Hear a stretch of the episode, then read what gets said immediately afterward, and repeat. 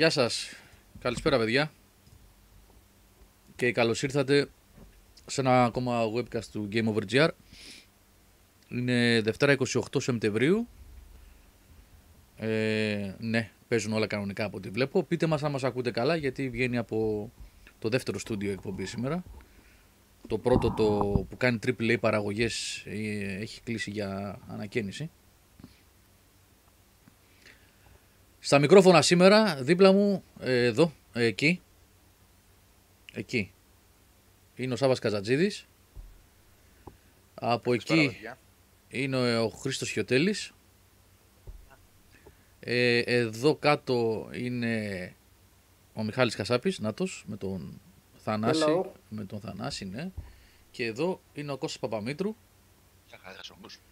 Σε λίγα λεπτά, ε, λίγο αργότερα βασικά, περιμένουμε τον Νικόλα Μαρκόκουλου και τον Νίκο Πλωμαριτέλη να έρθουν στην παρέα. Και καλησπέρα σε όλα τα παιδιά που είναι στο, στο chat, όλους τους φίλους.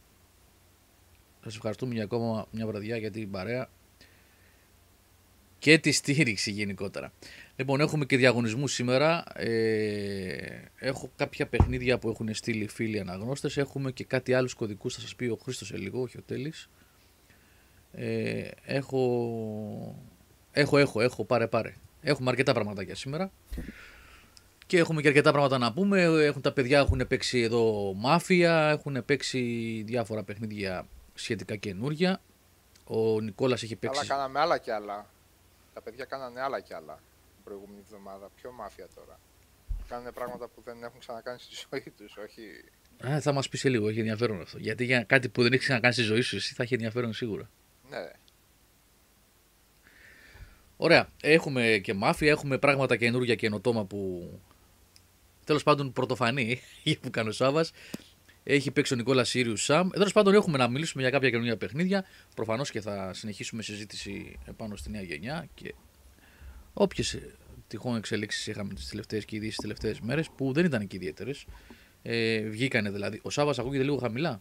Θα δω τι μπορώ να κάνω, παιδιά. Δώστε μου δύο λεπτά. Θα τον ανεβάσω λίγο. Θα τον βλέπετε και το volume τώρα. Δεν πειράζει. Ε, Σάβα, μπορείς να μιλήσεις λίγο, αν πώς ακούγεσαι. ναι. Νομίζω είναι Ε, καλύτερα ε, τώρα. Βέβαια, μπορούμε, μπορούμε ε, να πούμε εμείς για τη νέα γενιά. Δεν λέει η νέα γενιά για αυτήν τίποτα. Έτσι. Κάτι ψηλοδυσαρεστούλικα ακούσαμε μέσα στη βδομάδα. Εμένα προσωπικά δεν μου άρεσαν καθόλου. Δεν δείχνουν ε, καλές προθέσεις. Αλλά το συζητάμε και αυτό. Το συζητάμε και αυτό. ναι, εντάξει, μιας και δεν υπάρχουν Ναι. και πάρα πολλά να πούμε. Σήμερα είναι αναπόφευκτο ότι θα γυρίσουμε και σε αυτό το θέμα. Και θα γυρίσουμε σε αυτό το θέμα και για να... Εγώ προσωπικά θέλω να το συζητήσουμε λίγο παραπάνω και για διάφορες αντιδράσεις που βλέπω γύρω-γύρω. Όχι απαραίτητα απέναντι στο τι λέγεται στο κάθε webcast και τι γράφεται μετά και πώς εκλαμβάνεται, αλλά γενικότερα μια συμπεριφορά που ναι μεν εντάξει είναι ε, συνηθισμένη σαν console war έτσι πριν από την έναρξη μιας νέας γενιάς συμβαίνουν αυτά τα πράγματα. Αλλά δεν ξέρω ίσως επειδή έχει ωριμάσει για τα καλά το ίντερνετ πλέον έχει γίνει λίγο παραπάνω τοξική από ό,τι ίσως τα περίμενα εγώ. Είναι και αυτό ένα θέμα τέλος πάντων θα το συζητήσουμε. Σου έκανε, σου, δηλαδή, σου έκανε τόσο μεγάλη εντύπωση κάποιο σκηνικό, ώστε να θεωρείς ότι είναι άξιο περαιτέρω ανάλυσης; ναι ε, όχι, Οκ. όχι ένα συγκεκριμένο σκηνικό ή, Α, ή, ναι, ή γιατί εγώ πέντε δεν βλέπω σχόλια κάτι διαφορετικό. Από αυτή την άποψη το λέω. Θα, θα σου πω, θα σου πω τι εννοώ. Ε, αναφέρομαι κυρίως στην, ε, στην αντίδραση ε, μιας μερίδας κόσμου, όχι όλων, μιας μερίδας κόσμου, στην ε, ανακοίνωση της εξαγοράς της ε, Zenimax από την Microsoft. Εγώ περίμενα ότι μια τέτοια ανακοίνωση ε, Εντάξει, πέρα από ένα πολύ σκληρό πυρήνα που, όπως το είπε ο Χρήστος, το είπε αυτό, ή ο Λάμπρος που το γράψει στο Discord που μιλάγαμε, ότι είναι λίγο φάση σαν τις μεταγραφές των ομάδων. Ότι παίρνει ένα παιχταρά ο Πάουκ και οι φίλαθλοι του Ολυμπιακού, ότι όσο παιχταράς και να είναι αυτός, χρυσή μπάλα, χρυ- χρυσό παπούτσι να έχει που λέγανε, δεν ξέρω πώς τα λένε τώρα πια. Κάποτε παίρνανε χρυσά παπούτσια, δεν ξέρω πώς τα λένε τώρα. Θα βρουν επιχειρήματα του κόλλου επιχειρήματα για να πούνε ότι αυτός ο παίχτη δεν είναι καλός και το ανάποδο ενδεχομένως. Έτσι να φέρει ο Ολυμπιακός ένα καλό παίχτη, ένα αστέρι και οι φίλοι του Παναθηναϊκού, και εγώ Παναθηναϊκός είμαι, να πούνε σιγά ο έτσι, ο Μπίξ, ο Δείξης, σιγά τη μεταγραφή. Αυτό, Αυτό ναι. το, παδικό, ναι. το παδικό που λες, το έχω σκεφτεί και εγώ πάρα πολλές φορές. Mm. Ούτως ή άλλως η τάση του ανθρώπου να προσκολάται σε κάποια σχήματα σε όποια έκφανση της ζωής μας και να το, και να το δούμε. Σε όποια έκφανση, σε όποια πτυχή της ζωής μας. Είτε έχει να κάνει με πολιτική, είτε με ομάδες, είτε με την καθημερινότητά μας, είτε με μάρκες αυτοκινήτων. Ένα αυτοκίνητο έχει ο, είχε ο μπαμπάς όταν ήμασταν μικρά και κολλάμε με αυτή τη μάρκα και παίζαμε σφαλιάρες 13 χρονών, όχι η Citroën είναι καλύτερη, όχι πεζό είναι ρευλάκα. Σύμφωνοι. Η διαφορά με όλα αυτά είναι ότι στο gaming μπορείς να τα έχεις όλα. Ναι. Αυτό είναι το ναι. που με βασανίζει εμένα. Ναι, ναι, ναι, ναι, ναι. Είναι τρελό. Είναι τρελό. Με βασανίζει γιατί, ναι. γιατί όσο και να θέλω να δω παδικά κάτι και να δικαιολογήσω το ότι ο άλλος νομίζει ότι το βλέπω παδικά, εδώ μέσα έχω ένα PC, έχω ένα PlayStation 4, δεν έχω Xbox γιατί το έδωσα στον αδερφό μου. Στις uh, ντουλάπες έχω ένα Wii, έχω ένα Wii U, έχω ένα PlayStation 2, ένα PlayStation 3, που το θα το ξαναβγάλω δυστυχώς κάποια στιγμή, να ξεσκονιστεί. Ένα 360, ένα παλιό Xbox. Δεν έχω μέσα και τον Ολυμπιακό, ούτε Ολυμπιακός μπορώ να γίνω, ούτε Παναθηναϊκός μπορώ να γίνω, ούτε πολλά αμάξια μπορώ να έχω, ούτε Lamborghini και Ferrari για να λέω ποια είναι καλύτερη από τις δύο και να μην παίζω σφαλιάρες 14 χρονών. Αυτό είναι το, το πολύ ανησυχητικό δηλαδή στο όλο σκηνικό, είναι αυτό. Αυτό που λέω Σάββας παιδιά, για να προλάβω, γιατί θα ξέρω τι θα γραφτεί, δεν εννοεί να δώσετε 1000 ευρώ αύριο το πρωί να πάρετε και PS5 και Series X. Εννοεί... Eventually λέω, eventual, ακριβώς. να το κυνηγήσουμε. ναι. το μπορούμε κάποια στιγμή να το κυνηγήσουμε όταν γίνουν πιο προσιτά τα πράγματα, ένα, δύο, τρία χρόνια μετά, είτε από δεύτερο χέρι, είτε επειδή μαζέψαμε κάποια λεφτά, είτε ε, να... Sorry κιόλας, νομίζω με τον Νίκο μάλλον κάποτε και του έλεγα πάρε ρε ένα PlayStation να νιώσεις άνθρωπος για τα παιχνίδια που δεν έχεις παίξει και που μπορεί κάποια από αυτά να είναι και τα καλύτερα στον τομέα τους. Όπως ήταν το Bloodborne, όπως είναι το Uncharted 4 στα Action Adventure, όπως δεν ξέρω ποια μπορούμε να πούμε. Και προσφάτως το Last of Us.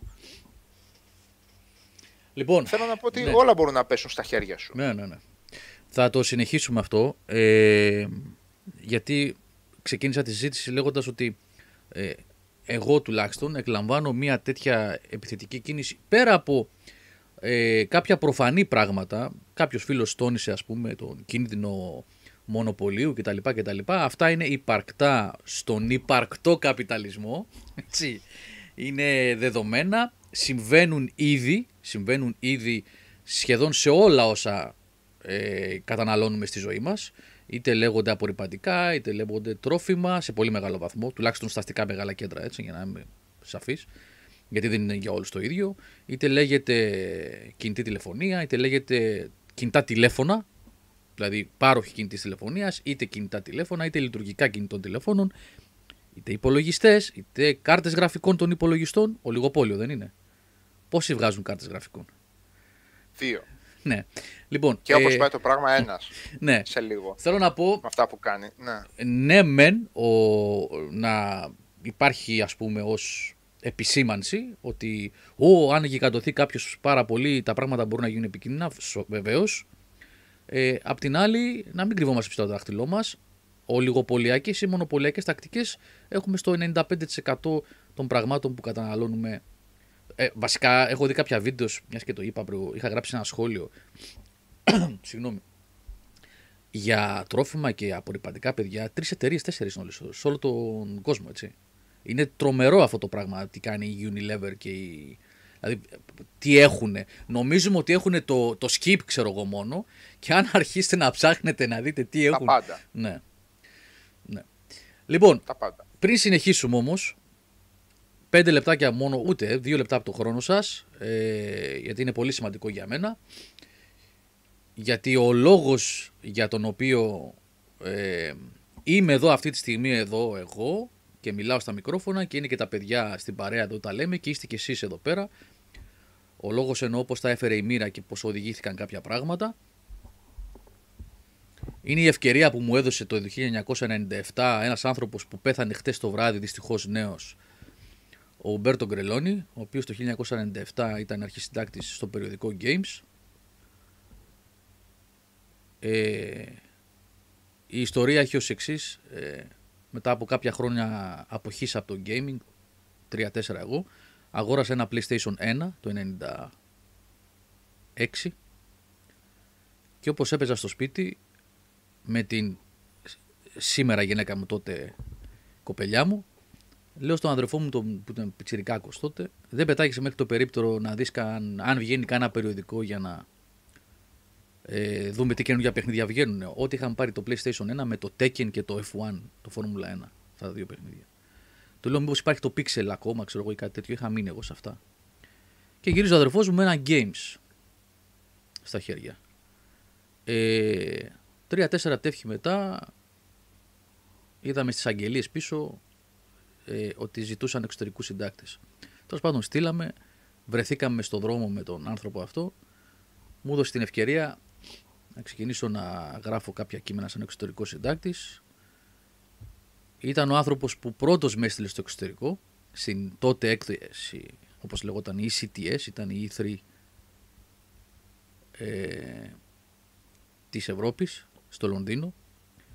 Ε, του άρεσε η δουλειά που έκανα, είχε δει ότι είχα τρέλα μεγάλη με αυτό το πράγμα εγώ. Με έστειλε το 97 το 98 στην ECTS, το 99 στην ECTS και το 2000 και γενικά σε ταξίδια, για, τα πρώτα μου ταξίδια σε events ήταν αυτά. Και το 2000 όταν ένας άλλος φίλος ε, που δούλευε ως συντάκτης ιστορικός στο Games, ο Στέφανος Παπιλίδη. Ο Σάβα θα τον ξέρει, τον Στέφανο. Πολύ καλό παιδί, φίλος, έγραφε και στο Metal Hammer κάποτε, γι' αυτό λέω θα τον ξέρει ο Σάβα. Ναι. Ε, έφυγε από το Games για να δοκιμάσει κάποια άλλα πράγματα. Άνοιξε μια θέση και μου λέει: Μπέρτο, αφού τα πας καλά, θες να έρθεις μέσα στο περιοδικό. Και μπήκα εσωτερικό συντάκτης και από τότε όλα έγιναν, ακολούθησαν την πορεία.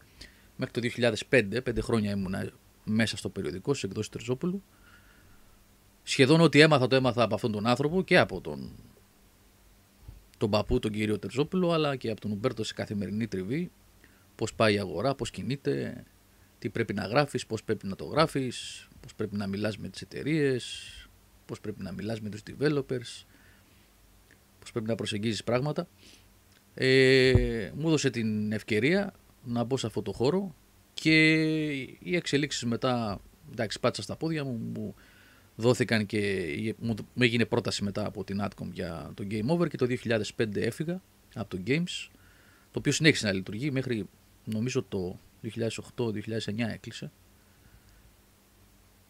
Ε, και χτες το βράδυ έμαθα, δυστυχώς, χτες το βράδυ έγινε βασικά και το έμαθα σχεδόν αμέσως από ένα post, βασικά ένα τηλέφωνο μου έκανε ένας συνάδελφος και είδα και τον αδερφό του που το πόσταρε στο facebook ότι ο Μπέρτο χάθηκε στα 57 του, αν δεν κάνω λάθος, μόλις.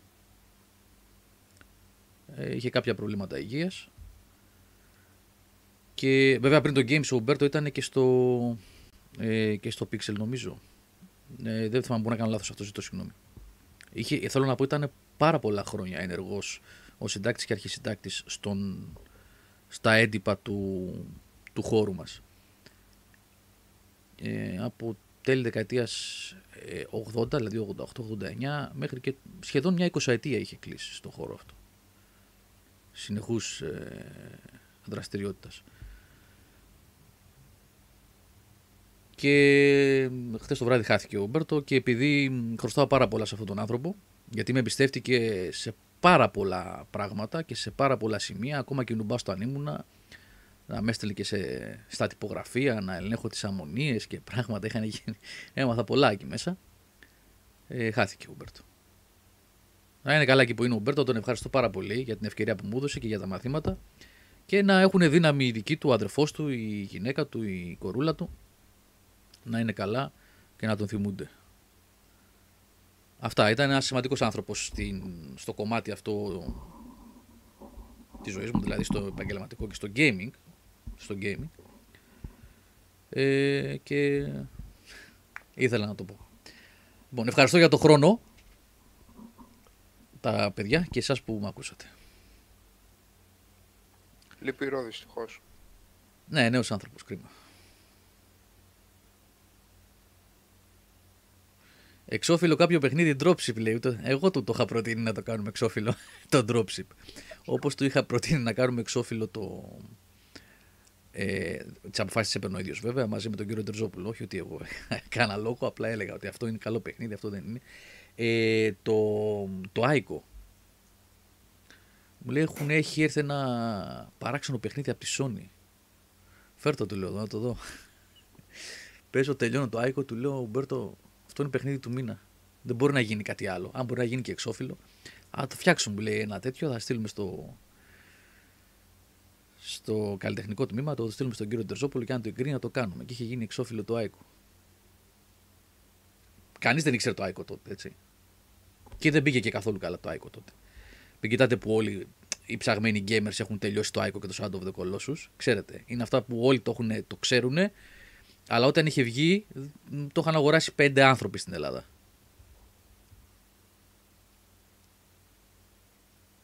Λοιπόν, αυτά. Cool.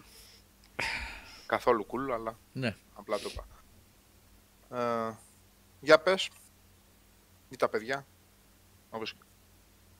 Λοιπόν, να γυρίσουμε στο Κύριε προηγούμενο θέμα. Ναι, ναι, ναι. Να γυρίσουμε στο προηγούμενο θέμα για την παράξενη ε, διάθεση οπαδισμού που βγαίνει.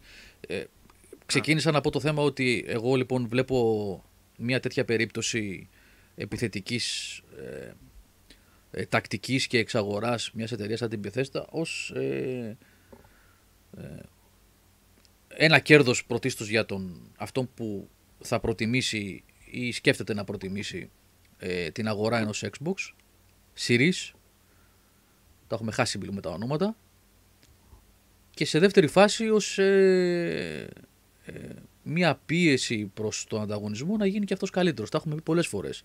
Μπορεί να ακούγεται έτσι λίγο ξανά το ίδιο και το ίδιο και το ίδιο. Και... Ναι, αλλά παιδιά έτσι λειτουργεί το καπιταλιστικό σύστημα, έτσι λειτουργούν οι κανόνες της αγοράς.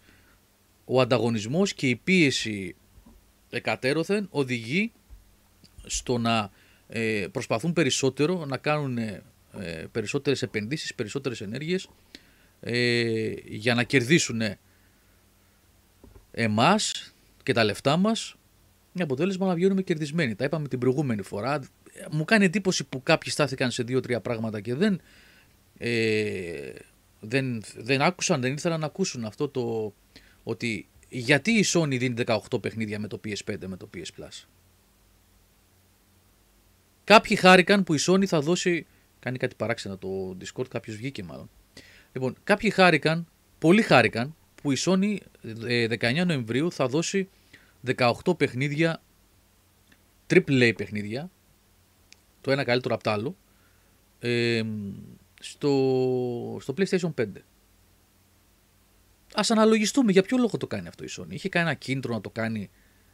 Μήπως κάποιος την πίεσε, μήπως κάποιο Game Pass οδήγησε να αλλάξει το κλίμα οι επιθετικές εξαγορές και όλα αυτά τα πράγματα τα πολλά παιχνίδια day one στο Game Pass τα δωρεάν με 10, 12, 14 ευρώ το μήνα πόσο είναι, 12. 14 είναι το Ultimate, μιλώ και λάθη, με ψέματα.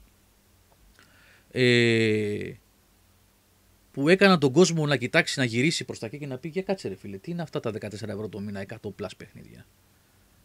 Ε, αυτά θα συνέβαιναν αν δεν οθούσε ο ένας τον άλλον. Ο Σάββας την προηγούμενη εβδομάδα είπε το live δίνει δύο δωρεάν παιχνίδια το Gold. Έτσι, γιατί είχε βάλει η ζώνη στο PS Plus. Θα το έκανε αυτό η Microsoft.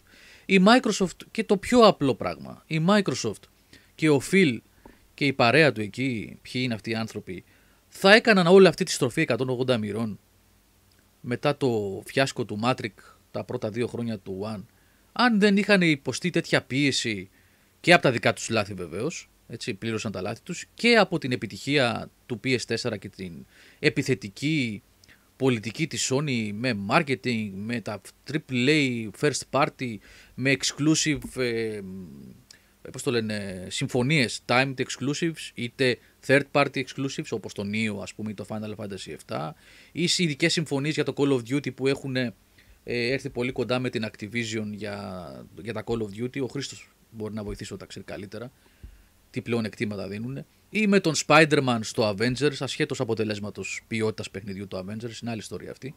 ε, ο ένας τραβάει τον άλλον, ο ένας πρόχνει τον άλλον να κερδίσει το πορτοφόλι μας. Αυτό μόνο κέρδος είναι για εμάς. Όποιος δεν μπορεί να καταλάβει ότι ε, τέτοιες επιθετικές εξαγορές και τέτοιες κινήσεις ε, δίνουν, ε, λειτουργούν σαν εφαλτήριο για ακόμα περισσότερα πράγματα στο, στη βιομηχανία από όλες τις πλευρές και από την Nintendo βεβαίως. Που εντάξει, αυτή πάει πρίμα έτσι κι αλλιώς δεν είναι λίγο σε άλλο, σε ζεν φάση. Ε, δεν μπορώ να καταλάβω γιατί γκρινιάζουμε και γιατί έχουμε οπαδισμό εφόσον βγαίνουμε κερδισμένοι. Εγώ, παιδιά, δηλώνω έτσι λίγο άφωνος σε αυτή τη φάση. Επαναλαμβάνω, ναι, OK, okay, console wars, ναι, πάθη, αγάπες, τάβλες και όλα αυτά και ποιος μεγάλωσε με τι κλπ. κλπ. Εντάξει, OK. Okay. Και έχουν και πλάκα αυτά, έλεγα και στα παιδιά. Γελάμε και λιγάκι, κάνουμε και την πλάκα μας, κοροϊδεύουμε ένας τον άλλον.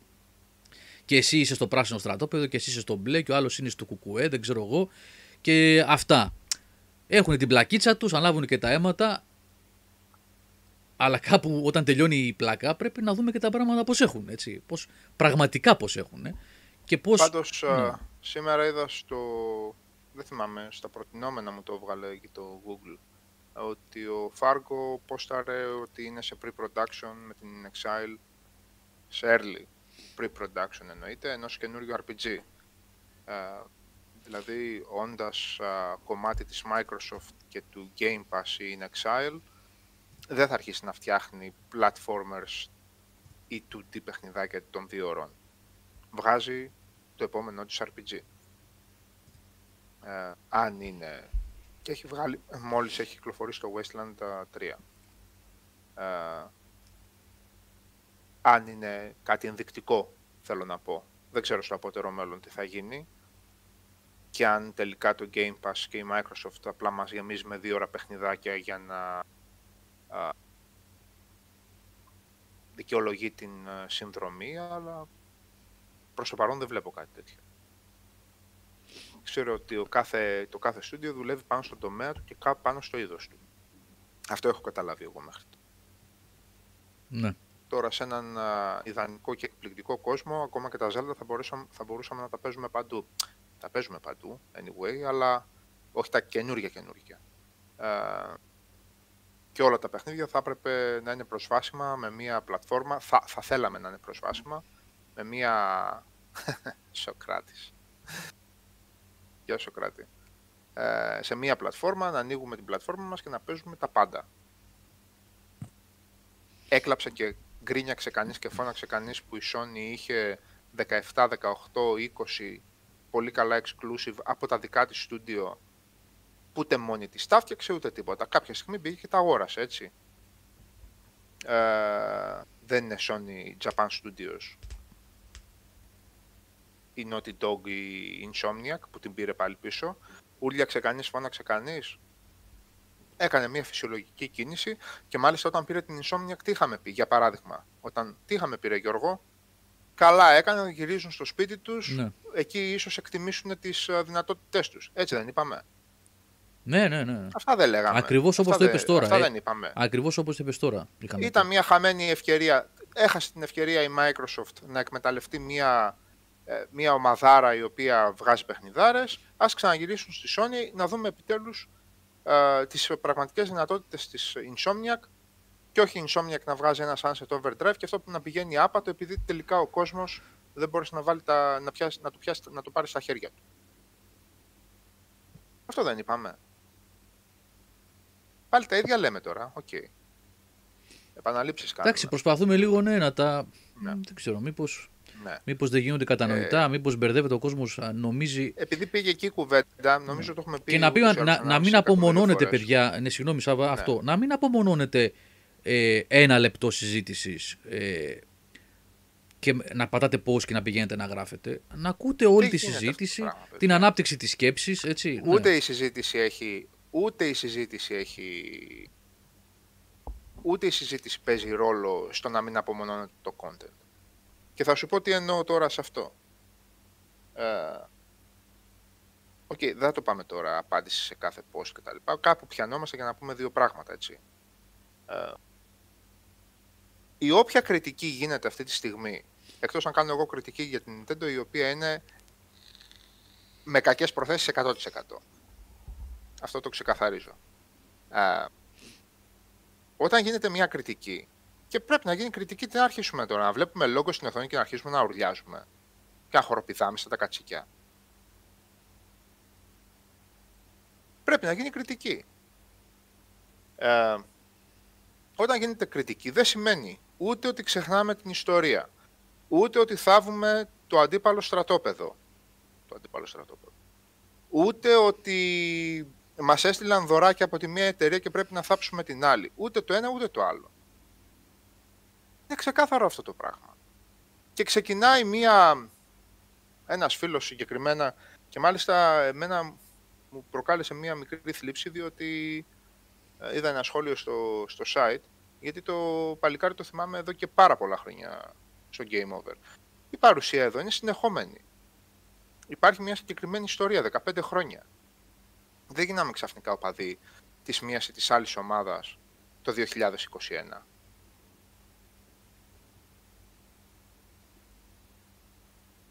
Δεν έχουμε κάποιο συγκεκριμένο κέρδος. Όλες τις κονσόλες τις έχουμε, όλα τα παιχνίδια τα έχουμε. Όπου έρχονται οι κωδικοί, όπου αγοράζουμε εμείς τα πακέτα μας. 600 παιχνίδια έχει μία βιβλιοθήκη, 650 ε, ε, παιχνίδια έχει άλλη βιβλιοθήκη και 1800 έχουμε στο PC. Ποια, ποια στρατόπεδα, ποιες ιστορίες, τι παίξαμε, τι δεν παίξαμε, τι ξέρουμε και τι δεν ξέρουμε κάθε φορά τα ίδια, επειδή κάνουμε κριτική, ούτε απαξία είναι προς μια κονσόλα, ούτε προς την ιστορία της, ούτε προς το τι έχει προσφέρει, ούτε τίποτα.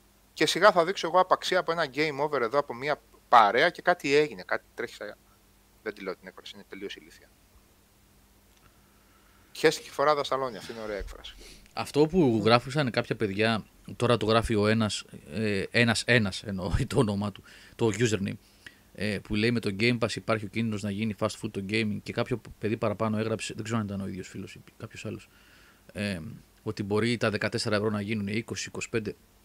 Αυτά παιδιά είναι όμως ακαδημαϊκή συζήτηση. Είναι υποθετικά αυτά. Το πώς μπορεί να γίνει το Game Pass που αν αναλογιστούμε ότι 1η Οκτωβρίου μπαίνει το Doom και σιγά σιγά θα μπουν όλα τα παιχνίδια της Bethesda όπως τα Dishonored, τα Prey, τα Elder Scrolls, όλα κτλ. Ε, δεν είναι fast food αυτό. Τώρα βέβαια το τι θα γίνει σε πέντε χρόνια δεν, δεν μπορούμε να το ξέρουμε. Αλλά αυτή τη στιγμή όσο έχει... Λούπες εγώ βλέπω παιδιά στα σχόλια δυστυχώς. Ναι. Λούπες. Δεν, δεν μπορώ να πατήσω πάλι σε λούπα. Ξέρετε γιατί; Γιατί δεν είναι μια εκτίμηση. Φίλε Κέρλα Whisper, ε, αν μπορείς και το μικρό σου να μιλάμε κανονικά, ε, δεν, δεν μπορώ να απαντήσω. Αν έκανες την εκτίμηση ότι ξέρετε τι παιδιά, εάν το πάει και το Game Pass γίνει, πω, από πάλι τέτοια λέμε.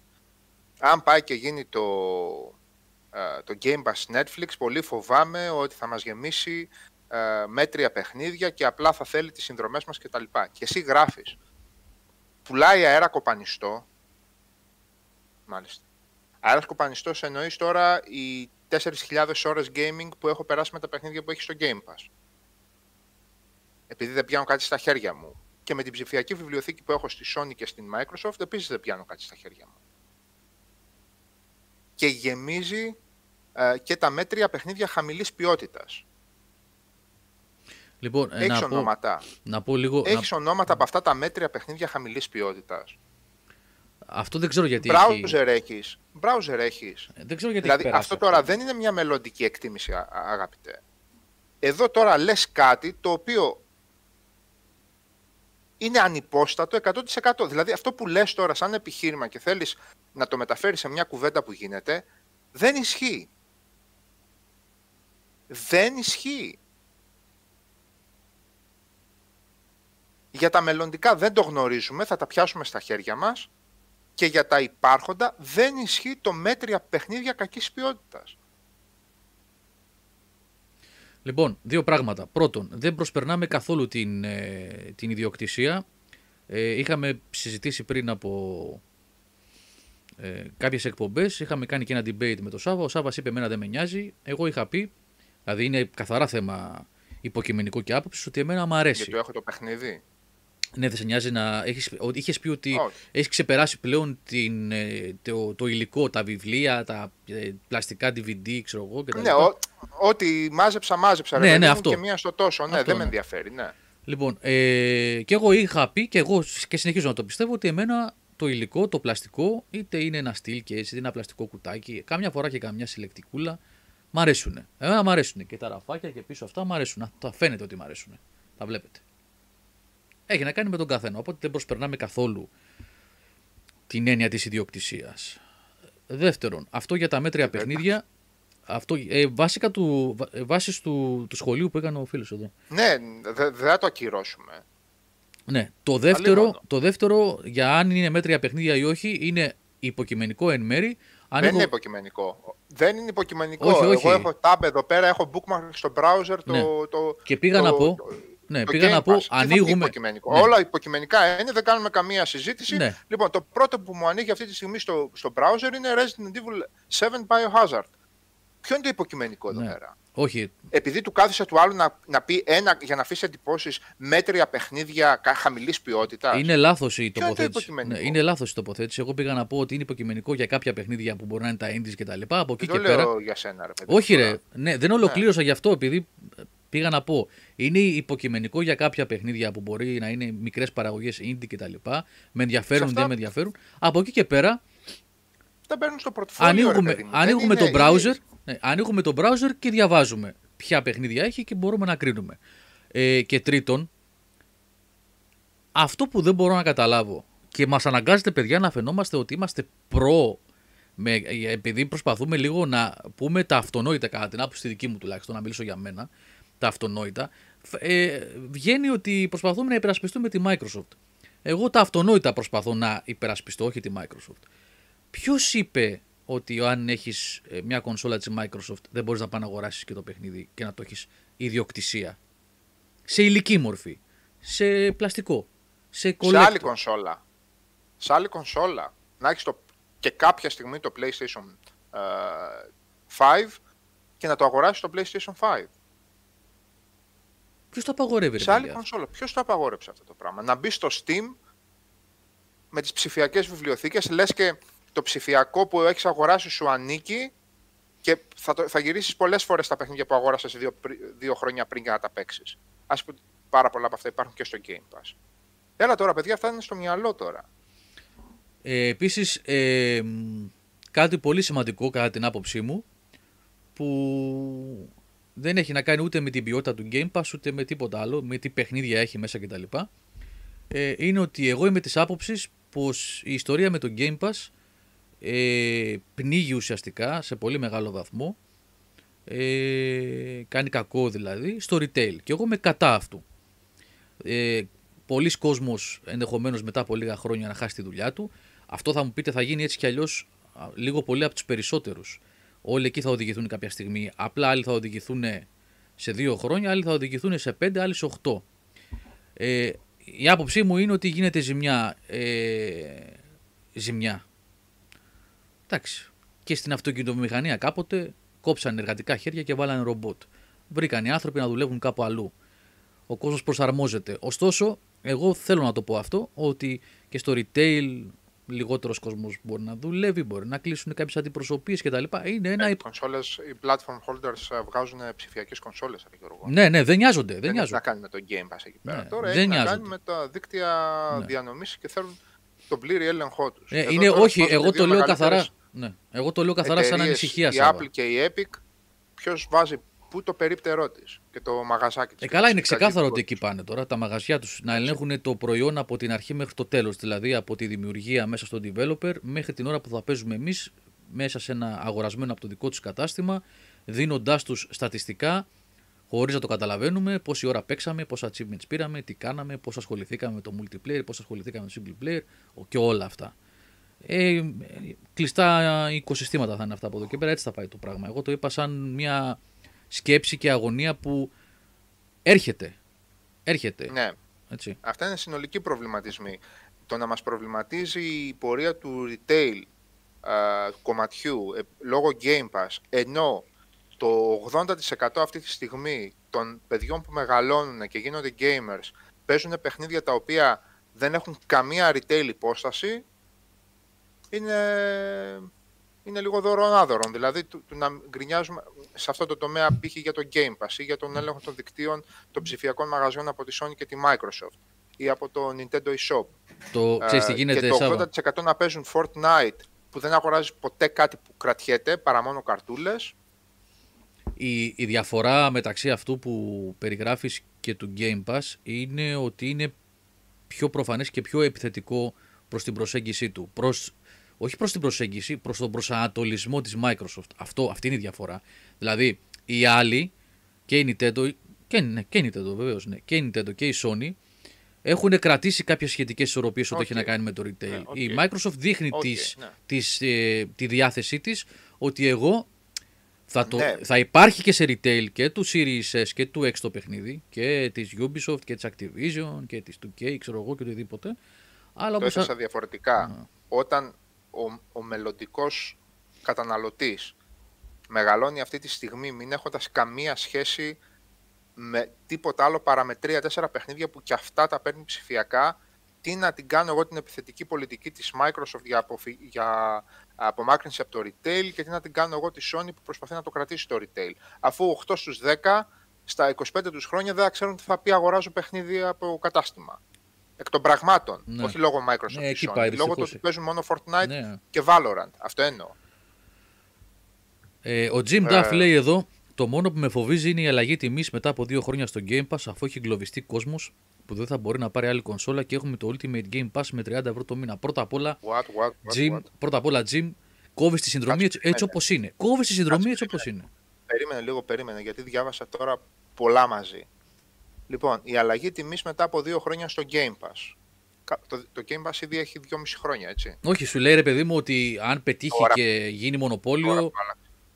Καλά, και το Netflix είναι ουσιαστικά μονοπόλιο στον πλανήτη ε, στο τέτοιο και δεν άλλαξε την τιμή του και βγάζει και τα κερατά του. Καλά, εντάξει, αυτό είναι μια άλλη ιστορία. Το Netflix δεν είναι μονοπόλιο. Έχουν ανοίξει 50 τώρα και θα σκοτωθούν μεταξύ Καλά, τους. Ναι. είναι τεράστιο όμως, Ρε Γιώργο. Τώρα, επειδή μπήκαν οι μεγάλοι παίκτες, μέχρι τώρα άλλαξε καμιά τιμή. Στο δεύτερο, τρίτο χρόνο που πήγαινε σφαίρα. Έχει δώσει Πήγε 2 ευρώ τα πάνω, 20 3 πόσο είχε δώσει. Έχει ψηλοανέβει, αλλά ένα-δύο ευρώ εντάξει τώρα δεν. Άμα γίνει 16 ευρώ το Game Pass ξαφνικά δεν θα είναι καλή η αγορά.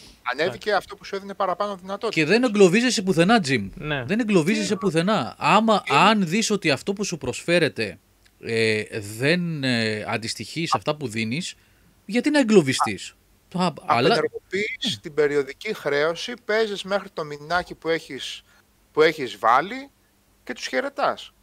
Η κονσόλα παίζει και τα Blu-ray σου, εκτός αν μας λες τώρα ότι ο κόσμος δεν και καλά θα πάει να πάρει το Series X επειδή είναι το... και δεν έχει κανένα λόγο, λόγο να το πάρει. Δεν το πιστεύω. Καθόλου.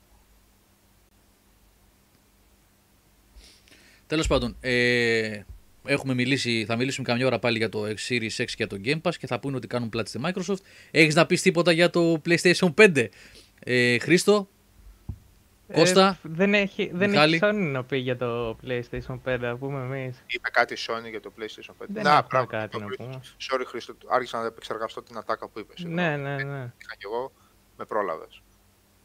Τι να πούμε, θα ξαναπουλήσει το Spider-Man Remastered μέσα Ωραία. σε πακέτο. Κάτσε λίγο εδώ τώρα, περίμενε, περίμενε τώρα. Ωραία, Οκ. πάμε. Λίγο να- να ξεμπερδευτούμε λίγο ε, με, με βάση αυτό. Και εντάξει, τα, αυτοί που είναι να κράξουν θα κράξουν. Χέστηκε η φοράδα στ' αλώνι. Πριν από δύο μήνες είχαμε και μία εντός εισαγωγικών διαφωνία. Θα βγήκαμε μαχαίρια εκεί πέρα, τελικά μιλήσαμε στο τηλέφωνο με τον Χρήστο και τα ξεπεράσαμε. Λοιπόν,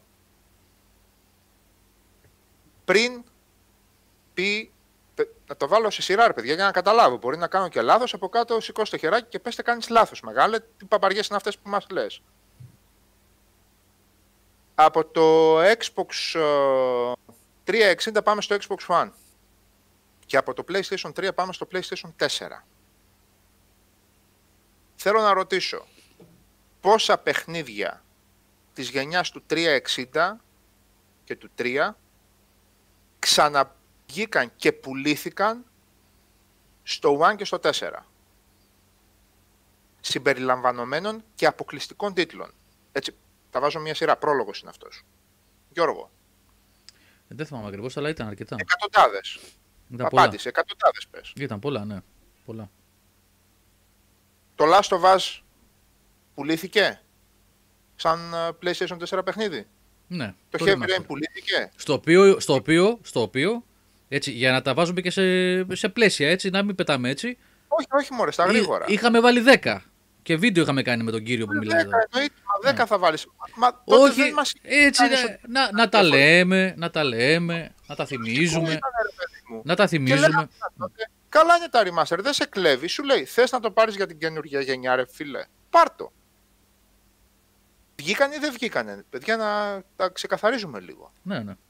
Βγήκανε τα Batman, βγήκανε τα Uncharted, βγήκανε σε μια φάση τη λέγαμε remaster γενιά. Ποιος το είχε, Ο ποιος το είχε Αλέξανδρος. γράψει, ο, Ο Αλέξανδρος. Αλέξανδρος, Η γενιά των remaster. Remastered Gen. Όπου στο 99% των περιπτώσεων, πέρα από πολύ συγκεκριμένες ε, περιπτώσεις παιχνιδιών, π.χ. Fable, που ήταν από προ-προηγούμενη γενιά, ήταν αναβάθμιση σε 1080p.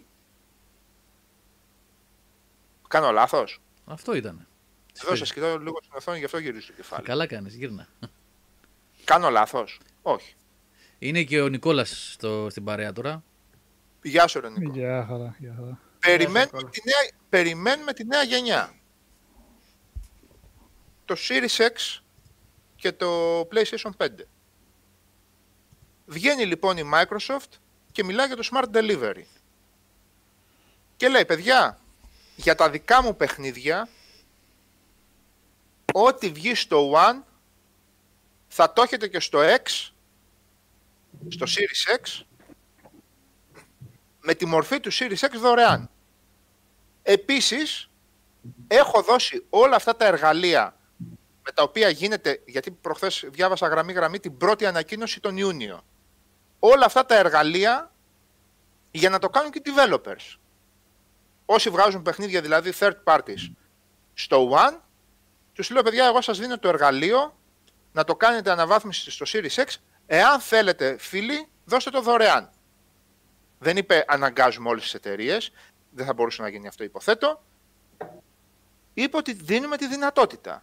Και στα καπάκια νομίζω με μία μέρα απόσταση χρονική βγαίνει η CD, Mid- η CD, ναι, η CD Red, CD Projekt. Ναι. ε, CD Projekt, Red, και λέει εμείς θα το κάνουμε παιδιά, οκ, αυτό που είπε η Microsoft, εμείς θα το κάνουμε για το Cyberpunk. Και θυμίζω σε εκείνη την πρώτη παρουσίαση με τα πολλά εικονίδια, Smart Delivery, ε, Launch Exclusive, ε, Launch Console Exclusive, που τα μπερδέψαμε, η EA για το, για το Madden, Το Madden, για το Madden για ήταν. το Madden που δεν είχε το εικονίδιο του Smart Delivery κάτω, λίγο τα έμπλεξε και έφαγε το σκατό του αιώνα. Και η Microsoft και η EA. Και μετά βγήκε η EA και ξεκαθάρισε, παιδιά, εμείς δεν λέγαμε για Smart Delivery, εμείς έχουμε, θα έχουμε άλλο σύστημα. Θα το αγοράζετε, μέχρι τότε θα το κάνετε, μετά θα το πληρώνετε, κάτι διάφορα. Ρωτάω λοιπόν, πριν τις 15 Ιουνίου, πριν βγει η Microsoft και πει, εγώ υποστηρίζω αυτό το Smart Delivery, που είναι μία ονομασία πιαράδικη, φίλε Νίκο, άλλε Νίκο, μην κολλήσουμε εκεί πέρα. Κάποιος τη σκέφτηκε από το PR τμήμα, ναι, ξέρω εγώ, από την πρόθεση. Κάπως πρέπει να το ονομάσουμε αυτό και να βάλουμε ένα εικονίδιο. Έτσι πουλούνται. Και στα δημητριακά πάνω έχει με 8 φυτικές ίνε και βιταμίνες για όλη τη μέρα. Μπαίνουν στικάκια στα προϊόντα γενικώς. Δεν γράφει ένα όνομα και φεύγεις.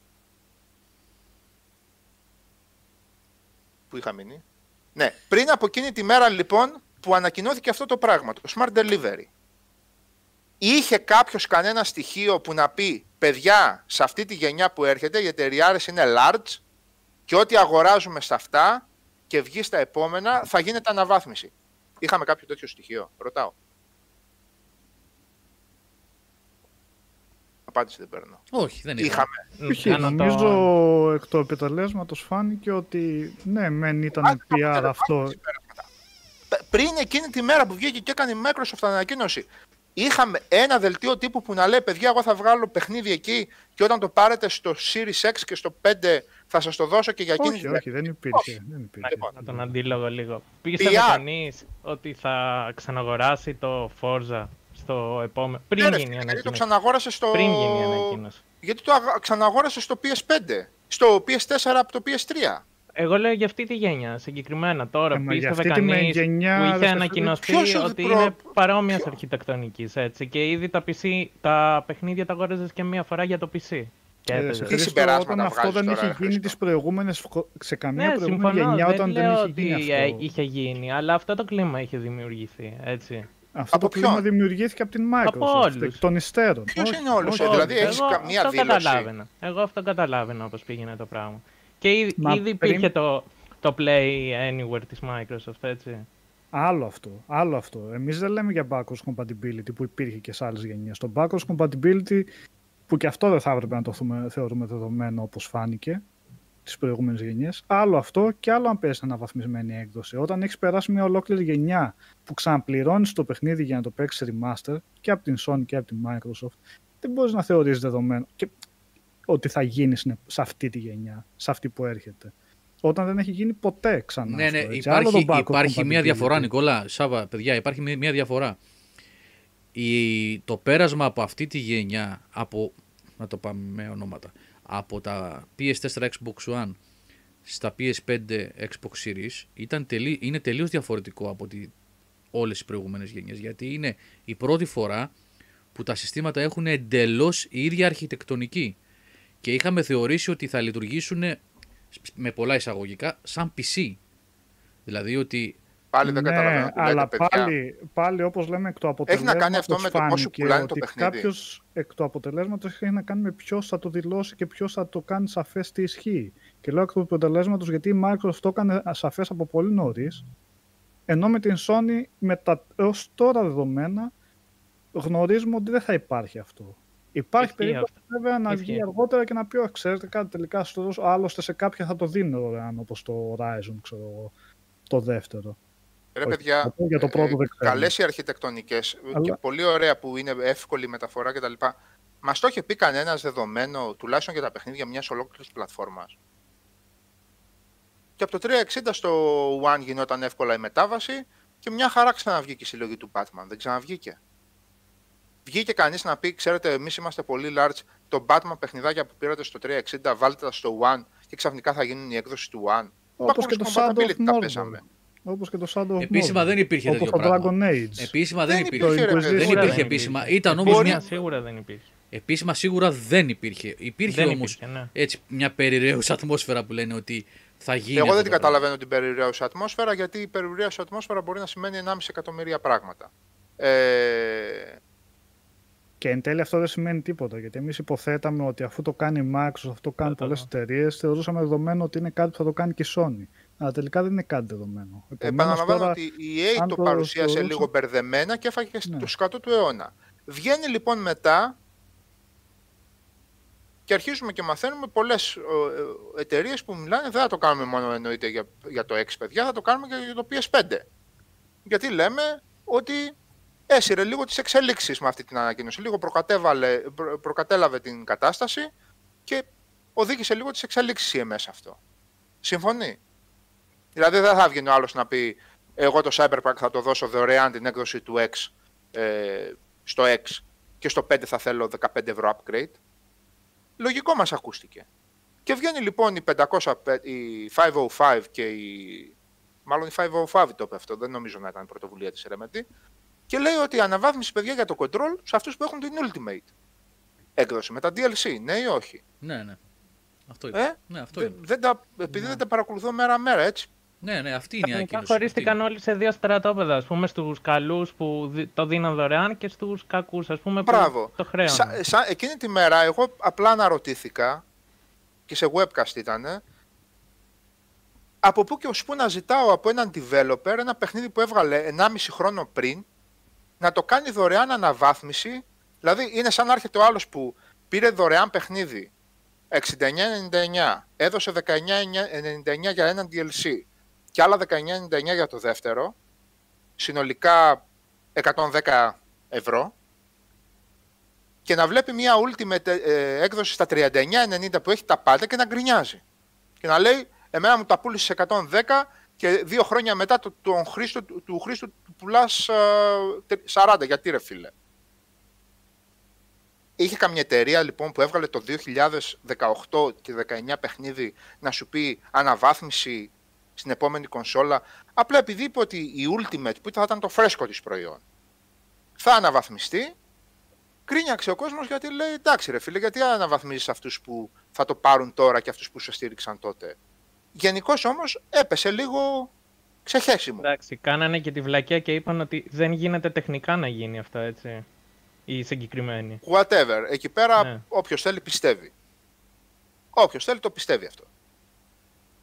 Όταν έρχεται λοιπόν η ίδια η Sony και το κάνει αυτό για το δικό της πρώτο exclusive στη νέα της κονσόλα, εγώ θα περίμενα τις ίδιες αντιδράσεις από αυτούς που θέλουν να είναι αντικειμενικοί. Εγώ συνεχίζω να μην έχω τέτοιες αντιδράσεις, του στείλω ότι καινούργια κονσόλα είναι, θέλει να βγάλει πραγματικό exclusive. Και δεν θέλει να βάλει τον κόσμο να παίρνει παιχνίδι του PS4 και ξαφνικά τσουπ να το παίζει στο PS5.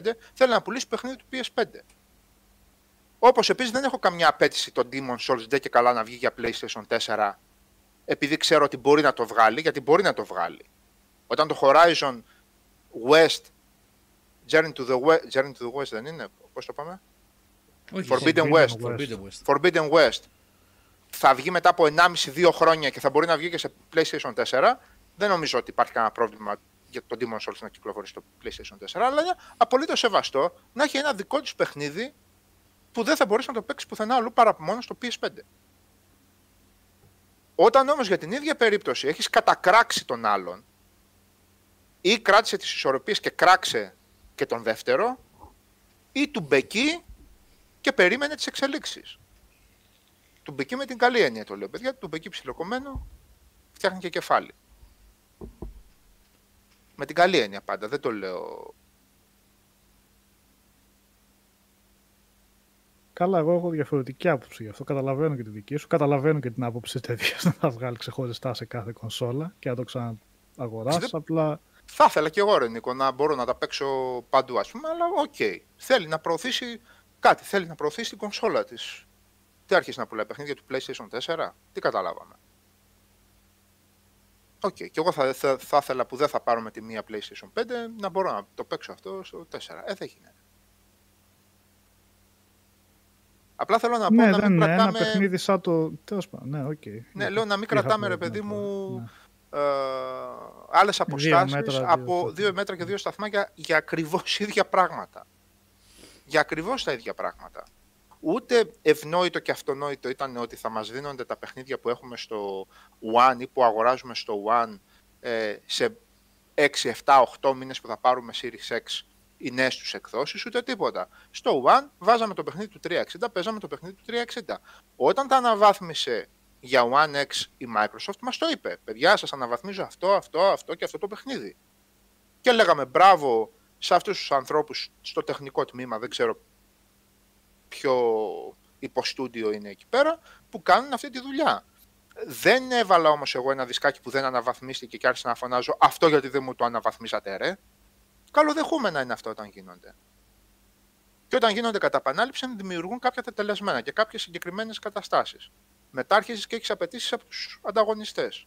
Ε, έτσι είναι. Αυτός θα πει καλός ή κακός οδηγεί τις εξελίξεις. Τώρα, αν είναι PR κόλπα, αν είναι συνθηματάκια της, του απογεύματος, αν είναι ξέρω εγώ, τρόποι απλά για να προωθηθούν, αν είναι να οδηγούν σε καλά αποτελέσματα, δεν πάνε ό,τι θέλει.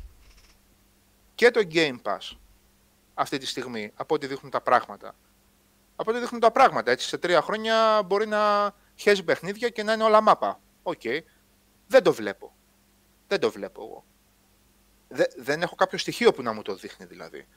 Και το Smart Delivery. Που εγώ Smart Delivery θα το πω, μέχρι να δημιουργηθεί κανονικότητα Smart Delivery, εγώ θα λέω ότι είναι η υπηρεσία Smart Delivery της Microsoft. Ε, προς το παρ... Και το backwards compatibility, το καθολικό αυτό που έχει το, το, το, το behemoth αυτό το πράγμα backward, ε, backwards compatibility της ε, Microsoft οδηγούν σε θετικές εξελίξεις. Όποιος θέλει ας ακολουθήσει.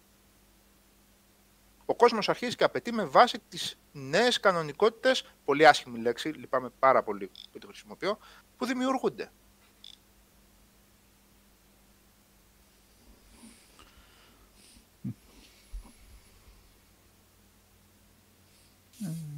Ο Jim Ryan λέει: Ο, Ναι. ο, ο Χρόνης έκανε νούμερο ένα brand το PlayStation στην Ευρώπη. Μην τα μηδενίζουμε όλα. Ε, είναι πολύ πιο πολύπλοκο από αυτό που γράφει Χρόνη. Δεν είναι τόσο τόσο απλό. Έχει κάνει δουλειά ο Jim Ryan. Η αλήθεια είναι ότι αυ- η πορεία μέχρι τώρα, γιατί ακόμα δεν κυκλοφόρησαν οι κονσόλες, ούτε τιμιγορίες βγαίνουν, ούτε τίποτα. Μην τρελαθούμε. Ε, και το momentum που έχει η Sony αυτή τη στιγμή φαίνεται ότι είναι πάρα πολύ ψηλό παρά τις επιτυχίες της Microsoft. Δεν θα το μηδενίσου. Ναι. Ε, ε, Τριπλάσιες κονσόλες θα δώσει πάλι στο launch. Ναι. Σοβαρά μιλάμε. Ναι. Επειδή είδα κάποιον που είπε θα τα αγοράσει όλα η Microsoft και θα χαθεί η Sony. Ε, δεν είναι ακριβώς Καλά, έτσι. καλά. Εδώ πέρα πρώτα απ' όλα να ξέρετε στην Ελλάδα που ήρθαν, δεν θα σας πω νούμερο, κάποιες ε, χιλιάδες, δεν έχει μείνει λέπη. Αλλά Για να το πω, για να το πω, για να το πω αλλιώς. και δεν είναι μόνο για την Ελλάδα αυτό. Εντάξει, η Ελλάδα είναι PlayStation Country, μη- δεν είναι, Οπότε, δεν είναι σημείο αναφοράς. Παγκοσμίως δεν υπάρχει κονσόλα. Όσοι, να το κάνω πιο συγκεκριμένο για Ελλάδα, όσοι δεν έχετε αγοράσει PlayStation, ε, συγγνώμη, δεν έχετε προπαραγγείλει, δεν έχετε κλείσει, δεν πρόκειται να βρείτε. Δεν υπάρχει περίπτωση να βρείτε μέχρι τέλος του χρόνου. Δεν θα πάνε στα καταστήματα. Ε, Θα φύγουν τι προπαραγγελίες, θα έρθουν κάποιες παρτίδες ακόμα ε, τέλη Νοέμβρη, λίγα ακόμα λίγο πριν τα Χριστούγεννα και αυτό. Όποιος πρόλαβε. Ε, το momentum είναι τρελό. Έχουν εξαντληθεί παντού και παγκοσμίως. Αλλά εμένα η όλη αυτή η ιστορία με το νέο μοντέλο της Sony, με το συγκεντρωτισμό στην Αμερική, με τον Ryan μόνο να εμφανίζεται, ελάχιστοι άλλοι γύρω-γύρω βγαίνουν. Ε, δεν ξέρω, θυμηθείτε λίγο την ομάδα και τη, χη- Hauser ήταν και τη, ο- χημεία, και τη χημεία που υπήρχε με το ο Λέιντεν, ο Ιωσίντα, ο Λέιντερ, ναι, όλοι ο αυτοί. Σίντα, Ναι. στο το 2013, τέλος του 2013 Είναι κανένα τέσσερις-πέντε τύποι γενικά Ναι. που και πώς βγαίνανε και το προφίλ τους το οποίο ήταν λίγο πιο απλό. Team πιο... effort. Ναι, ναι. Ναι. Ο Jim Ryan βγαίνει για την ώρα έτσι όπως τον βλέπω με ένα πολύ σκληρό corporate ύφος, αγέλαστος, τυπικός στις απαντήσεις του, λίγο απόμακρος. Αυτό εμένα, εμένα προσωπικά δεν μου αρέσει. Τώρα τη δουλειά του, Ρα- του Ryan δεν την κρίνω εγώ, θα φανεί εκ του αποτελέσματος και έχει και, έχει και την ιστορία του βεβαίως, έτσι. Ε, και το τι θα κάνει τελικά, τι θα καταφέρει, θα φανεί εκ του αποτελέσματος. Ωστόσο, μέχρι στιγμής αυτό, αυτό το προφίλ που βγάζει ε, εμένα με, με ξενίζει, να σας πω την αλήθεια. Δεν ξέρω. Τώρα θα δούμε. Θα δούμε. Ενώ ας πούμε... Ε, Ψηλά γράμματα αυτά, αλλά ναι, ξέρεις τι, είναι το τι προφίλ δείχνεις προς το, ειδικά προς το δικό σου κοινό, να το, προς τους φίλους, προς τους φίλα προσκύμενους στη Sony, έτσι. Θες να είσαι λίγο πιο κοντά, δηλαδή ο Spencer βγάζει ένα πιο, ξέρεις, έτσι λίγο αλήτικο υφάκι και είμαι κοντά σας και τα κοντομάνικα και τα μπουφανάκια και τα λοιπά. Ψηλά γράμματα, ψηλά γράμματα, γιατί τα νούμερα είναι που μετράνε, τι πουλάς, τι παιχνίδια βγάζεις, τι αγοράζει ο κόσμος. Το καταλαβαίνω. Το image και το προφίλ παίζουν μεγάλο ρόλο όμως. Και επαναλαμβάνω, τέτοιο image, τέτοια χημεία ομάδος, την πλάκα που κάνανε με τα μεταχειρισμένα, θυμάστε ο Γιωσίντα με τον. Καλά εκείνο είναι πάρε βάλε. Ήταν πραγματικά, ήταν... ε, Ναι, όχι, θέλω να πω, Σάβα, είχαν, είχαν πολύ άβρα ρε παιδί μου εκείνη την εποχή. Είχαν, είχαν φόρα, είχαν ορμή, κάνανε, είχαν χημεία μεταξύ τους. Ναι. Τους πήγε καλά η αγορά, τους έφερε, τους βόλεψε και οι γκάφες της Microsoft. Τους πήγαν όλα καλά. Αυτό το πράγμα που είχαμε τότε όμως δεν το βλέπω σήμερα από το team της Sony. Νομίζω ότι το όλοι μπορούμε να το διαπιστώσουμε αυτό, έτσι. Ότι βγαίνει ένας Ράιαν έτσι πολύ σκληρός, πολύ με το πουκάμισο και τα λοιπά, πολύ ρε παιδί μου corporate, κάνεις τι ανακοινώσεις του, δίνεις τι Ναι. συνεντεύξει του. Ναι. Αυτό με προβληματίζει λίγα και εμένα. Τώρα θα δούμε.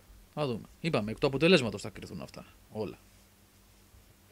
Πάντως δεν είναι, Ε, επειδή, ε, όχι ότι, τους, βο- όχι ότι δεν τους βόλεψαν οι κάφες της Microsoft, αλλά ε, το transition, το πολύ δημιουργικό και το πολύ επιθετικό με την καλή έννοια της ε, Sony από το PlayStation 3 στο 4 είχε ξεκινήσει πολύ πριν αρχίσει τις αηδίες η Microsoft. Δηλαδή η, η, η αυτογνωσία που έδειξαν για τα λάθη του παρελθόντος στη διετία περίπου στην περίπτωση του PS3 νομίζω ότι ήταν ε, παρημιώδης. Διόρθωσαν σχεδόν τα πάντα. Όσα διορθωνόταν, έτσι. Όσα διορθωνόταν. Και πιο φθηνή η κονσόλα και νέες εκδόσεις οι οποίες εντάξει ήταν λίγο πλαστικούρα αλλά τουλάχιστον δεν σου ζητούσαν δύο μισθούς. Και πολλά παιχνίδια και δηλαδή είχαν δείξει ότι θα το πάνε όμορφα και δημιουργικά για την επόμενη γενιά. Και έκανε βέβαια και τις ideas η Microsoft. Δούλευε δηλαδή πολύ καλά η ομάδα. Αυτό θέλω να πω. Δούλευε πολύ καλά τότε. Όχ, Παίρναμε, όχ. τελείωνε το PlayStation 3 και έβγαινε το ένα παιχνίδι μετά το άλλο στο PlayStation 3. Έτσι. Όπως και τώρα με το 4. βέβαια. Λοιπόν, όχι, δεν με πείραξε εμένα που φοράει που κάμισα και όχι μπλουζάκια ο Ράιαν. Άμα δεν καταλάβατε τι θέλω να πω, ρε παιδιά, τώρα τι να κάτσω να σας εξηγήσω. Αυτό καταλάβατε. Ε, ότι... Δεν χρειάζεται. Γενικά. Εκτός αν παρανοούνται ήρθατε τώρα εδώ διάφορα- πέρα, εντάξει, δηλαδή, αν είσαι από αυτούς που λέγαμε προηγουμένως. Αν είσαι από αυτούς Αυτό που το λέγαμε. χα, λέγαμε χα, χα, χα, προηγουμένως. χαζά Ναι, στο τέλος χα, είναι χα, χα. το ζήτα που πήγε... Α, πάτησες κατά λάθος. Το ζήτα στο Ναι, χ. είναι δίπλα στο χ. Χα, χα, χα, χα, χα. Χαχαχά, ρε μαλάκες, τώρα αυτό βρήκατε Όχι, να χα, χα, χα, πείτε. χαζά. Χαζούλιδες. Εγώ νόμιζα καλά το είπες, φίλε. Πολύ καλά το είπες. Νομίζω Μαλάκι. ότι προσπάθησα να είμαι πολύ προσεκτικός σε αυτό που είπα και το τι εννοούσα. Ευτυχώς υπάρχουν πολλοί που καταλάβανε τι εννοώ για χημεία της ομάδας, για επαφή, Τώρα- για επαφή της κεφαλής της εταιρείας με το κοινό της, έτσι, για επαφή της, ε, της κεφαλής της εταιρείας με το κοινό, πόσο επικοινωνεί δηλαδή ο άνθρωπος που βγαίνει με τη βάση, έτσι, και πόσο κοντά μπορεί να φαίνεται σε αυτήν. Αλλά τέλος πάντων. Ε, Ε, Γιώργο, δυστυχώς παρανοούνται διάφορα εδώ πράγματα. πρέπει να σου πω κάτι. Έχουμε, έχουμε καταντήσει με κάτι απίθανο τέτοιους, ας πούμε, να κάνουμε disclaimer σε κάθε πρόταση που λέμε.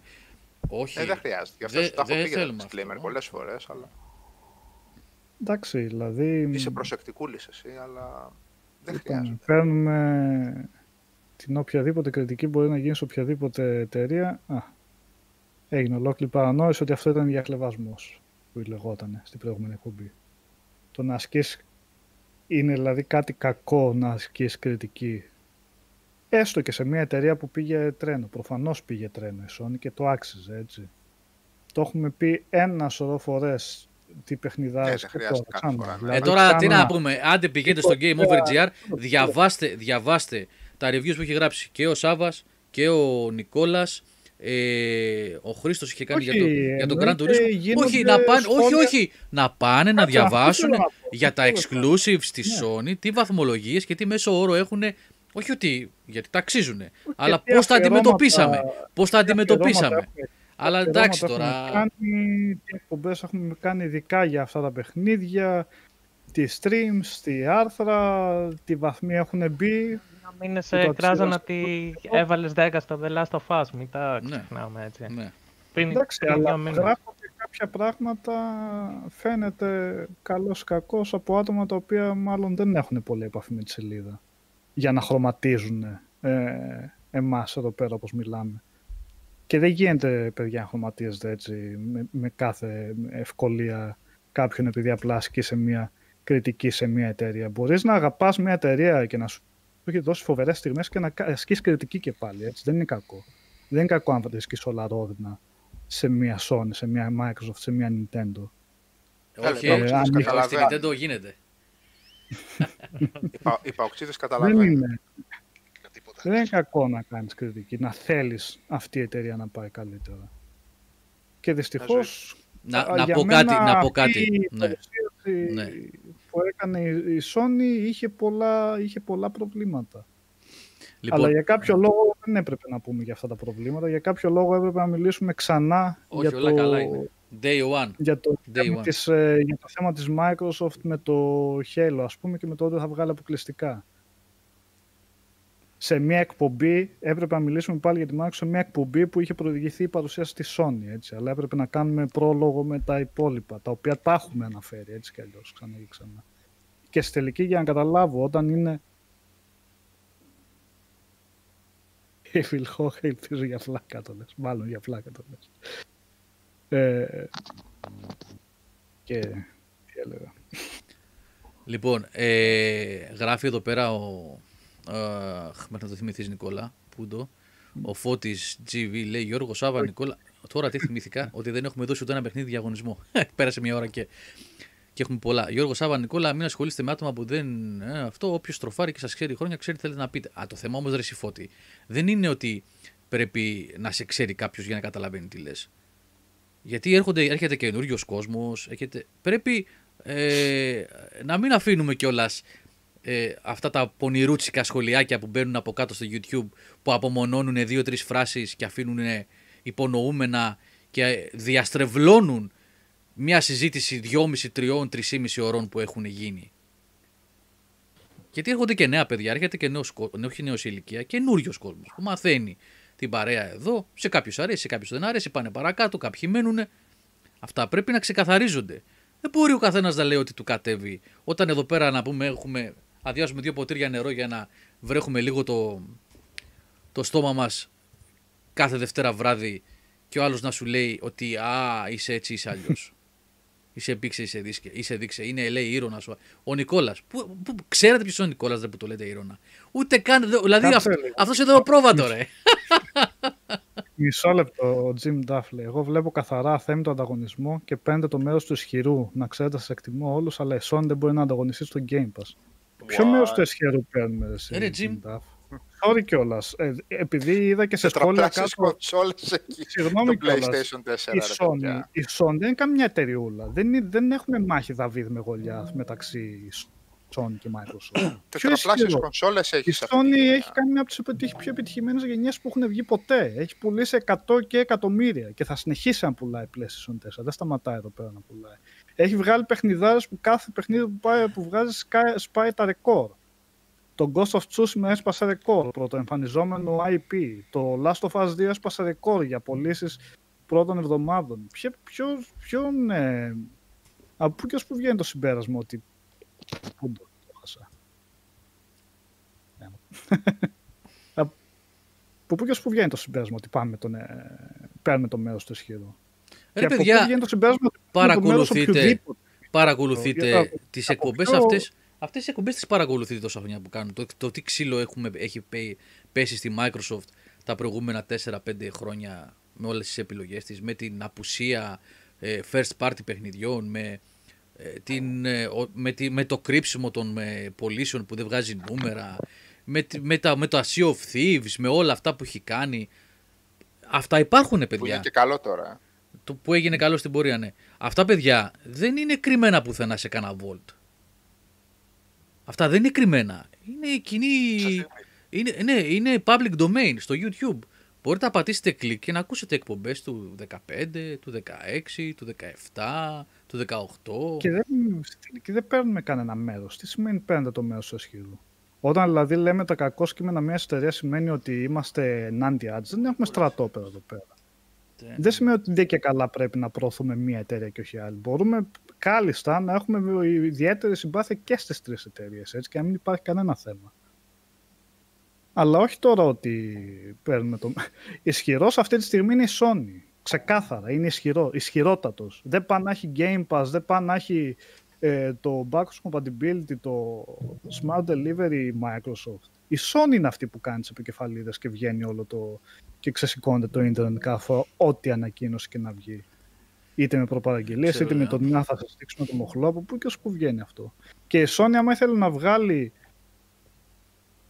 Ναι, δεν είναι τόσο απλό, Jim, τα αυτά που ήθελε. Α, τότε γιατί δεν έχει αγοράσει η, Sony, η Microsoft την Sony, αφού είναι τόσο εύκολο; Α την αγοράσει μια ώρα αρχίτερα να τελειώνουμε. Γιατί το κάνει αυτό το, αυτό το, το ανταγωνιστικό. Εντάξει, παιδιά, όταν η Microsoft θα γίνει το μονοπόλιο του gaming Η και θα είναι. πενταετία κέρδους. ένας Η δαίμονας. Sony έχει κέρδος σαν Sony, όχι σαν gaming division μόνο. Έχει δισεκατομμύρια ε, κέρδος τον χρόνο, έτσι. Δεν είναι μόνο το gaming division. Η Sony, άμα ήθελε να κάνει το δικό της Game Pass, που υπάρχει το δικό της Game Pass με το Play Now ουσιαστικά, απλά λειτουργεί αλλιώς λίγο, θα μπορούσε άνετα να το κάνει. Δεν θέλει να το κάνει, γιατί το οικονομικό της πλάνο είναι ότι εμείς βγάζουμε τα αποκλειστικά και πουλάνε σαν τρελά τα αποκλειστικά, επομένως για να τα βάλω σε μια υπηρεσία που θα είναι μόνο με συνδρομή. Η Microsoft έχει διαφορετικό εμπορικό πλάνο. Να πάει να κάνει τη συνδρομητική, τέλος πάντων δεν χρειάζεται να τα εξηγώ. Αλλά η Sony μια χαρά θα μπορούσε να κάνει επένδυση. Δεν θέλει να την κάνει αυτή την επένδυση. Και με το, με το δίκιο της φαντάζομαι. Γιατί όχι δηλαδή. Έχει, έχει εταιρείες, έχει εντυπώσει κανονικά στο μυαλό μας ότι έχει κορυφαία αποκλειστικά και τα έχει. Το ξέρετε όμως ότι αυτό που λέτε τώρα, που- όχι αυτό που λέτε, αυτό που εκ- εκφράζεται ως επιχείρημα ε, ε, σε σχέση με Sony και Microsoft χρησιμοποιούνταν ακριβώς το ίδιο, παιδιά. Verbatim όμως, ακριβώς το ίδιο, ακριβώς το ίδιο, το 1996 με τη Sony και την Nintendo. Όταν άρχισε να ανεβαίνει το πρώτο PlayStation και να παίρνει, να φέρνει αυτά τα παιχνίδια, τα πρώτα 3D, να πηγαίνουν όλο και περισσότεροι publishers κοντά, η, η Square ειδικά με το Final Fantasy VII και η Konami με το Metal Gear Solid. Η ατάκα που έλεγαν τα, τα fanboys της Nintendo εκείνη την εποχή ήταν ήρθαν οι πλούσιοι να χαλάσουν το gaming. Είναι όμως, επαναλαμβάνω, copy-paste η ατάκα. Copy-paste. Γιατί εγώ την έζησα αυτή την εποχή. Και δεν την έζησα, δεν ήμουν 12 χρονών, ούτε 8. Εγώ την έζησα και ήταν ακριβώς το ίδιο επιχείρημα. Ήρθαν οι πλούσιοι της Sony, γιατί η Sony τότε ήταν και στα consumer electronics πολύ ψηλά. ε, Με Discman, με ερχόμενοι από Walkman, Trinitron τηλεοράσεις, Saron εκείνη την εποχή. Παίζε μόνη της, έτσι. Στα 90s η Sony στις τηλεοράσεις έπαιζε μόνη της. Δεν υπήρχαν LG και Samsung τότε, ούτε για πλάκα. Άκουγε Samsung και έλεγες Τι είναι αυτό, Κινέζικα τα αγοράζουμε. Και το επιχείρημα ήταν ήρθαν οι πλούσιοι λεφτάδες να, χα- να καταστρέψουν το gaming. Γραμμένο σε φόρα είναι αυτά. Θα είναι γραμμένα, ψάξτε σε τίποτα μαύρα φόρα και φόρουμ παλιά. Μπορούσαν οι α, θα λεφτάδες... τα βρείτε.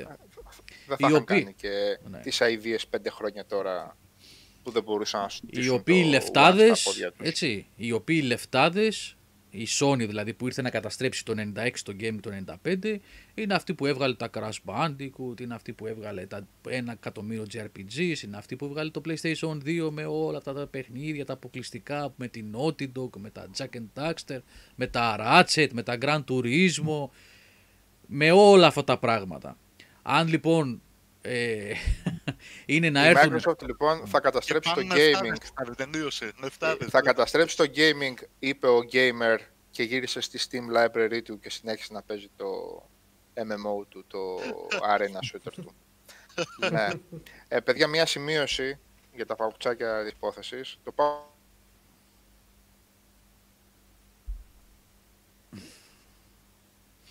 Πληρώνεις το Πες το, ταλιράκι σου. πες το άλλη μία, και γιατί βλέπεις- πρέπει, πες το άλλη μία, γιατί πρέπει να είχαμε 3-4 δευτερόλεπτα ένα... Σοβαρά. Ναι. Λέω, το Όχι, PAOK, όχι, TV Ναι. το PAOK TV δεν κόπηκε καθόλου σε αγώνα πρωταθλήματος σε τούμπα. Μπαίνεις κανονικά στο PAOK TV με VPN. Βλέπει ότι είσαι στα Γκαλαπάγκος, τα νησιά και σε αφήνει να πληρώσεις και να δεις το παιχνιδάκι κανονικότατα χωρίς να τρέχεις να βλέπεις το άλλο το κανάλι στα καφενεία, αν δεν το έχεις στο σπίτι σου. Οπότε δεν κόπηκε το PAOK TV, παιδιά. Καθόλου. Ε, Κανονικότατα δείχνει τους αγώνες. Evil Hawk λέει ρε παιδιά κάντε μια συζήτηση σχετικά με παλιά παιχνίδια έτσι νοσταλγία φάση αν μπεις στο, στις playlists του Game Over ε, στην κατηγορία με τα ε, αφιερώματα κάτσε να το βρω για σίγουρα έχουμε κάνει πολλά βίντεο που έχουν ουσιαστικά είναι αφιερώματα σε παλιότερα, σε παλιότερα παιχνίδια.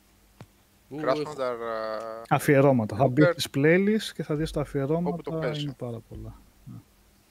Λοιπόν, προς επίρρωση του ότι δεν διαλέγουμε στρατόπεδο, προς επίρρωση και προς ενδυνάμωση του επιχειρήματος ότι ποτέ και για κανένα λόγο Αυτό, δεν διαλέγουμε στρατόπεδο, εγώ προπαρήγγειλα για πρώτη φορά στη ζωή μου κονσόλα το Series X.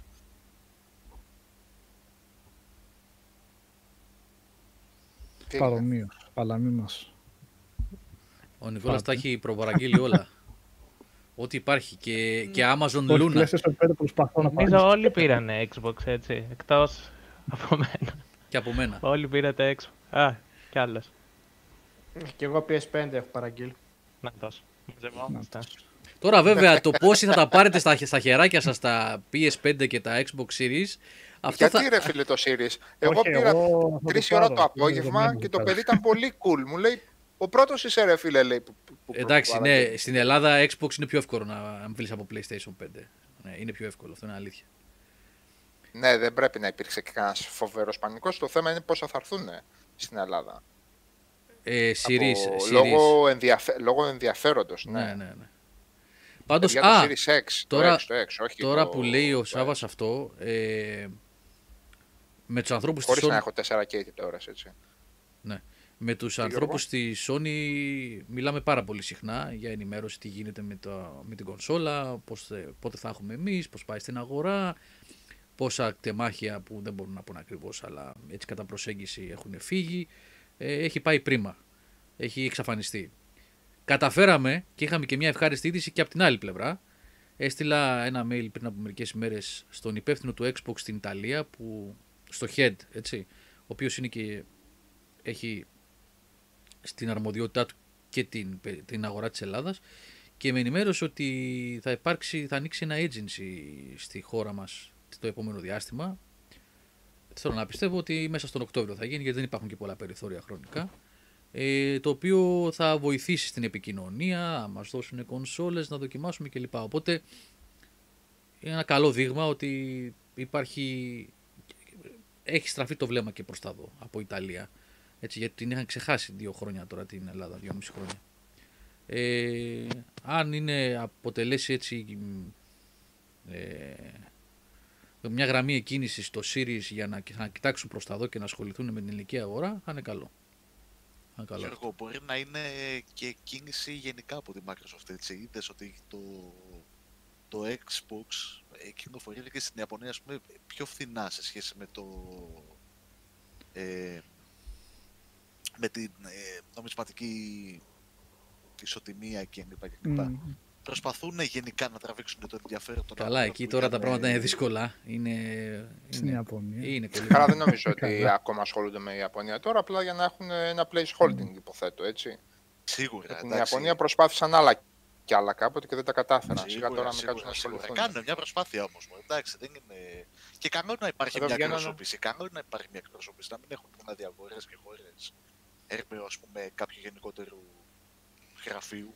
Τώρα για ολόκληρη η Ιαπωνία να έχουν και ένα γραφείο εκεί πέρα και να βάζει και χίλιες κονσόλες δεν νομίζω ότι είναι πρόβλημα για τη Microsoft, αλλά δεν βλέπω να, το- να ξανακάνει την προσπάθεια που έκανε το 7, 8, 9 τότε με τα αποκλειστικά, με τα στούντιο στην Α, Ιαπωνία και το καθεξής. Miss Ναι. Walker και εγώ δεν ξέρω τι. Δεν βλέπω να ξαναγίνεται κάτι τέτοιο. Είχε κάνει αρκετή προσπάθεια. ναι, ναι, ναι. Αλλά Εκεί, εκεί δεν είχε να κάνει με το ότι δεν θέλουμε ένα προϊόν, εκεί είχε να κάνει με συνομπισμό 100%. Δεν, δεν υπήρχε θέμα. Υ- Υπήρχε μια αγορά η οποία έλεγε, φίλε, εγώ είμαι αυτό που είμαι μόνος μου σαν μέγεθος, δεν με ενδιαφέρεις. Κακώς, κατά τη γνώμη μου, είχε ασχοληθεί η Microsoft. Προέκυψαν βέβαια δύο-τρία καλά παιχνίδια από την όλη υπόθεση. Κέρδος ήταν και αυτό. Λοιπόν, τώρα που λέμε για παιχνίδια, Χρήστο, θες να πεις λίγο για Ναι, ναι, ναι, να το κάποια από τα, δώσουμε, από τα γιατί- παιχνίδια που ναι. έχουμε σήμερα για διαγωνισμό. Ναι, ναι. Τι ακριβώς είναι αυτό; Λοιπόν, οι περισσότεροι θα θυμάστε το. Να, το φάγαμε κιόλας. Γρουσούζι λάμπρα. Λοιπόν, Και οι τι έκανε ο περισσότεροι. Λάμπρος, Ποιο φάγαμε; Όχι, ξέρει, ξέρει αυτές. ε, θα Βάλα, θυμάστε λέει τώρα. τον Ορφέα που είχε μπει πριν κάτι μήνες και ήταν φίλος και του, και του Νίκου, του Πλωμαριτέλη και δικός μου και είχε μιλήσει για ένα παιχνίδι που είχε φτιάξει σε Unreal που ήταν και η πτυχιακή του. Το A Day with Timmy, Tommy, κάπως έτσι αν θυμάμαι καλά. Και ο Ορφέας ετοιμάζει το καινούργιο του παιχνίδι που είναι ένα twin stick shooter και θα κυκλοφορήσει στο Steam πρόσφατα. Ε, ναι. Θα κυκλοφορήσει τα Χριστούγεννα και μας έχει δώσει δύο κωδικούς κλειδάκια για Early Access. Είναι πολύ αρχικό το στάδιο του Early Access, αλλά το παιχνίδι θα κυκλοφορήσει σύντομα σχετικά τα Χριστούγεννα. Ε, twin Stick ε, Shooter στο διάστημα με ρομπότ και τα λοιπά. Από ένα άτομο φτιαγμένο σε Unreal και για να στηρίξει και εμάς και για να τον βοηθήσουμε κι εμείς θα δώσουμε δύο κωδικούς στο παιχνίδι του. Οπότε πώς να τους δώσουμε τώρα; Διε- Τι ερώτηση να κάνουμε; Ό,τι Έχεις κανένας θέλεις. καμία ιδέα; Ε, πιο πολύ έτσι για να δώσουν στα παιδιά είναι. Να, να, Ναι, δουν, να, λοιπόν. δουν, να δουν το, το παιχνίδι. Τι να κάνω, έχει να κάνει; πετάξω τους κωδικούς και ποιος προλάβει. Όχι, μωρέ, κάνε μια ερώτηση. όχι, όχι, όχι, όχι, εντάξει. αυτό. Όχι. Ε, όσοι θυμούνται, τι ακριβώς ήταν το παιχνίδι που είχαμε παρουσιάσει του... Αχ, το όνομά του, κόλλησα. Πώς θα- Ορφέα, τι Ορφέα. Του Ορφέα. Ναι, τώρα αυτό είναι περίεργη ερώτηση. Κάτι. Είναι δύσκολο να το Ε. θυμούνται, ε. ναι. Όχι αυτό, τι να Πώς περιγράψω. λέγεται ο Ορφέας. Πώς λέγεται ο λέγε. Ορφέας;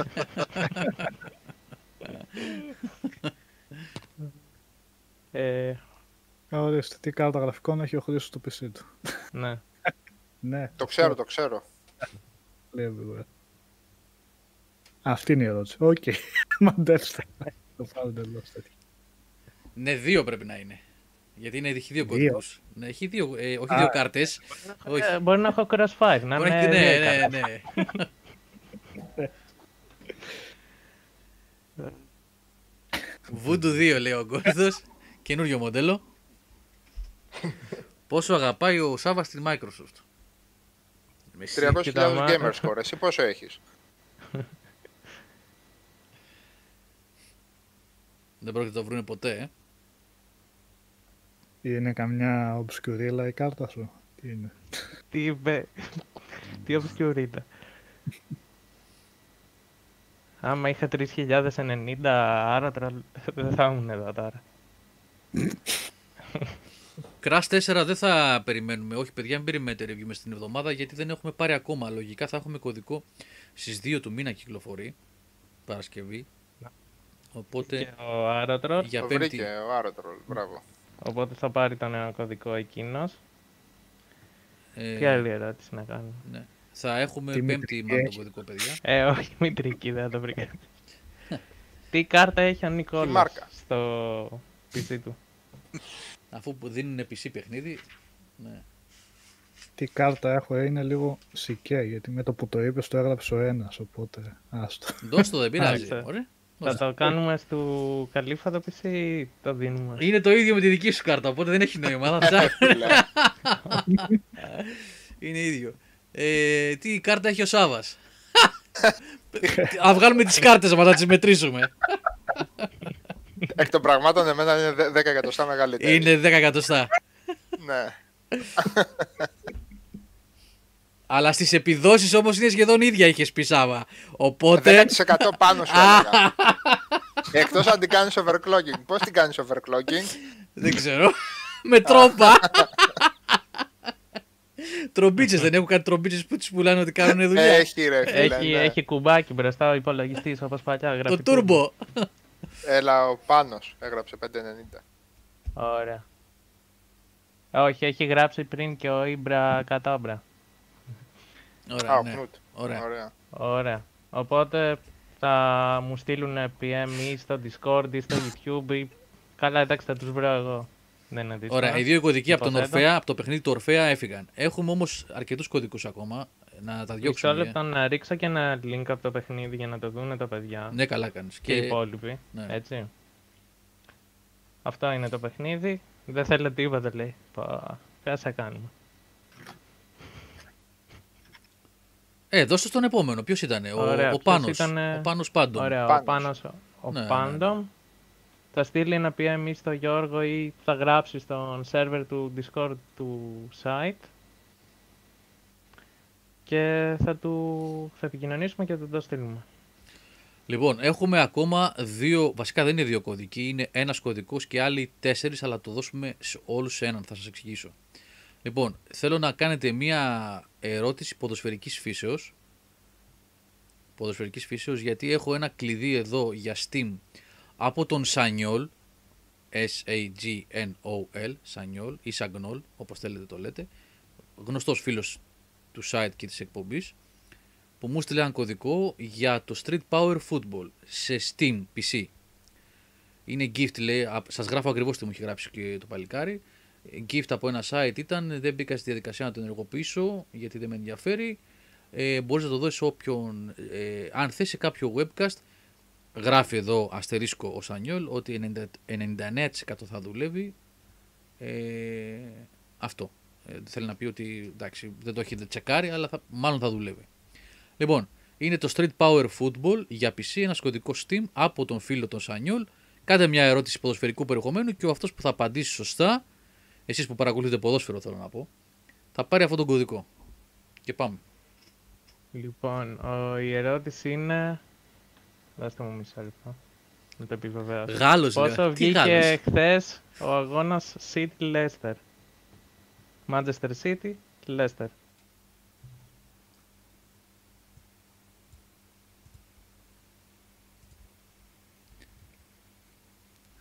Χάτσι Παναγίσλιο.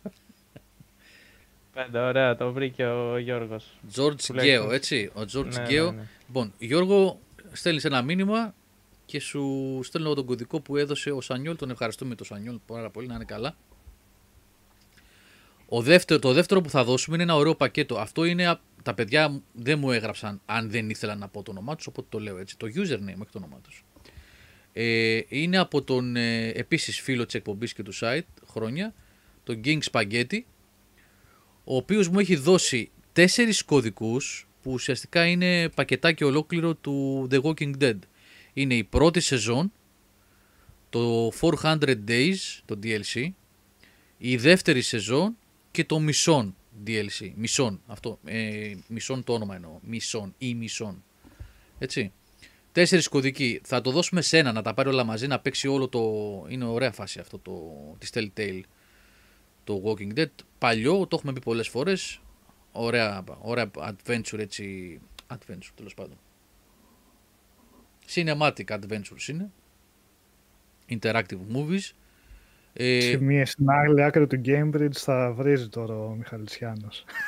ναι, για- είπες, γιατί δεν είναι adventure. Έγινε ένας μικρός σεισμός στην άλλη άκρη του Cambridge τώρα. Όχι, ξέρεις τι, θα είπε I feel a disturbance in the force. κάτι, κάτι δεν πάει καλά. Λοιπόν, ε, μία ερώτηση σχετικά με Walking Dead. Ε, τηλεοπτικό, ό,τι θέλετε. Όποιος απαντήσει θα πάρει αυτούς τους τέσσερις κωδικούς για Steam, έτσι εννοείται πάλι, PC. Ε, από τον King Spaghetti, τον οποίο ευχαριστούμε επίσης πάρα πολύ για το, για το δωράκι. Έχετε καμία ερωτησούλα σχετική με Walking Dead; Οτιδήποτε. Οποιασδήποτε φύσεως. Έτσι, να γίνει Ντάριλ να πατάει ο Άρολτ. Κατευθείαν. Κάτσε, κάτσε. Πώς λένε τον α, δημιουργό του κόμικ. του Α, Walking ωραίο. Dead. Ωραίο. Μμμ. Ωραίο. Ωραία ερώτηση. Πώς λένε το δημιουργό του κόμικ, στον οποίο βασίζονται όλα; Αντρούν έμπνευση βασικά. Τζένι Μπότσι. Τζένι Ευγενία Μπότσι.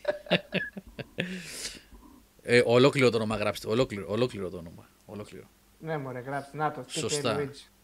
Ποιος; TK Luigi. Βλέπω.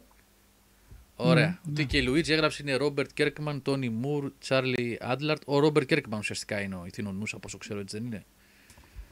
Ωραία. Ο Τίκε Λουίτζι παίρνει ε, το πακετάκι με τους τέσσερις κωδικούς που μας έδωσε ο King Spaghetti. Ένα μηνυματάκι, ξέρετε τη διαδικασία. Ε, και μιας και είμαστε στους διαγωνισμούς, να πούμε ότι έληξε ο διαγωνισμός με τα 32 Xbox 360 παιχνίδια που ε, έτρεξα μέσα από το Instagram την προηγούμενη εβδομάδα. Βγήκε ο νικητής, ο Μιχάλης, ο Μιχάλης ήταν νομίζω ο Μιχάλης 13. Και τώρα, σήμερα, ξεκίνησε ένας καινούριο στο Instagram και στο Facebook page με δύο press kits, σας το είχα ξαναπεί ότι θα τα πάρουμε, τελικά ήρθαν σήμερα και τον έτρεξα μέσα στο διαγωνισμό. Είναι δύο κουτιά, δύο press kits, ε, τα οποία έχουν μέσα από μία δερμάτινη μπάλα και ένα υπέροχο, πολύ έτσι παχύ, πλεκτό κασκόλ ε, από το Captain Tsubasa από το παιχνίδι. Παιχνίδι δεν έχουν μέσα αυτά τα press kits. Είναι συλλεκτικά press kits. Δεν έχουν το παιχνίδι το Captain Tsubasa. Είναι υπερσυλλεκτικά, όχι απλώς συλλεκτικά, γιατί ούτε πολλούνται, ούτε collector's edition, είναι, ούτε τίποτα. Μια και έξω βγήκαν, ξέρω εγώ, 5.000 κομμάτια που σταλθήκαν σε διάφορες αντιπροσωπείες από την Ιαπωνία, σε διάφορες αντιπροσωπείες ανά τον κόσμο και οι αντιπροσωπείες αυτά τα δίνουν σε διάφορα μέσα ενημέρωσης, σε όσους press kits. Ε, και επικοινώνησαν από την Bandai Namco Ελλάδος και μου είπαν Γιώργο μπορώ να σου δώσω δύο τέτοια να κάνετε δώρο για τους ε, αναγνώστες. Οπότε να ξέρετε αυτά, δεν, όσοι, όσοι γουστάρετε αυτό το άνιμε, τη σειρά κτλ. Δεν θα τα βρείτε αυτά πουθενά. Δεν βρίσκονται. Δεν πολλούνται, δεν υπάρχουν πουθενά. Μόνο στο eBay αν πουλήσει κάποιος που έχει παραλάβει κάτι α- παρόμοιο, έτσι. Οπότε αν, σα- αν σας ενδιαφέρουν είναι δύο press kits, δύο κουτάκια με μπάλες δερμάτινες branded και κασκολάκι που λέει Japan, Captain Tsubasa κλπ. Για το σχετικό παιχνίδι. Οπότε ε, σε αυτό το διαγωνισμό κάνετε ένα like είτε στο Instagram είτε στο Facebook page. Έτσι. Και τέλος της εβδομάδας θα βγει ο νικητής και οι νικητές, οι δύο δηλαδή, και γι' αυτό. Και αν όλα πάνε καλά, θα έχετε και ένα ωραίο διαγωνισμό εκεί μέσα στον Οκτώβριο για να γιορτάσουμε ένα χαρμόσυνο γεγονός. Μακάρι να πάνε όλα καλά όμως. Και να το γιορτάσουμε όπως πρέπει, την ώρα που πρέπει.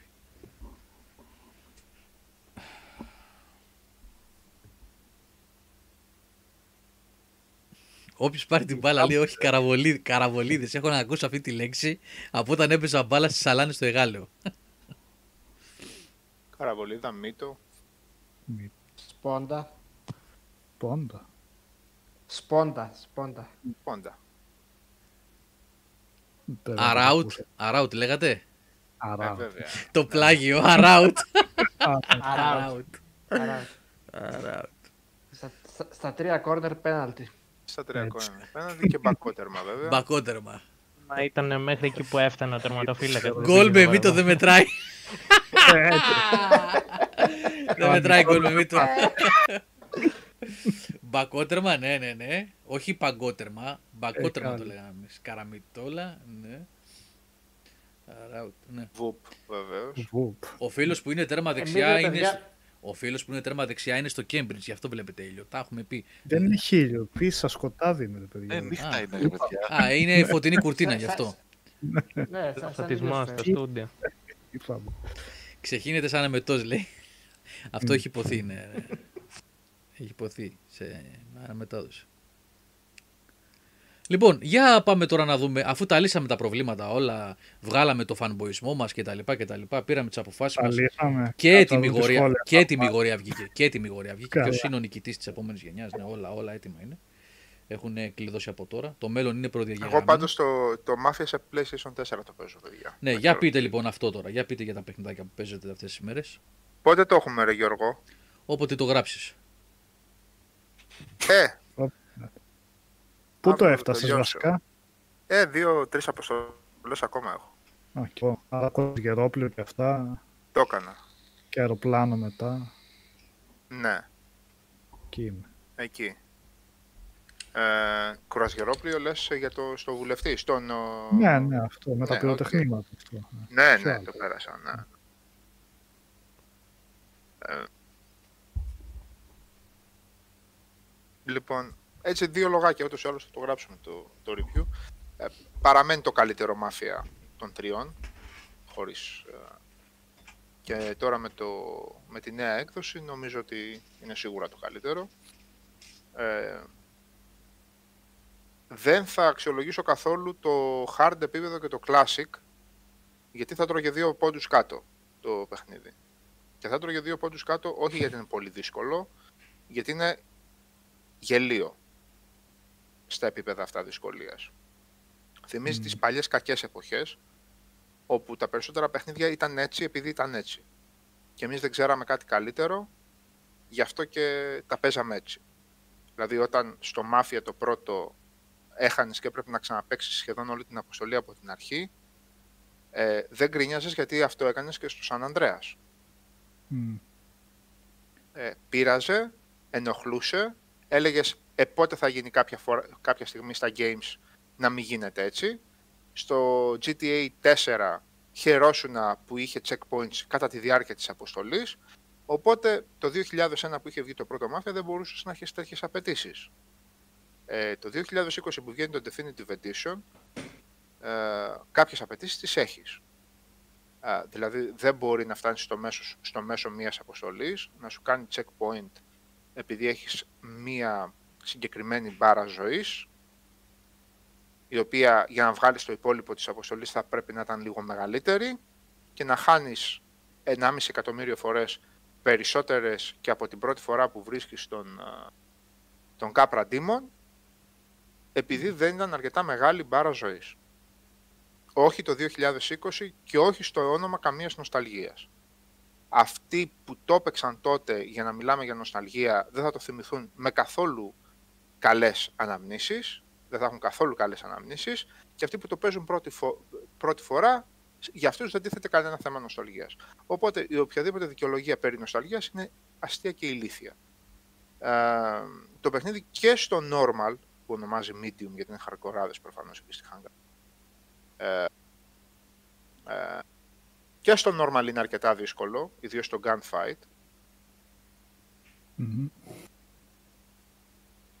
Θα το ανεχόμουν, θα ανεχόμουν αυτή τη δυσκολία, εάν πρώτον δεν υπήρχε το παράδειγμα του Mafia 3 που στο shooting κομμάτι του ήταν σχετικά καλό, σχετικά καλό, αλλά όταν το 2020 παίζεις ένα παιχνίδι όπου ο τύπος με το Tommy Gun, επαναλαμβάνω, το Tommy Gun, το, το, το όπλο που το, τη δεκαετία του 20 έσπερνε από τα τρία μέτρα, έσπερνε σφαίρες.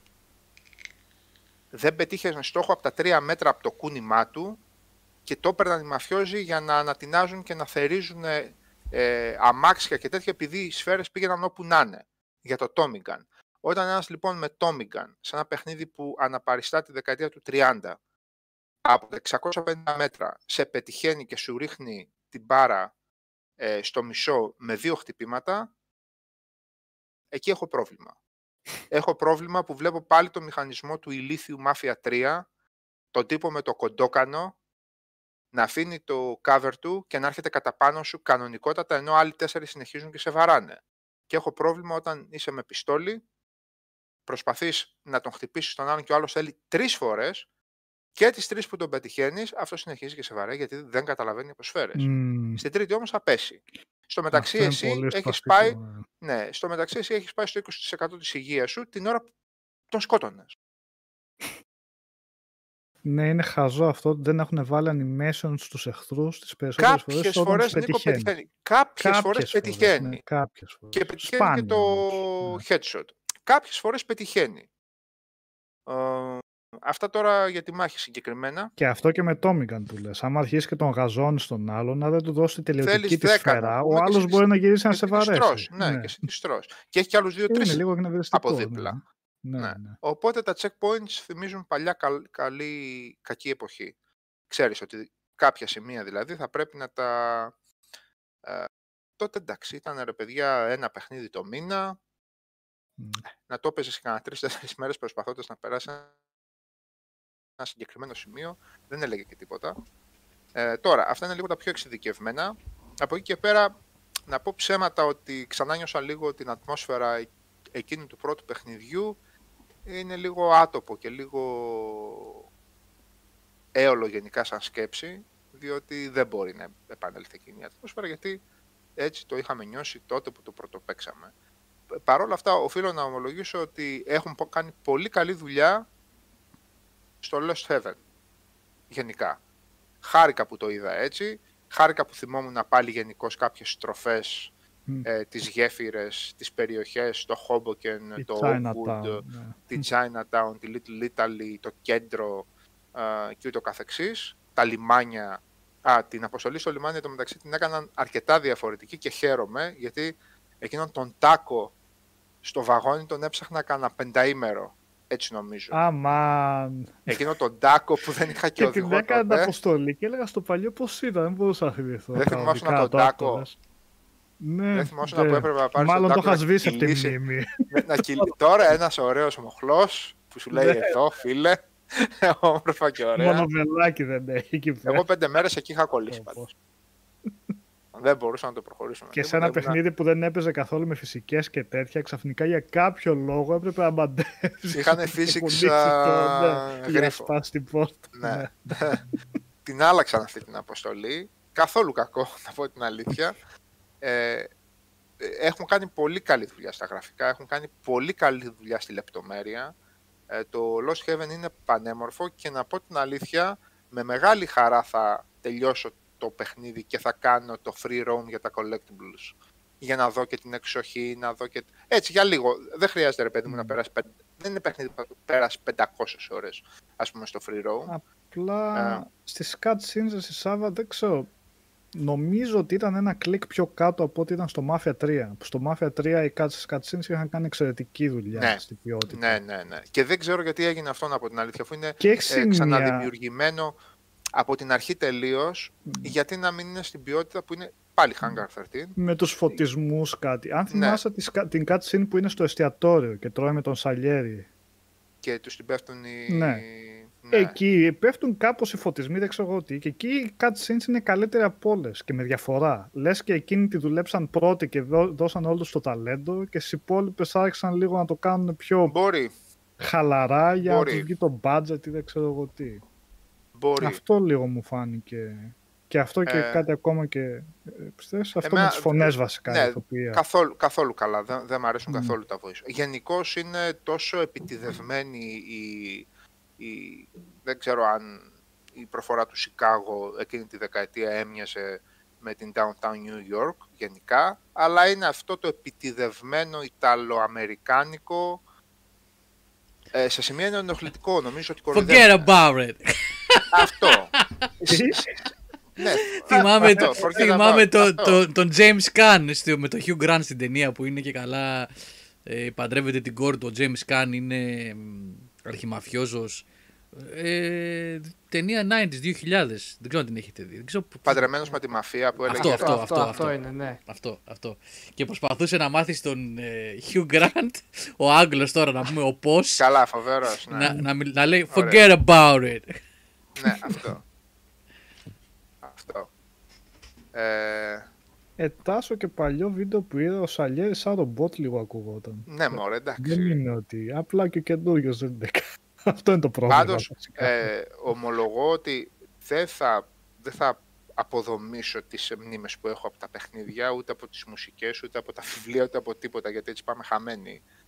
Αλλά από όποια άποψη και να το δεις, ε, ήταν πρωτόγνωρο, ή, αν όχι πρωτόγνωρο, σίγουρα δεν είχε πολλά προηγούμενα η δουλειά που είχε γίνει στο πρώτο Μάφια.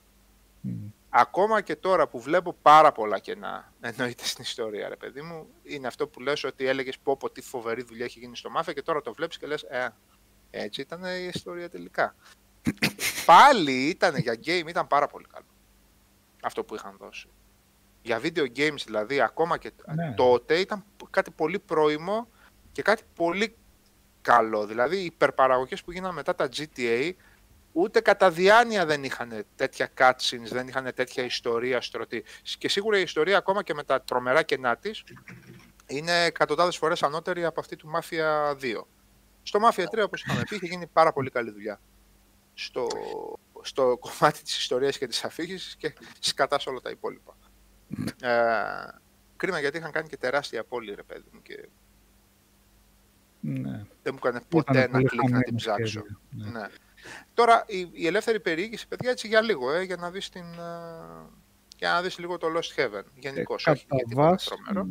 το Mafia είναι, είναι γραμμικό παιχνίδι. Πιο γραμμικό δεν γίνεται. 100% Είναι- γραμμικό. ναι. Η μόνη, πα, Το πα- λέμε open world επειδή είναι απλά ανοιχτός ο χάρτης και μπορείς να πας όπου θες.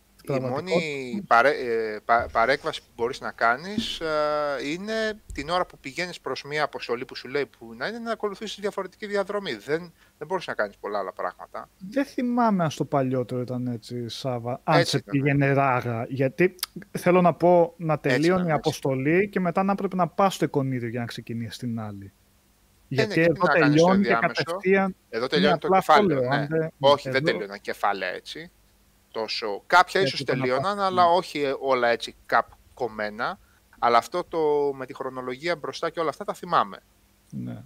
Αλλά Άλλο τώρα αυτό, πρέπει να το ναι. ξαναδώ. Αν σε πήγαινε Ναι. κατευθείαν από τη μία στην άλλη. Εδώ τελειώνει το ένα chapter, κατευθείαν σε ξεκινάει. Δεν το- μπορείς να κάνεις τίποτα, ναι. Δεν μπορείς. Πάντως το free roam είναι πολύ, πολύ γρήγορο, δηλαδή η μετάβαση είναι πάρα πολύ γρήγορη. Οποιαδήποτε στιγμή κάνεις quit και βγαίνεις σε free roam και κόντιβεις ε, Ναι. βόλτες. Έτσι. Ε, Και ο Μάρκος που λέει ναι, η οδήγηση στο 3 ήταν ωραία. Και, στο, και σε αυτό είναι ωραία η οδήγηση. ναι, βασικά. και έχεις και το αμάξι του 3 άμα θέλεις. Χα. Ναι, αυτό βασικά το είδα στον γκάρας. Τι είναι αυτό; Εγώ το πήρα φίλε και γκάζω σε αυτό το muscle car τι ήταν και όλα δεν θυμάμαι. Τι ναι, ήτανε, και soundtrack είχε το καλό ναι. το 3. Αυτό το soundtrack. Λίγο το έχει. χαρακτηριστικό το κομμάτι, ρε. Τε, τε, τε, τε, τε, τε. Reinhardt, Το νομίζω λέγαμε είναι τον αυτό. Μάρκο πάλι έτσι. Τζάγκο Ράιχαρτ του είναι βάλαμε. αυτό. Ο δικός μας ο Μάρκος είναι αυτός. Ναι, ναι, ναι. Γεια σου ρε Μάρκο. Ε, Και- Μάρκο έχασες κουβέντα για fanboys και στρατόπεδα. Είσαι, να κάνουμε τίποτα. Τώρα που μεγαλώσαμε. Ε, Η τώρα που λέτε- πίστα με, το, με τα πίστα με τον αγώνα ταχύτητας πώς φάνηκε; ε, μετά κατάλαβα ότι Η αφού αβόητη κόντεψε, κόντεψε να την πληρώσει το, du- το DualShock, μετά κατάλαβα ότι αν πίεζα λίγο παραπάνω και δεν έκανα quit κάθε φορά, θα έβγαιναν από μόνοι τους από το δρόμο. Είναι πολύ ηλίθιοι. Ναι, ναι. Ναι, Το είναι έχουμε πολύ έτσι. ηλίθιοι πραγματικά. Εμένα μου Ε. έσπασε τα νεύρα η μουσική εκεί πέρα. Δεν κατάλαβα γιατί βάλαν τόσο παιχνιδιάρικη μουσική. Για να σε κοροϊδεύουν. Να σε Μάλλον. τρολάρουν, γι' αυτό. ναι. Ήταν τα παλιά κακά αυτά στοιχεία κάποιων παιχνιδιών που απλά τότε δεν μπορούσες να τα αποφύγεις και ζούσες με αυτά. Αναγκαζόσουν δηλαδή να τη βγάλεις με αυτό το πράγμα. Τώρα, ναι. Σε παιχνίδι που δεν ήταν racing και ήθελε να σε κάνει να έχεις αντανακλαστικά για racing παιχνίδι. Στην έτσι, τέταρτη δεν πίστα. τέτοιο πράγμα. Στην... στο τέταρτο κεφάλαιο. ναι.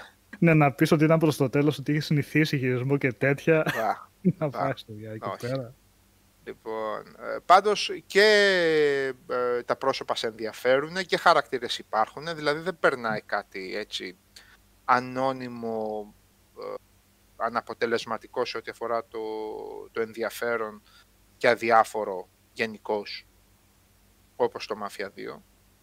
Δεν είναι Έχει τόσο ιστορία. δίθενο στο Mafia 2 βασικά. Είναι Ναι, πολύ πιο έχει, έχει, επικεντρωμένο. μία, ναι, Ναι, έχει ναι. μία πορεία, έχει μία Ναι. στρωμένη... Καταλαβαίνεις περίπου τι γίνεται, αν και δεν γίνεται κάτι συγκλα- συγκλονιστικό. Turf Wars είναι και Gang Wars Ναι. το όλο σκεπτικό.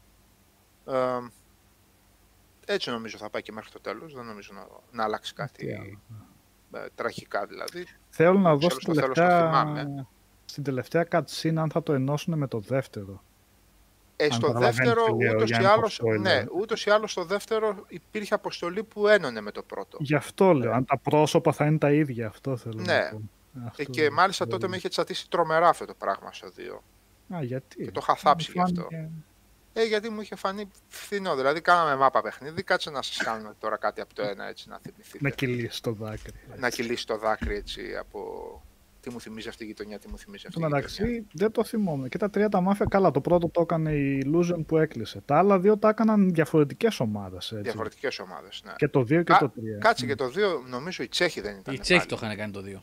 Οι Τσέχοι Είχαν το- αλλάξει όνομα όμως. Κάτσε. Ήταν, Γιατί ήταν είδα ότι είχε νομίζω κλείσει. πολλά πρόσωπα από τη ε, πρώτης ομάδας. Α, οκ. Ε, το 3 είναι Όπως τη και Hangar στο- 13 που είναι Αμερικάνοι. Και σε εκείνη πήγαν όμως νομίζω από το Mafia 2. Και το ένα Μμ. τότε, άμα ήταν. Στη Hangar 13. Ναι.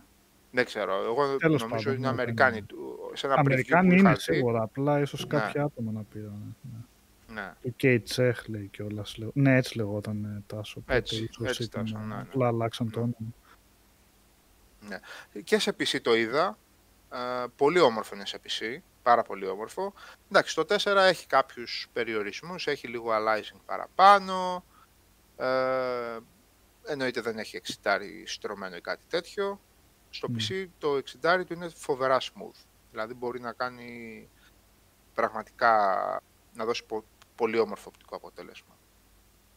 Anyway, μισό νοσταλγία μιλάει, μισό αντικειμενικότητα εδώ πέρα. Εντάξει, Ε, δεν λίγο λέμε για περίεργο κάτι, για κάτι τρομερό αυτή τη στιγμή. Ούτως ή άλλως το να σου δίνει ένα ανοιχτό κόσμο και εσύ να μην μπορείς να παίξεις ανοιχτά. Ίσως για το 2020 ακούγεται κάπως, αλλά πιστέψτε με ήταν τρομερά, τρομερά έντονο αυτό το πράγμα το 2001 τότε, το 2002. Μμ. Ε, Και είναι ωραίο που έχει μεταφερθεί. Κάποιος μπορεί να δει που δεν είχε ασχοληθεί να δει τι ήταν αυτό για το οποίο εντάξει έχουμε πάρει πολλές άλλες εμπειρίες στο μεταξύ. σίγουρα. με αλλά από πολύ κάπου ωραίες αρχίζουν όλα ιστορίες αυτά. Και αυτά αλλά ναι, σαν ιστορία και μόνο είναι αυτούσιο από άποψη σενάριου. Έτσι. Ναι, Εντάξει, κάπου- φαντάζομαι Και από κάποιο δομή και από τοποθεσίες και από όλα, απλά Μμ. ξαναφτιαγμένα. Και με ωραίο τρόπο κιόλας και με σεβασμό. Τέλος πάντων, εγώ το πρώτο το Mafia συνεχίζω να το θεωρώ πραγματικά ιστορικό παιχνίδι.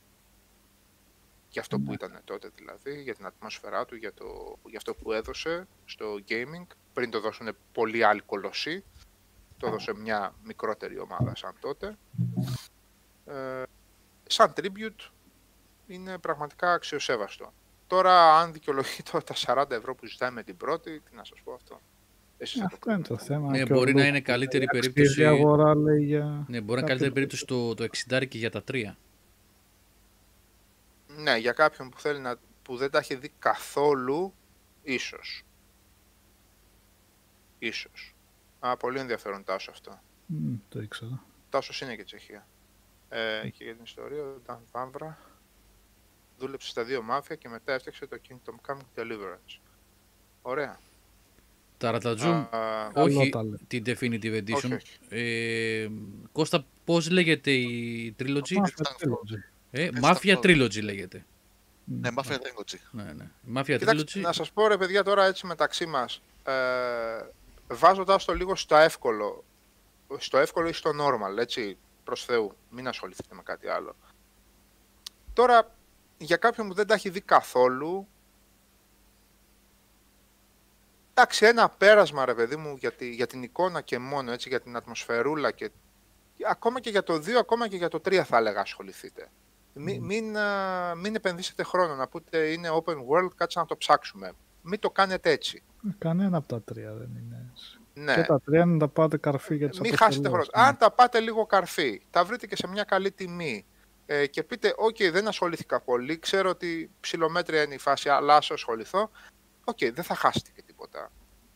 Ξέρω τρόπους αυτή τη στιγμή στο gaming που χάνεται χρόνος με άλφα γιώτα ε, εκατοντάδων ωρών περισσότερος από το να κάτσετε να ασχοληθείτε με τα Mafia. Οπότε, εάν παίζει ένα τέτοιο ενδεχόμενο, καλύτερα να ασχοληθείτε με τα μάφια.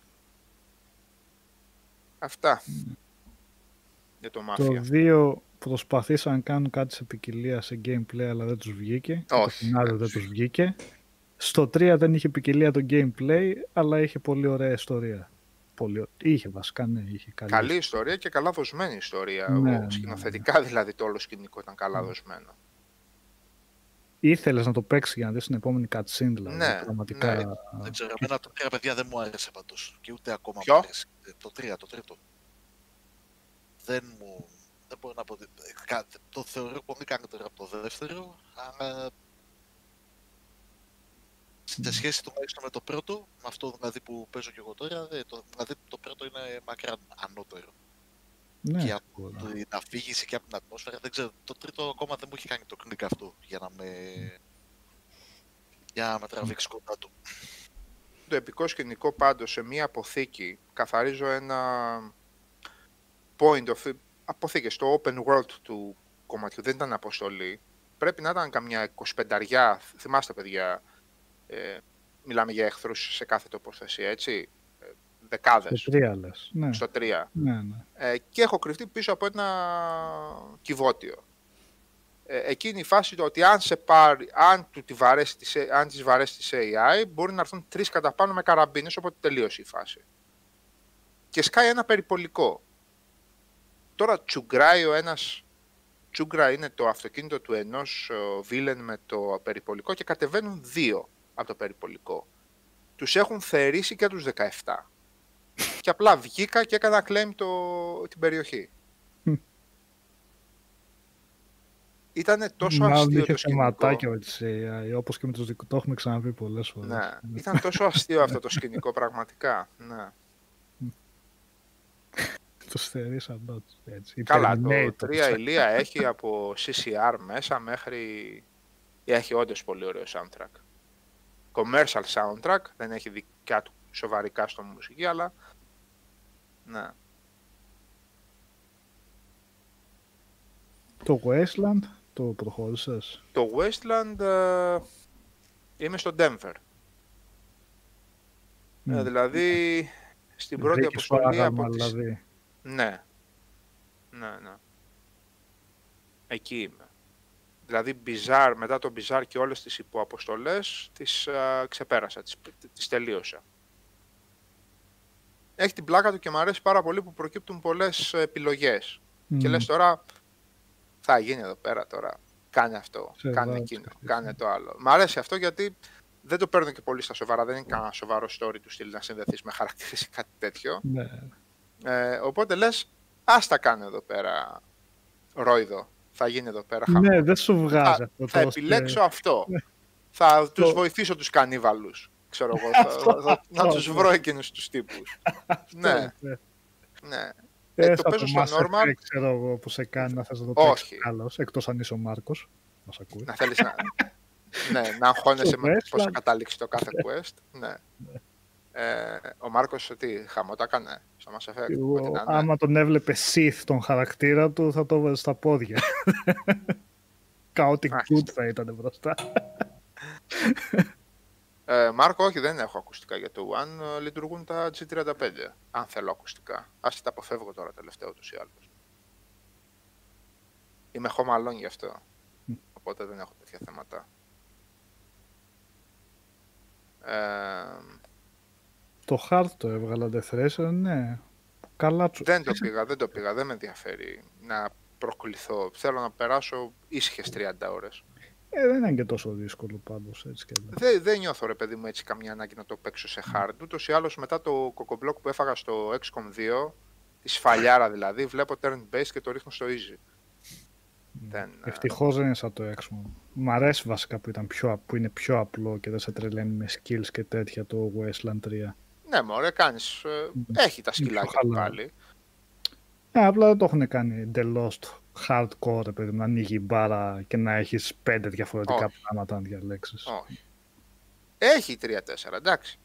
Αν, το, αν ανεβάσεις κάποια perk, έχει Ναι. κάποιους συνδυασμούς που μπορεί να κάνουν καλή δουλειά. Αλλά είμαι στη φάση που αυτή τη στιγμή παίζω ένα παιχνίδι ήδη 25 ώρες και βγάζει ένα κάρο εικονίδια και απλά δεν ξέρω τι είναι. Και να σας πω την αλήθεια, δεν με ενδιαφέρει και να μάθω. Μμ. Δεν δεν θα μπω στο manual, να ψάξω το manual και να δω γιατί έβγαλε αυτό το μείον 30 από δίπλα Ναι. δεν με πολύ ενδιαφέρει. Εφόσον τους σκότωσα, τελείωσε. Είμαι σε τέτοιο mood στο Wasteland. OK. Σε άλλο turn-based μπορεί να το πάω πιο hardcore. Όταν βγει το Baldur's Gate, μπορεί να ψάχνω και το τελευταίο σύμβολο, δεν ξέρω. Θα δω. Αργεί αυτό, μάλλον. Αργεί και η early access Alpha είναι τώρα. και η Early Βγαίνει Access. αυτό το Γιατί, μήνα. Γιατί ξεκινάει Early Access στο Baldur's Gate, που- γιατί μπορεί να μου εξηγήσει κάποιος; Και στο Divinity το είχαν κάνει. Γιατί; Είναι πιο πολύ σαν beta testing, εγώ αυτό καταλαβαίνω. Επειδή Ναι. βασικά θα έχει και online νομίζω co-op, αυτό φαντάζομαι τους βοηθάει για να... Ναι, σωστά. Fund Είναι και αυτό. feedback, Ναι, πώς- οκ, είναι και αυτό. Γιατί το Wasteland 3 για παράδειγμα, ίσως το έχουν στρώσει τώρα, αλλά τις πρώτες μέρες το co-op ήταν ε, unplayable, ήταν κανονικά unplayable. Είχε πολλά πολλά θέματα. Στο παιχνίδι εγώ πάντως σε single player μέσα από το Game Pass Τρόπος. ε, μια χαρά παίζει, δηλαδή δεν, δεν μου έβγαλε ούτε μισό bug, τίποτα, κανένα πρόβλημα. Ωραίο pathfinding έχουνε, Μμ. πηγαίνω στην άλλη άκρη της πίστας, κλικάρω και έρχονται. Μόνο το loading έχει ένα θεματάκι. Είναι λίγο Είναι μακρύς. Ντυμένο το loading, ναι. Ναι. Και δεν νομίζω να δικαιολογείται κιόλας. Είναι σχετικά Γιατί; μικρές περιοχές. Ναι. Όταν κάνει reload μικρών περιοχών ρε Νίκο και πάλι κάνει τόσο. Μμ.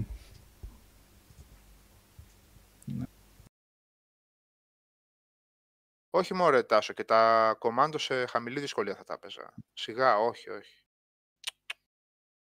Πρέπει να είναι κάτι πολύ συγκεκριμένο για να, προκαλ... να, να, δε- να αποδεχθώ πρόκληση πλέον από το παιχνίδι. Να είναι φάση σέκυρο και τέτοια. Που να, αξίζει- να ξέρω ότι αξίζει τον κόπο. Δεν δεν- δεν θέλω να πολύ ταλαιπωρούμε. Ή η Doom, ας πούμε, που ήθελα να γίνω καλός στο platforming του. Λέω, Doom εδώ. Nightmare. Μμ. Άμα γίνω καλός, έγινα. Δεν έγινα, το παρατάω. Ε, Πρέπει να, είναι, να μου κάνει κλικ, να είναι πολύ. Δεν θέλω να κάτσω να ζοριστώ σε ένα παιχνίδι που να είμαι με sniper και τρεις φορές ε, να κάνω miss. Χωρίς να καταλαβαίνω γιατί στο 90% κάνω miss. Είναι, θέλω να, είναι κάτι που το ελέγχω 100%. Τώρα στα turn-based είναι κάποιες φορές που, που, που μου έρχεται να βάλω τα κλάματα. Δεν το... Εκείνο το έξκο μου με έσπασε τα νεύρα το 2. Με τσάκισε εκείνο το 2. Σου κατέστρεψε το είδος. Ναι, ναι, με, εντάξει, με κατέστρεψε εκεί πέρα. Δεν ήξερα τι, θα, να- τι να το κάνω. Μμ. Έχασα ένα παιχνίδι από τις ανοησίες τους. Σε εκείνη την πίστα με τα φίδια, να πούμε, που γίνονται κόμπρες, οι εξωγήινοι. Καλά, Βγάζει εσύ 16. το έχεις Και λες παίξει. γιατί 16 ρε φίλε. Το έχεις παίξει και με ένα DLC μαζί, έτσι δεν είναι. Ναι, αυτό το Ε, που δεμένο πήγες που είχαν στο- βγάλει οι λύθοι. Τέλος πάντων. Ένα κλικ παραπάνω. Παιδικά τραύματα. Ναι. Προδιετίες. Δεν πειράζει. Κόμπρες αυτές, ναι. Που είπες για Ναι. Doom παραπλήσει. Ο Μιχάλης παίζει, έπαιξε το, παίζει το Doom ή το παίζει; Ναι, το, το, Παίζεις; το τελειώνω, το, τελ- το τελειώνω. Σε τι τέλος τέτοιο είναι. το βάλες Μιχάλη; Ε, Πώς στο το- Hurt Me Plenty ρε Σάβα, δεν, δεν πάω Οκ, παραπάνω. εντάξει, δεν το... Και ήδη, ήδη τρώω ξύλο. Δεν, ήθελα να σε ρωτήσω, εσύ Μα στο κανείς δεν λέει ότι Nightmare δεν δηλαδή, τρώσει ξύλο. ναι. Δεν μου λες, στο Nightmare έβγαλες και τα Slayer Gate και τα λοιπά ή Ναι, Nightmare όλα Gate? ρε, όλα, όλα, όλα. Ω, όλα. φίλε. Τι κλάμα. Εντάξει, αδρεναλίνη, αλλά εκεί αξίζει τον Ναι. κόπο γιατί ξέρεις τι θα σου προσφέρει ρε παιδί μου. Ξέρεις ότι αν γίνεις λίγο καλός θα το καταφέρεις. Ναι. Ατα, α, Ναι. ασταμάτητη κίνηση και εναλλαγή όπλων, σαν, α, σαν παλαβός.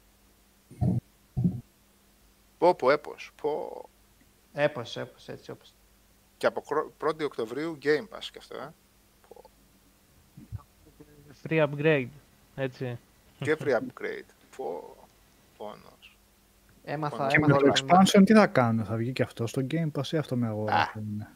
Α. θα είναι; Μάλλον Όχι, με αγορά. DLC ποτέ δεν μπαίνουν σε Game Pass Ναι. και expansions. Ούτε, ούτε της α, Microsoft δεν μπαίνουν. Όχι, της Ναι, Microsoft σωστά. μπαίνουν. Όχι, όχι. Δε, Ούτε στο της Forza δεν Microsoft τα παίρνει. έχουν βάλει. Ναι. Όχι, δεν μπαίνουν. Ούτε της Microsoft. Ε, το Game Pass έχει μόνο standard editions. Τίποτα άλλο. Έτσι, έτσι, ναι. Θα μας παρασέρνουν τι- να αγοράζουμε τα DLC τους, αλήθεια. Το DLC θα ξέρουμε τι έχει περίπου. Ξέρουμε ότι το χωρίσαν σε δύο κομμάτια, οπότε ελπιστώ να είναι αυτό που λέμε expansion και όχι DLC. Sorry. Ναι, για λογικά, expansion part πάνε one. μάλλον, ναι. Ναι. Να έχει κάποιες ώρες gameplay, δηλαδή μην είναι καμιά ώρα τέτοιο έτσι. Καμιά πιστούλα εκεί πέρα. Σε παραπλήσω παιχνίδι το Sirius Sam 4 έπαιξα αρκετά. Ας σου στείλω Το και τρία review, το έχεις βασικά παίξει. το έγραψα. Ε, το είχα παίξει, αλλά όχι πολύ. Θυμάμαι δεν μου πολύ Όχι. άρεσε και δεν έχω, δεν έχω και πολύ ανάμνηση για το τι ήταν. Και; Το 4 είναι το Sirius Sam. Είναι το ίδιο πράγμα. Όπως ίδιο έχεις στο πράγμα. μυαλό σου το, το παιχνίδι. Λίγο- Μπορεί και όταν το παίξεις να νομίζεις ότι ήταν και τα ίδια γραφικά τότε στο 3 και στα προηγούμενα. Γιατί και τεχνικά. το 2 δηλαδή λίγο διέφερε που ήταν για Xbox. Που ήταν και για Xbox και το είχαν κάνει έτσι λίγο διαφορετικούλη. Πόσο διαφορετικό ήταν. Ορδές εχθρών δεν πολεμούσες. Ε, ξέρω. ήταν λίγο διαφορετικούλη. Είχα εκείνα τα levels τα περίεργα με το μεγάλο κάστρο και τη χοντρή πριγκίπισσα με το δράκο. Θυμάμαι. Πήγαινε να Είναι σώσει την πολύ- πριγκίπισσα και τελικά ήταν έκτρωμα. Δεν τα θυμάσαι. Είναι πολύ τετριμένο είναι. Εντάξει, είναι αυτός ο χαμός που γίνεται, σου έρχονται δεκάδες δεκάδες οι Να εχθροί. σου πω, προχθές με τον Οδυσσέα δεν ήσουν να, που έπαιζες. Και λέει ο Οδυσσέας, Εγώ θυμάμαι σε αυτό το παιχνίδι. Πολύ μοναξιά και λέει και πολλοί μιλάνε. Εγώ θυμάμαι σε αυτό το παιχνίδι. Ερχόταν πολύ. Λες και εσύ, ναι, και εκείνη τη στιγμή άρχισαν και έρχονται. και πανικό βάλει.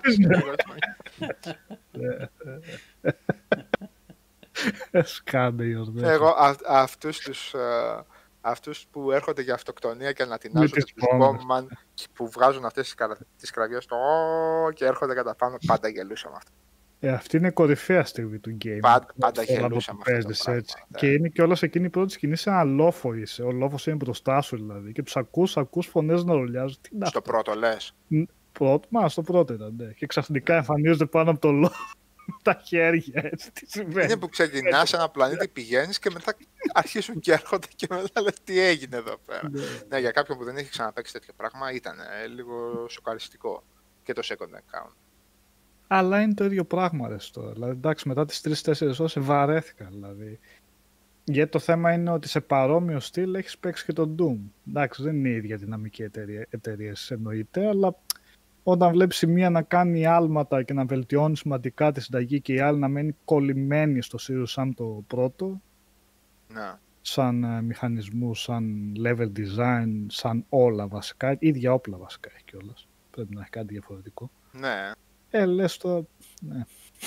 Προσπαθήστε. Από το 2001 αυτή η εταιρεία βγάζει Sirius Sam, έτσι. Με ένα διάλειμμα με το Talos Principle. Ε, και το άλλο principle. Μικρό team, ναι.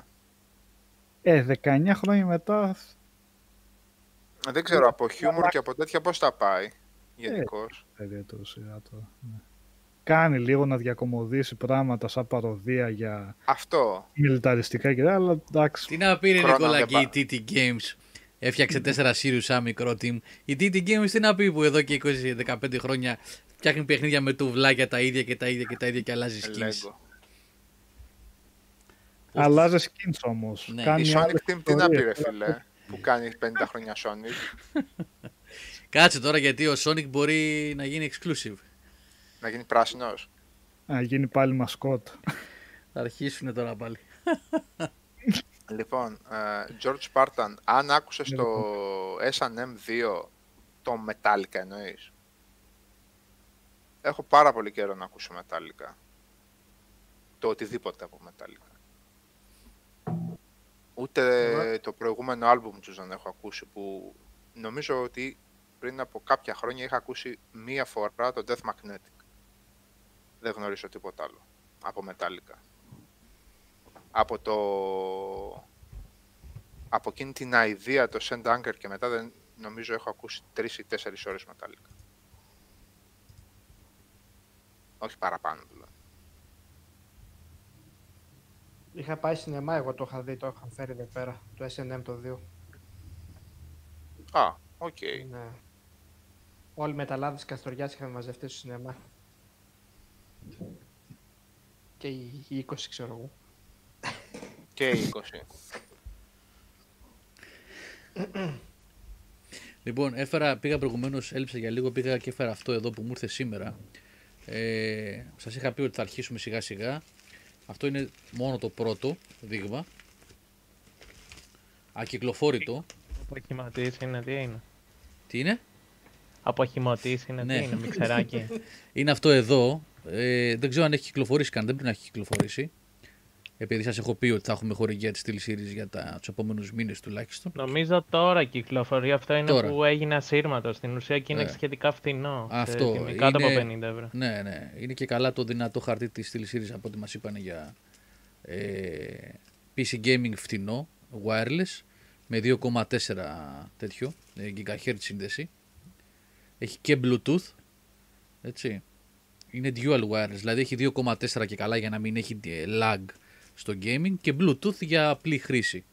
Θα το κάνουμε ένα review- ένα review αυτό, θα το δούμε, το δοκιμάσουμε. Είναι παιδιά, σήμερα το μεσημέρι μου ήρθε το, κου- το πακετάκι, δεν το έχω ανοίξει καν, βλέπετε είναι μέσα ακόμα σφραγισμένο. Θα το κάνουμε ένα review και μετά θα είναι ένα από τα πρώτα giveaways που θα, είπαμε, ότι θα σας δίνουμε λόγω της χορηγίας δηλαδή, που θα μας στέλνουν από τη Steel Series, θα σας στέλνουν να τα δοκιμάζουμε κάποια προϊόντα και θα σας τα δίνουμε μετά στις εκπομπές. Οπότε τώρα σε κάποια από τις επόμενες θα σας δώσουμε το Rival 3 Wireless. Και περιμένουμε πολλά ακόμα έτσι στην πορεία. Απλά το θυμήθηκα, το είχα πάνω και πετάχτηκα και το φέρα για να το, για να το δείτε, να σας το θυμίσω. Ε, την ώρα που μιλάγανε τα παιδιά για τα παιχνίδια για το Sirius Sam και το Mafia είδα κάποια σχόλια που ήταν ε, προς τα πίσω στη συζήτηση για, τα, για τις κονσόλες. Ε, Πάλι Doom. ε, Doom λέω. Το βρήκες. Ήταν, ε. Κακό Για Doom. δείξτε. Α, ναι, κάπου Ωραία. έχω κι εγώ ένα κακό τίμο. Νάτος. Αυτό είναι ωραίο, ρε, εσύ. Τι... Νάτος. Αυτός. Αυτός και, εδώ. ένα, και ένα Destiny. Δεν θέλω να το Anti-stress. ανοίξω ακόμα να δω τι, τι τέτοια έχει, τι οπλάκια έχει μέσα. Το κρατάω ακόμα έτσι. Λοιπόν, α, ναι, να το ένα σχόλιο που ήθελα να ρωτήσω. Ο Τάσος Πανούτης το έγραψε και πιο πριν. Γιώργο Καλήφα λέει: Το Crisis Remastered έχει προβλήματα από γραφικά μέχρι και frames. Και ξέρεις, απευθύνεσαι σε αυτό που Ω, τι ξέρει. Είπες, ποιο; Το Crisis Remastered έχει προβλήματα στα γραφικά μέχρι και frames. Και λέω στον Τάσο. Ιδίως φίλε Τάσο, στα 8K που πήγα να το παίξω, Τάσο, ε, ε, απευθύνθηκε καλά. σε άνθρωπο που δεν μπορεί να σου πει τίποτα γι' αυτό. Ο Πλωμαριτέλη δεν μπήκε. Να... Α, ο Νίκος μπορεί να το έχει δει, δεν ξέρω αν το έχει δει. Που έχει καλό, πολύ δυνατό PC και ασχολείται με PC gaming. Τι να σου πω. ε, δεν ξέρω τι παίζει με το τέτοιο. Το Digital Foundry είχα, από ό,τι είδα όσο άντεξα να δω στο βίντεο λέει ότι είναι καλό. Τώρα δεν τώρα τι κάνω- τι κάνει με τα frames και αν πέφτουν ή όχι. Καλά, το Crysis έχει προϊστορία λίγο για το πώς αναπαρέχεται στα συστήματα. Πάντοτε είχαμε ένα θέμα και, στη, και, και την πρώτη του έκδοση. Ο Λαύρος λέει ότι είχε ένα τέτοιο σπίτι και πήρε η κόρη του λέει και κόψε κομμάτι. Ρε Λαύρο, αυτό δεν είναι, δεν είναι child proof αυτά. Αυτά Τι- δεν τα έχει κάνει ούτε ο Doom Guy, ρε φίλε. τι- ξέρεις, Μία η τους κόρη δίνει του Λαύρου και έκανε τους- έτσι, ξέρεις, με- με- με τη χειροβομβίδα. λάμα, δεν τους- Έτσι δεν τους κάνει κανένας. Μεταξύ αυτά που τα βρήκατε, ρε. Μα τα είχαν δώσει Α, όταν, πρόμο είχε, ήταν, όταν ε. έχει κυκλοφορήσει το Doom και Έτσι. τα είχα δώσει στα παιδιά. Είχαμε κάνει και διαγωνισμό, είχαμε δώσει κιόλας. Και ότι περίσσεψε τα μοίρασα. Το επόμενο, Μιχάλη, στο επόμενο θα σου στείλω. Έτσι. Όταν θα μας Έτσι, ξαναστείλουν τέτοια. Εν τω μεταξύ, εγώ για κάποιο λόγο τους κακοντήμου τους λέω κακαπούπου. Δεν ξέρω γιατί. Πάει μαζί, το κάνει συνδυασμό, πλεονασμό Ναι, εσύ. Το κουτί που πήρα το προηγούμενο Σάββατο, Άγγελε, θα το δείξω όταν θα είναι έτοιμο. Είναι ένα δώρο από τον Άγγελο για τα γενέθλιά μου και θα το, όταν θα είναι έτοιμο θα το βάλω εδώ πίσω, Άγγελε. Να φανεί, είναι πολύ ωραίο. Αλλά θέλει δουλειά, να το φτιάξω πρώτα. Ε, ένα άλλο παιδί πιο πριν έλεγε, ρώτησε ότι ε, και αν πάω όλη Χριστούγεννα δηλαδή και δεν έχω κάνει pre-order δεν θα βρω Xbox να αγοράσω; Κάτι τέτοιο αν θυμάμαι Xbox, καλά. σίγουρα θα βρεις. Θα βρεις. Xbox θα βρεις. Η ζήτηση στην Ελλάδα είναι τελείω. Ελλάδα είσαι. Ναι. Κοίταξε. Δεν σου βάζω και καμιά τζίφρα από κάτω. Και αν δεν βρεις το Δεκέμβριο να έρθεις εδώ και να πεις ρε, τέτοιε, εμένα μου είπε ότι θα βρω και τώρα δεν βρίσκω. Σύμφωνα με τη λογική λέμε έτσι, ότι επειδή η ζήτηση είναι πιο μικρή στην Ελλάδα για τα Xbox, ε, το πιο πιθανό είναι ότι θα βρεις. Αυτό. Ε, να, να το σε πρόλαβα ρε Στάρ, το Versi, το έγραψες. Επειδή μπαίνω, βγαίνω, άμα πάω για έξω τα Χριστούγεννα δεν θα βρω. Να, τώρα μόλις το πάω. Για το Εγώ Elden έχω Ring, μια ναι, αισιοδοξία ότι θα βρείτε ναι, στην θα βρείτε, Ελλάδα. Θα βρείτε, θα βρείτε. Το πιο πιθανό είναι Στην ότι θα Αγγλία βρείτε. δεν ναι. θα Στο PS, PS5 μάλλον δεν θα βρείτε. βρει δύσκολα. Δεν θα βρείτε. Εμένα με έχουν σε εκτεταμένη αναζήτηση. Οπότε σημαίνει. Έχεις κάνει την προπαραγγελία και περιμένεις να σου πούνε; Ε, ναι, ναι, ναι, εκτεταμένη αναζήτηση. Εκτεταμένη Ούτε αναζή... good. Εκτεταμένη; Ναι.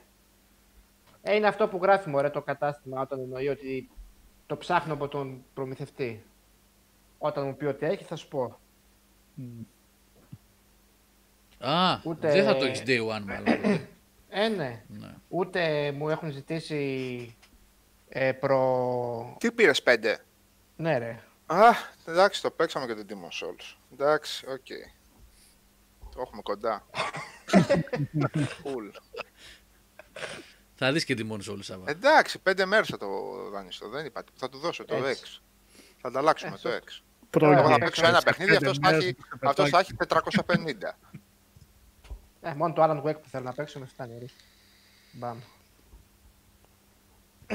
Και γυρίζω τώρα στο... Να κάνεις και PC για να παίξεις. καλά. Γυρίζω πάλι, ναι αυτό πήγα να πω τώρα. ότι Καλύτερα. σε αυτό, σε αυτό που φίξαν τα παιδιά τώρα από ο Σάββας. Ε, γιατί έκανα μια συζήτηση και με έναν ε, φίλο της αγοράς σήμερα, ο οποίος εργάζεται σε αυτό Θέλω το... να πω κάτι μετά από αυτό. Δεν ξέρω αν είναι ακόμα μέσα ένας φίλος. Ε, πες, θέλω να πω κάτι γιατί, ε, ναι, είναι πραγματικά μια απορία που έχω αυτή τη στιγμή, που είναι πολλές απορίες μαζί συνδεδεμένες σε μία. Συνενωμένες μάλλον σε μία. Για πες. Ναι, ε, τέλος πάντων πολύ γρήγορα για να μην ξε- χάσει και τον ρημό σου ότι μίλησα με έναν συνάδελφο, με έναν γνωστό μάλλον συνάδελφο αγγλικός της αγοράς που ασχολείται με αυτό το χώρο πάρα πολλά χρόνια και τον ρώτησα θυμάσαι άλλη φορά εσύ, έχει κάνει launch από άλλη πλευρά του χώρου, όχι από τη δική μας την πλευρά, από το εμπορικό κομμάτι, γιατί να το ξεκαθαρίσω έτσι. Ε, να έχεις λανσάρει στην αγορά, να έχεις, να έχεις δώσει δηλαδή στην αγορά στη διανομή στα καταστήματα κονσόλες με τόσο λίγα ή χωρίς παιχνίδια; Και μου λέει όχι τέτοια τόσο δυσάρεστη κατάσταση δεν έχουμε ξαναζήσει. Να λανσάρουμε κονσόλες χωρίς να υπάρχουν παιχνίδια. Και αυτή τη στιγμή να βγήκαν τα πρώτα previews από το Verge, από το IGN, τα πολύ πολύ μεγάλα μέσα για το Series X και αυτό για το, για το, για το X, ναι, για το S δεν κάναν previews γιατί ήταν demo units, έτσι. Σωστά είδα, δεν είχαν κάνει, ακόμα δεν έχουν τσεκάρει. Ναι. Ναι, ναι. Και το ζητούμενο το, της συζήτησης να είναι πόσο γρήγορα φορτώνουν τα 400, παιχνίδια- 500, 600, 1000 παιχνίδια. Τι... Παλιά παιχνίδια. Αυτό. και, το, και αντιστοίχως το PlayStation 5 να έχει 5 ή 6, έτσι. Πόσα είναι, το Demon Souls. Είπαμε καλά τα backwards compatibility αλλά και κάνα καινούριο παιδιά. Ναι. Δεν είναι, δεν είναι ωραία εικόνα αυτή. Δεν ήταν έτοιμη, έτοιμη με όμικρον γιώτα και οι δύο για το επόμενο βήμα. Ναι, εντάξει, COVID, δύσκολη χρονιά, εντάξει, όλα αυτά τα έχουμε ξαναπάμε και την προηγούμενη εβδομάδα. Δεν είναι launch νέας γενιάς αυτό. Δεν είναι. Δυστυχώς. Τουλάχιστον έτσι όπως τα ξέραμε πα- τα προηγούμενα χρόνια, έτσι, που υπήρχε και μια αδημονία να δεις τι θα κάνουν με τα νέα μηχανήματα. Ακόμα και αν τα μισά launch και παραπάνω παιχνίδια ήταν του κιλού, ήταν απλά έτσι για να συνοδέψουν το λαντσάρισμα. Τέλος πάντων, έλα Σάβα, ναι. Η Ε, ερώτηση. τίποτα. Ε, εγώ σκεφτόμουν, ρε παιδί μου, ότι γενικώς δεν θυμάμαι, όχι η γενιά, καμία προηγούμενη χρονιά θα έλεγα, γιατί αυτή η συγκεκριμένη χρονιά συμπίπτει και με το ότι λανσάρονται οι νέες κονσόλες. Ε, βλέπω τρομερά διασπασμένο το focus διαφορετικών κοινοτήτων gamers σε ό,τι αφορά το τεχνικό τομέα. Μιλάω τελείως 100% τεχνικά αυτή τη στιγμή. Ε, τι θέλω να πω; Υπάρχει μια κατηγορία που δεν, σκαμπά, δεν σκαμπάζει, ενώ όχι δεν σκαμπάζει, δεν την πιάνει. Αυτό που, που λέγαμε στο στρατό δεν με πιάνει. Nintendo. 640, 540, 540, 720, 1080 με το ζόρι. Ό,τι, ό,τι δώσει θα το παίξουν. Cool. Μπορεί να είναι έκδοση ε, που χτυπάει 22 frames ας πούμε στα 720p upscale, OK, αυτό είναι, θα το παίξουμε. Άστο αυτό, απ' έξω.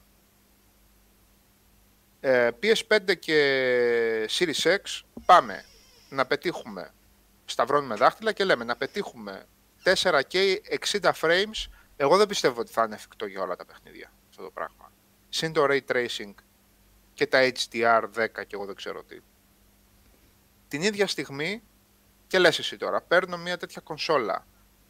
Το, η, πλειοψη- η συντριπτική πλειοψηφία συνεχίζει να έχει 1080 οθόνες όταν πάμε σε τηλεόραση. Η συντριπτική πλειοψηφία. Έχει γίνει mainstream το 4K, αλλά λες εσύ τώρα, με τέτοια κονσόλα που μου δίνει τέτοιες δυνατότητες, θα πάω για μια απλή 4K ή θα πάω για, τις, για τα καλά πάνελ τα 4K. Δεν συμβιβάζεσαι δηλαδή με το 1080, αλλά και στα φθηνά 4K, εκτός από κάτι τρελά που είδα κάτι με τη Xiaomi εκεί πέρα στα 4 εκατοστάρικα που είναι VFM οθόνες, δεν ξέρω τώρα τι παίζει εκεί πέρα. Η οποία βέβαια θα σε περιορίσει στα 60 frames. Έτσι, γιατί 4 games και παραπάνω frames σε τηλεόραση νομίζω αν, δε- αν, αν υπάρχει, που δεν ξέρω αν υπάρχει, μπορεί να χτυπάει τίποτα τριχίλιαρα. Όχι, consumer νομίζω 120 Hz 4K δεν πρέπει να υπάρχει. Μπράβο. Με, με επιφύλαξη Λοιπόν, το λέω. Είναι από, είναι από 1500 περίπου και πάνω. Α, υπάρχουν. Οπότε, εντάξει, εντάξει. οπότε να σου λέει α, η Microsoft ότι το 4K θα το πετύχεις σε την, ώρα, την ίδια ώρα η Microsoft ας πούμε λανσάρει μια κονσόλα η οποία σου δίνει και 2K 1440 για να το παίξεις πού με τη 1440 στο monitor specific τώρα 1440 δεν δε, δεν σου είπε 1080 ή 4K σου λέει και 1440 μια ενδιάμεση αλλά η μια, μια ενδιάμεση ανάλυση η οποία αφορά ποιους αυτός που έχει 4K θα το κάνει downscale ε, και θα το δείξει μπορεί και θολά. Αυτός όχι, που όχι, έχει όχι. monitor για Σαββά, PC. να, να σου πω λίγο στην περίπτωση αυτή τι συμβαίνει. Ε, όταν βάλεις τις δόσεις μιας 4K τηλεόρασης, εξαρτάται από τη τηλεόραση και από τις δυνατότητες που έχει τον επεξεργαστή της, αλλά στις περισσότερες περιπτώσεις, όταν τι δώσεις 1440p, μπορεί να το κάνει upscale ο επεξεργαστής της τηλεόρασης σε 4K. Ψεύτο 4K, Ναι, αλλά έτσι, upscale. με- ναι. πα- πα- Το πάλι θέμα με μπαίνουμε το σε αυτή τη συζήτηση. 1440 είναι ότι δεν είναι δια 4 όπως είναι το 1080 για να γίνει πλήρης αντιστοίχηση εύκολη. Παίζει πολύ πράγμα εκεί. Με τα pixel. Ναι, γι' αυτό δεν είναι και τόσο απλό για να λέει μια κονσόλα θα βγάζει και 1440. Ναι, και είναι ναι, συγκεκριμένο έχεις πράγμα. Ε, την ίδια ώρα μιλάμε για κάρτες οι οποίες κάνουν πάλι 3,5 μισθούς ή 4,5 επιδόματα COVID ας πούμε και λες θα παίξω στα 4K για να χτυπήσω 144 Hz. Για να το παίξεις σε ποια οθόνη. Οπότε ερχόμαστε εκεί πέρα και κάνεις ένα κτίνος PC από εδώ μέχρι απέναντι εντάξει για να χωρέσεις αυτή την κάρτα δίνεις 3-3,5 χιλιάρικα για να το παίξεις πού, στην οθόνη. Δηλαδή ο άλλος θα έχει την 4K οθόνη, την 55 ή 65, την οποία αν δεν θέλει πραγματικά HDR10 ή, Da- ή Dolby Vision κτλ. μπορεί να την αποκτήσει και με 5 εκατοστάρικα. Και θα είναι αραχτός και ωραίος με την κονσολίτσα των 500 ευρώ και εσύ θα έχεις κάνει το κτίνος PC για να είσαι έτσι.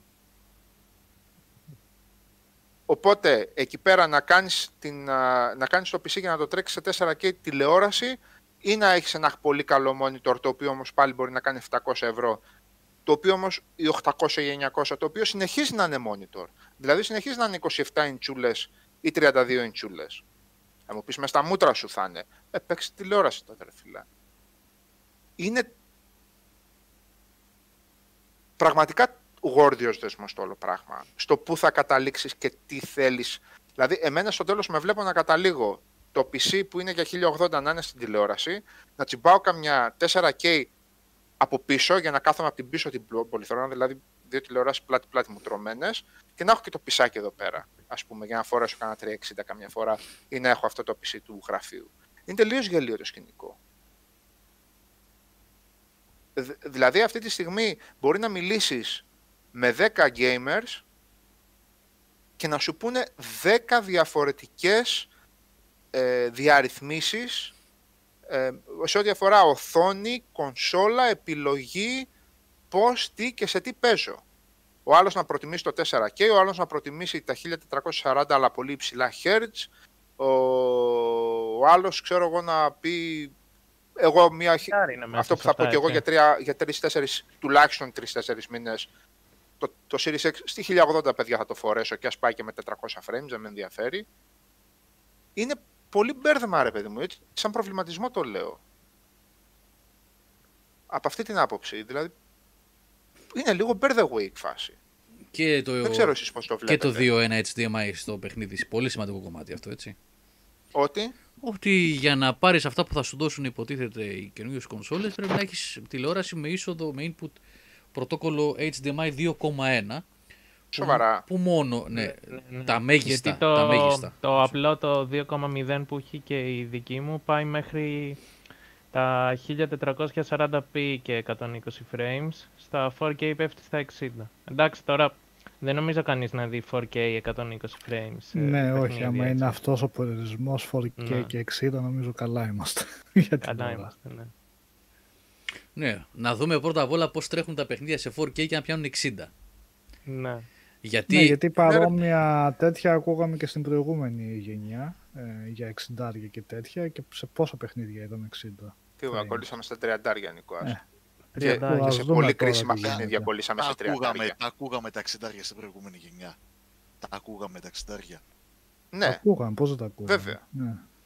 ακούγαμε και 4K και δεν είδαμε 4K. Με την εξαίρεση κάποιων παιχνιδιών στο One X, ε, πολλών παιχνιδιών στο One X, ε, που ε, είναι native 4K και λίγων παιχνιδιών στο One X που είναι 4K 60.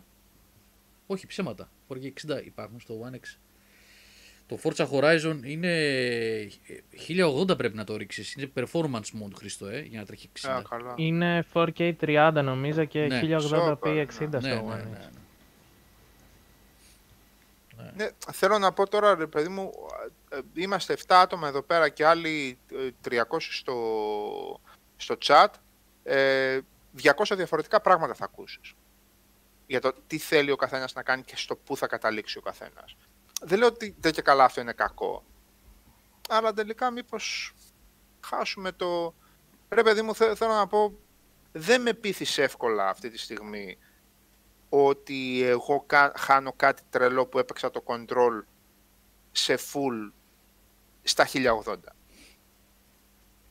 Και δεν καταλάβαινα ούτε aliasing ούτε τίποτα, ούτε και το καταευχαριστήθηκα το παιχνίδι καρφωμένο και στα 60, εκτός από κάτι drops που μου έκανε στις ίδιες περιοχές που το έκανε και την πρώτη φορά. Δεν με πείθεις εύκολα ότι εγώ χάνω πράγμα. Τώρα, αν σε αυτή την οθόνη, στις 50 inches ή στη- στις 55 ή 65 που θα είναι 4K, μου το δείξει αυτό στα 144 Hz, εκεί σίγουρα θα δω διαφορά. Ε, σίγουρα.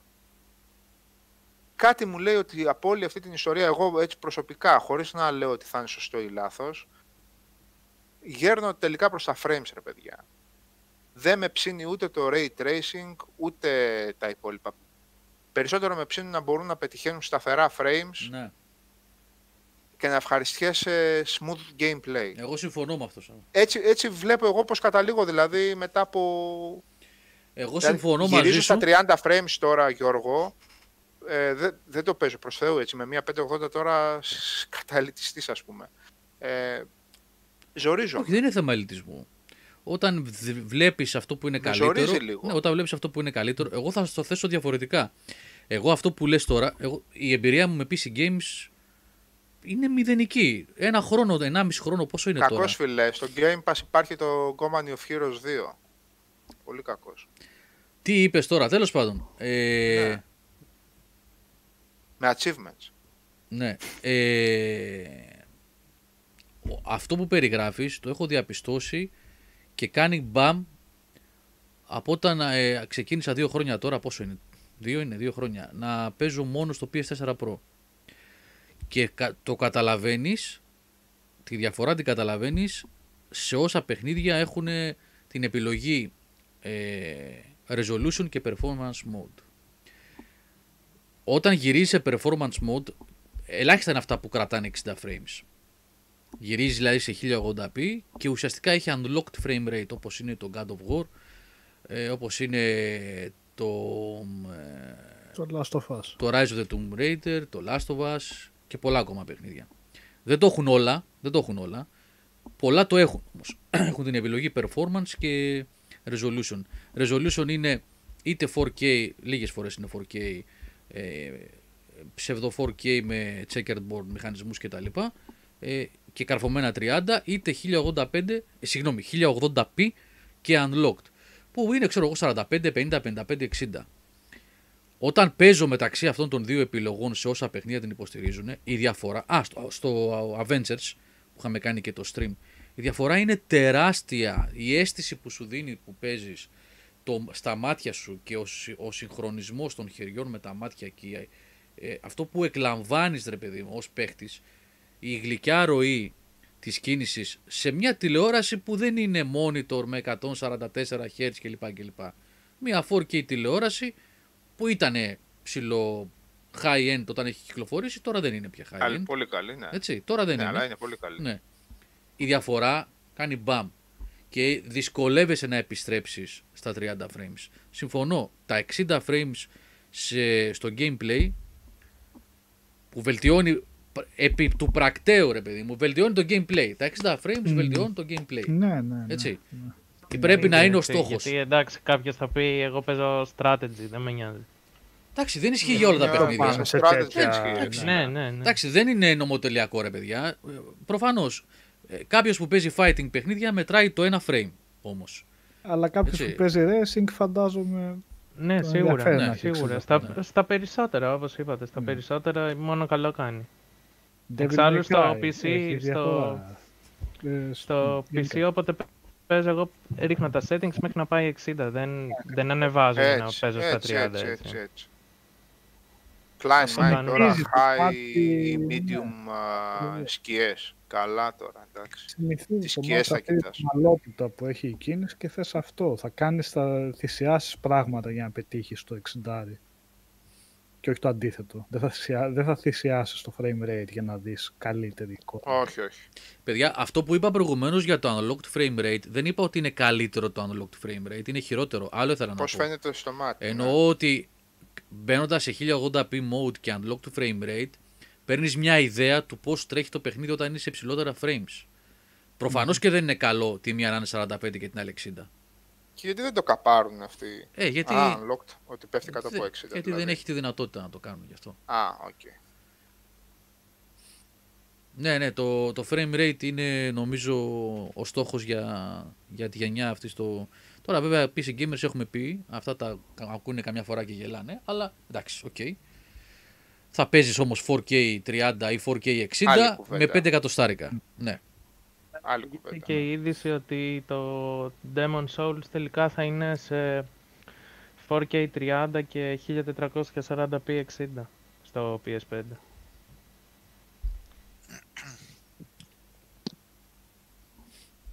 Αυτό μέσω του Digital Foundry δεν βγήκε. Ναι, ναι, ναι. Τώρα αυτοί βέβαια ήταν από το δεν είχαν κάποιο επίσημο Από το demo βίντεο, δικό. από το βίντεο. τρέιλερ. Οπότε Ε, Πόσο- Φαντάζομαι ξέρουν αυτοί Ε, με τις μετρήσεις του ναι. και αυτά έχουνε, πρέπει να έχουν πολύ πράγμα σε εξοπλισμό για να... Επειδή για το συγκεκριμένο κάνουν disclaimer στην αρχή ότι τους είπαν ότι είναι κανονικά από το ε, PS5. κάπου Ναι, 100%. Κάτι τέτοιο λένε στην αρχή. Εγώ είδα το Ναι. άλλο, δεν πρόλαβα γιατί ξεκινούσε η εκπομπή που έβλεπα χωρίς καμία παρέμβαση ε, παλιά παιχνίδια του Xbox, όποιας γενιάς, κολλημένα στα 60 frames, Ναι. χωρίς καμία παρέμβαση. Που σημαίνει ότι όλη τη δουλίτσα την κάνει μέσα το μηχάνημα στο αυτόματο. Ναι, Δηλαδή είδα GTA 4 σε 60 frames ναι, την έκδοση του 360. ναι, ισχύει, αυτό θα γίνεται. Αυτό θα γίνεται Πολύ και στο, χαίρομαι. αυτό θα Είδα γίνεται... Σέκυρο καρφωμένο στα 60. Θα μου πεις τώρα δεν θα παίξει το Σέκυρο. Ε, με ενδιαφέρει το ότι το κάνει στο αυτόματο και μόνο του. Έτσι, κτάνκ με τη μία. Αυτό θα γίνεται και στο PS5 η Sony, επίσημα το δήλωσε. Με- Ωραία, με, το ωραία, boost πάρα mode. πολύ ωραίο. Ότι, Ναι, οτιδήποτε πάρα πολύ είναι ωραίο. προηγούμενης γενιάς θα ωφελείται από το boost mode και τα PS4 και τα VR παιχνίδια. Και θα Φοβερά ανεβάζουν... σημαντικό. Άρα αυτό, λες ρε παιδί το Bloodborne να τρέχει κανονικά πλέον; Για να δούμε. 60. Για να δούμε. Πω, Δεν θα πρέπει να καταστροφή. γίνουν κάποιες παρεμβάσεις βέβαια εκεί. Να... Όχι, ναι, κάτσε κάτσε στο Bloodborne σαν διάβασα. Bloodborne και ήταν το στα βάση- 30 και ήταν ασταθές, έτσι. Δεν ήταν 60 και ασταθές, ήταν 30 και Ναι, είχε ναι. 30 πρόβλημα. ήταν. Ναι, ναι. Ναι, ό,τι έχει Απλά unlock. κάτι Ναι, ναι, άμα ναι. διάβασα ότι αυτό δεν γίνεται να πάει 60 από μόνο του. Ναι, Δεν αυτό, θυμάμαι αυτό που γράφει ο, ο Γιάννης D εδώ είναι ότι ο- πρέπει να έχει unlocked frame rate για να στο ανεβάσει και να στο κρατάει Και εκεί. νομίζω το Bloodborne, αν δεν μπει from software, όπως κατάλαβα να πει, θα, okay, θα το πειράξουμε για να τρέξει στα 60, δεν μπορεί να πάει πάνω από 30. Βέβαια, μια χαρά θα είναι πάλι να, πέφτει, να παίζει καρφωμένος στα 30. ε, ναι, ίσως κατά, πε- σε κάποια έχει να κάνει με το δημιουργό αν θα θελήσει να μπει να στείλει κάποιο patch, να δώσει κάποιο patch για να γίνεται αυτό.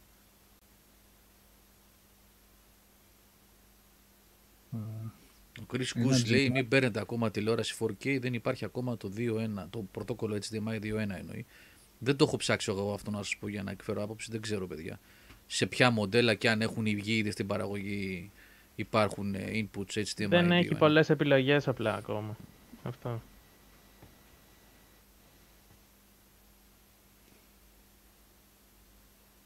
Εγώ πάλι, παιδιά, έκανα λίγο. Εντάξει, αυτά είναι μεσοβέζικα πράγματα τώρα, αλλά τέλος πάντων. Ε, σε παιχνίδια που είχα προβλήματα με το, με το frame rate και έπεφτε και με ενοχλούσε, ε, πήγαινα και έβαζα το. Τώρα κάποιοι θα, θα φρικάρουν με αυτό γιατί αυτό δημιουργεί lag. Αλλά εμένα με βοηθούσε πάρα πολύ. Ενεργοποιούσα το, ε, το motion plus της τηλεόρασης που έχει το... Έχει, μέσω επεξεργαστή γίνεται. Ουσιαστικά πάει και διαβάζει ε, ό,τι frames γίνονται και εκεί που υπάρχει κενό πάει και προσθέτει frames. Η τηλεόραση, ο επεξεργαστής της τηλεόρασης το κάνει αυτό. Και σου δίνει μια ψευδέστηση. Είναι αυτό που όταν το βάζεις σε ταινία σου δίνει το εφέ της σαπουνόπερα που λένε. του στούντιο, να. Ναι. Μμ. Στο gaming αυτό σου δημιουργεί την ψευδέστηση των περισσότερων frames. Είναι μια πιο γλυκιά ροή. Δεν είναι το αποτέλεσμα σαν να τρέχεις 60 frames και δεν είναι. Ούτε καν σαν, ούτε είναι επί της ουσίας. Αλλά έχει μια πιο γλυκιά ροή στο μάτι, γιατί πάει και προσθέτει δύο επεξεργαστή τηλεόρασης frames σε διάφορα σημεία και γίνεται πιο γλυκό το, στο μάτι. Δηλαδή ε, είναι, δεν είναι σαν να παίζει 60, αλλά είναι καλύτερα από όταν το, βάλει, το βάλεις default. Βέβαια, πολλοί βγάζουν σπυράκια στην ιδέα αυτή και μόνο, hardcore ας πούμε, γιατί αυτό δημιουργεί lag, έτσι, επειδή επεμβαίνει ο επεξεργαστής της τηλεόρασης και κάνει ουσιαστικά post-processing στην εικόνα, δημιουργεί και κάποιο lag. Εντάξει. Αυτό βέβαια είναι το τι ζητάει ο καθένας. Το παιχνίδι και τι παιχνίδι παίζει. Παιχνίδι παίζεις. Και τι παιχνίδι παίζεις.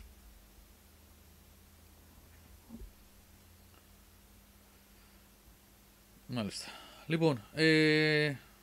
Α, πήγε 12 παρά, πάλι πέρασε το τρίο. Πω, πω, ναι. Ε, δεν έχουμε κάποια άλλη είδηση που. Δεν έχουμε ξεχάσει κάτι νομίζω σημαντικό που είναι να, να σχολιάσουμε. Αν θέλετε να πείτε για καμιά σειρούλα για μια ταινιούλα και να πάμε προς κλείσιμο. Στο Office έχω φτάσει στην ένατη σεζόν. Τελευταία. Πάλι για office θα πούμε. Ε, εντάξει, δεν το ξαναβλέπω. Απλά, όχι, απλά να πω ότι δεν θυμάμαι να έχει, ο- δεν θυμόμουν ότι είχε τόσο μεγάλη πτώση στην ένατη. Εμένα μου φαίνεται έτσι τουλάχιστον λίγο με το ζόρι τα βλέπω τα επεισόδια. Να σας πω Την την αλήθεια. είδες την πτώση δηλαδή; Ναι. Γιατί; Έχει, δεν Ναι, έχει. επειδή έλεγε. Ναι, επειδή. Το θυμόμουν από παλιά. Θυμόμουν ότι Ναι, μ' άρεσε το βλέπεις το- πιο- το σύνολο και δεν με χάλασε. Ναι, Αλλά τώρα ναι. τα είδα μαζε, μαζεμένα πάλι στην ένατη είναι σαν να έχουν ξεμείνει. Βασικά, μάλλον έχουν ξεμείνει από Έχουν. ιδέες και δεν τους βγαίνουν. Οι δευτερεύοντες χαρακτήρες δεν παίζουν σχεδόν καθόλου. Εντάξει, αυτό με τον Άντι είναι για ποιο Τρομερό. λόγο. Τρομερό. Η Παμ με τον τέτοιον, με τον. Ε... κοίτα, Roman δικό Sorry του. με τον Jim για ποιο Ναι, λόγο. και αυτό. Είναι πολλά που είναι για ποιο λόγο ακριβώς. Τέλος πάντων, τα υπόλοιπα. Εγώ όλα- πάλι είδα το intro σε ένα λεπτό. Ανέβασαν το intro μόνο για, από το κανάλι τους, γιατί είναι έξυπνοι άνθρωποι. Που μπαίνει μέσα ο Μάικλ με κολλημένη τσίχλα στα μαλλιά. Επειδή έσκυψε να πάρει ένα, κάτι που γυάλιζε κάτω από τα μάξι του Stanley. του λέει πάμε βάλ, ε, peanut butter. Peanut butter και Λέει, βάζεις δεν το... θέλω peanut butter. Λέει ice cream θέλω τέτοια ώρα. Για τα μαλλιά σου, λέει ο Τζιμ. Όχι το καλό, όχι το καλό, φέρνει το καλό του Dwight. και λέει, πω πω, πολλές θερμίδες, λέει ο τέτοιος. Και λέει, οκ, μην το αφήνεις πολλή ώρα τότε. και το έχει απλώσει σε όλο το κεφάλι. Ε, είναι ένα λεπτό intro και έχει γύρω στα 13 αστεία. Εγώ αυτό έχω να πω. Πω. Καλά, έχουν Ωραίο. κάποια intros είναι. Το, το intro με το τραγούδι που κάνουν το βίντεο κλιπ είναι καταπληκτικό. Εντάξει. Είναι. Ναι, Ναι. Ε, το- Το sing-along, το τέτοιο, το, Ναι, ναι. όχι Ναι. το sing-along, το, ναι, το dubbing. ναι, ναι, ναι, ναι. Μεγάλες στιγμές. Ε, Μεγάλη στιγμή. Parkour, parkour. parkour. parkour. Μεγάλη. Ε, το τέτοιο, το UK Criminal UK. Α, ωραίο λέγεται, πράγμα. τη δεύτερη σεζόν. Ωραίο. Στην πρώτη δεν είχα δει πολλά επεισόδια, να σου πω, από οποιαδήποτε. Από, τα- από το ισπανικό Criminal είχα δει κάποια. Αυτό τι είναι, είναι μεμονωμένες περιπτώσεις κάθε φορά; Ναι. Κάθε Είναι η ίδια επεισόδιο είναι μια ομάδα υπόθεση; Ναι, αλλά άλλη απο... εντελώς άλλη υπόθεση κάθε φορά. Τέσσερις υποθέσεις τώρα στη δεύτερη σεζόν. Αυτοτελείς Όλοι- ε, υπο, υποθέσεις είναι. Όλες οι υποθέσεις είναι πολύ καλές αυτός που, σε, αυτές, σε αυτή τη σεζόν, αλλά οι δύο που, προσ- που περνάνε και το κοινωνικό μήνυμα, κυρίως για τα social media, για τα λαϊκά δικαστήρια που γίνονται και όλα αυτά, είναι, είναι εξαιρετικά στο νόημα που βγάζουν. Ε, βλέπεις και μία άλλη πλευρά και είναι πολύ θετικό που υπάρχει αυτό. Βασικά είναι πολύ θετικό που έχει φτάσει, εγώ έτσι το βλέπω, ότι έχουμε φτάσει σε ένα σημείο ισορροπίας πλέον, γιατί το Netflix βγάζει με συγκεκριμένες θεματικές πολλές σειρές, όχι όλες, αλλά αρκετές. Και με το Criminal UK που είναι δικιά του παραγωγή έβγαλε και κάτι διαφορετικό, κάτι αντίθετο. Αλλά έχει φτάσει σε τέτοιο σημείο το Netflix που δεν, δεν ακούστηκαν αντιδράσεις για αυτά τα δύο επεισόδια.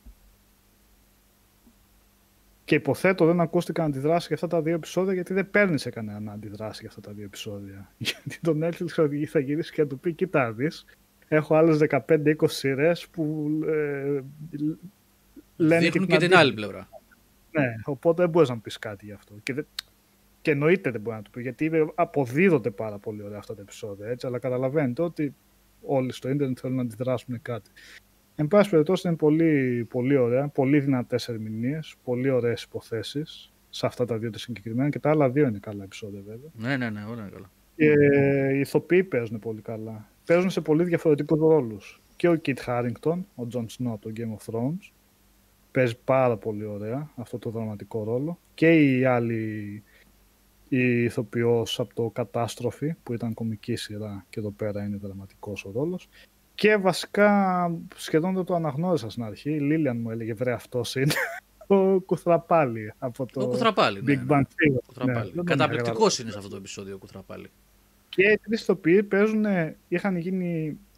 Καλά, όχι οι άλλοι από το κατάσωπο, δεν είναι τόσο γνωστή σειρά, αλλά και ο Kit Harington και ο Κουθραπάλι είχαν γίνει σχεδόν typecast σε αυτούς τους ρόλους, δηλαδή τους είχαμε συνδέσει με αυτούς τους ρόλους. Αλλά δεν είναι ξέρω εγώ σαν τον Dave- David Schwimmer ή τον Matt LeBlanc. Όχι, όχι, όχι, όχι, όχι, καμία σχέση. καμία σχέση. Αυτός είναι ο Τζόι, αυτός Ο είναι Κουθραπάλης, Ross. αυτό το επεισόδιο δεν είναι Κουθραπάλη, είναι αυτός που υποδίεται. Όχι, αυτό λέω. Ναι, ναι, είναι ναι, ναι. εντελώς άλλη. Ναι. Και είναι, δείχνουν το ταλέντο τους βασικά ότι μπορούν όντως να, δε- να παίξουν κάτι τόσο διαφορετικό. Και αν σου, μη σου πάει, δεν σου πάει ούτε στα πρώτα λεπτά, ούτε στο πρώτο λεπτό σου πάει στο μυαλό. Α, να ο Τζον Σνό, ξέρω εγώ. Γιατί ή να ο Κουθραπάλη. Παίζουν τόσο διαφορετικά και τόσο καλά που σε πείθουν. Σε πείθουν για το Ε, ρόλο τους. εγώ τη σειρά αυτή, για να το ξεκαθαρίσουμε πώς το έχω στο μυαλό μου τουλάχιστον, δεν είναι αστυνομική σειρά. Λέγεται Criminal UK ή Criminal Spray κτλ. Δεν είναι της λογικής CSI, NCIS, Law and Order ή τι μπορεί να φανταστεί και να, προ... να σας φέρει στο μυαλό συνειρημικά ο τίτλος. Εγώ θα έλεγα ότι είναι πιο πολύ κάτι σε στυλ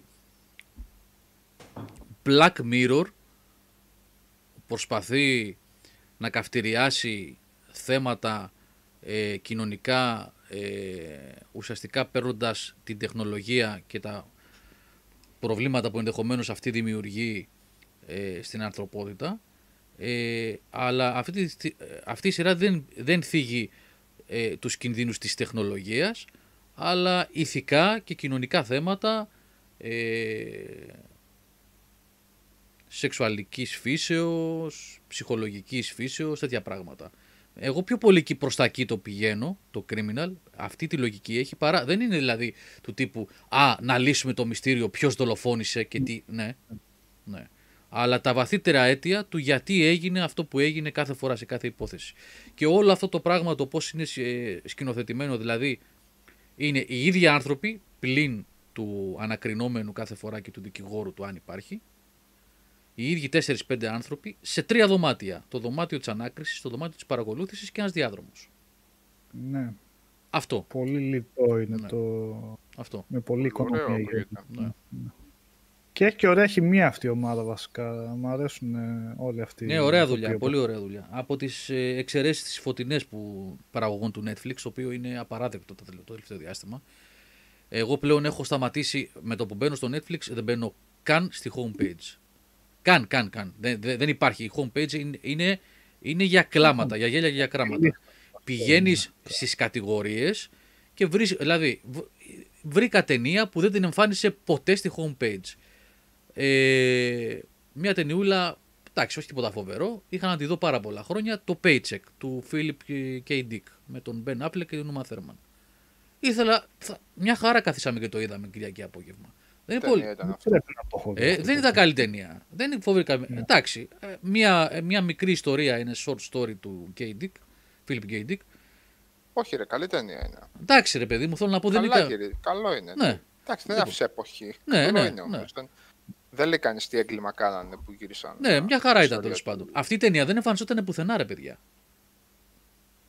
Εγώ σταμάτησα να ανοίγω τη homepage. Πηγαίνω σε κατηγορίες, δεξιά, scroll down και σου βγάζει ένα, ένα βίντεο κλαμπ ολόκληρο.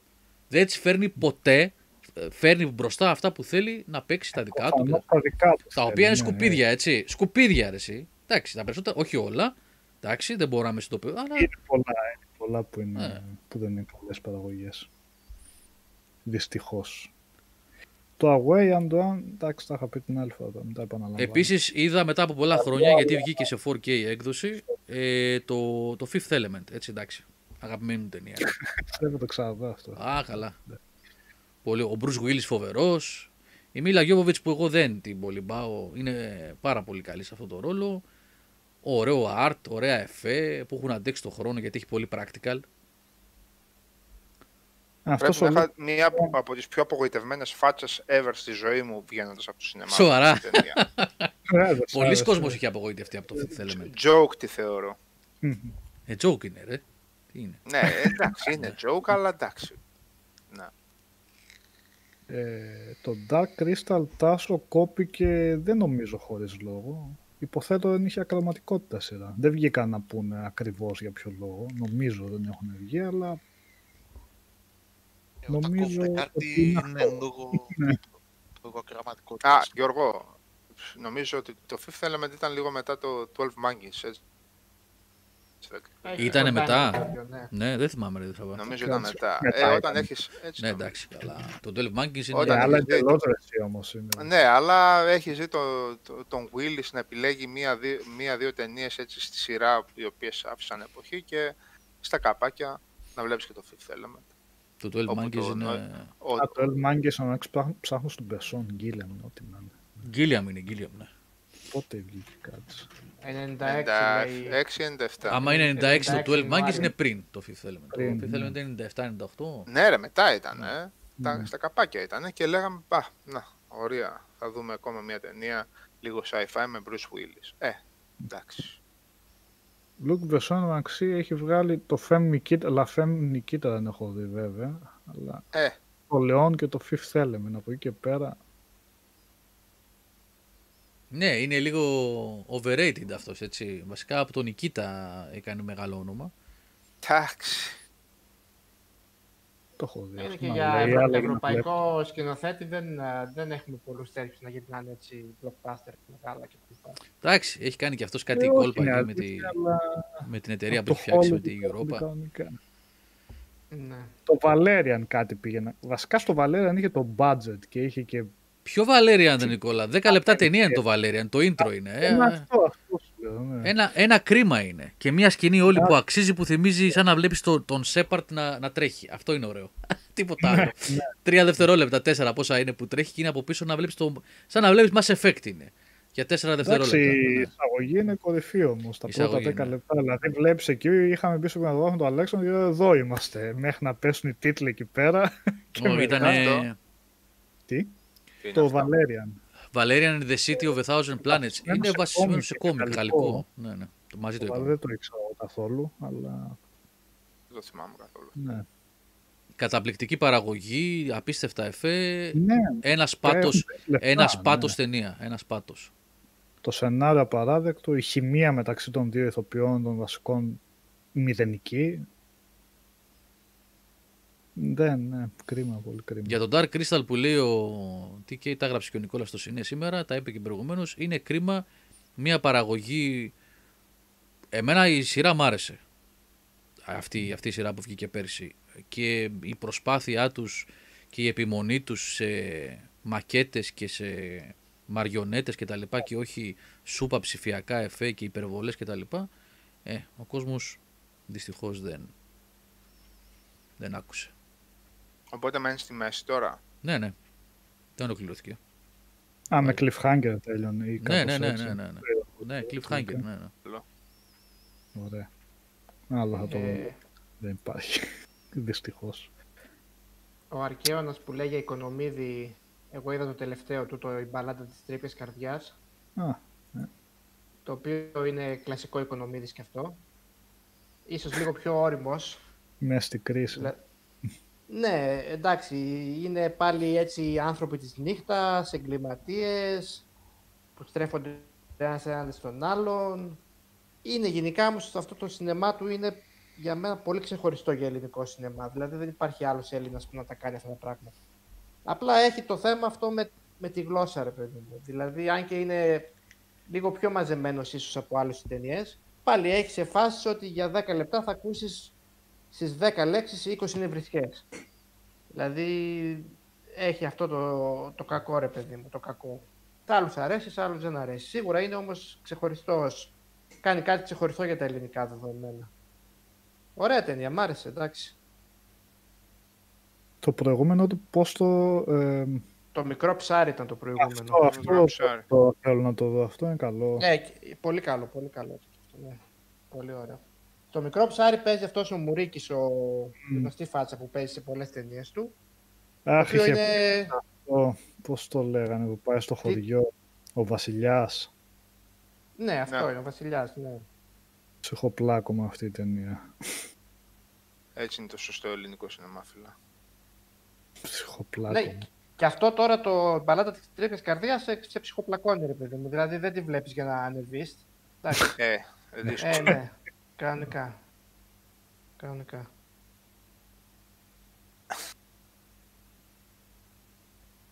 Να γελάει Λάμπρο, εντάξει, έχεις ένα δίκιο. Έχεις Ναι, ένα το δίκιο. Σπιρτόκουτο, το γι' αυτό το βλέπουμε, δεν καταλαβαίναμε τι βλέπαμε τότε. παλιότερα.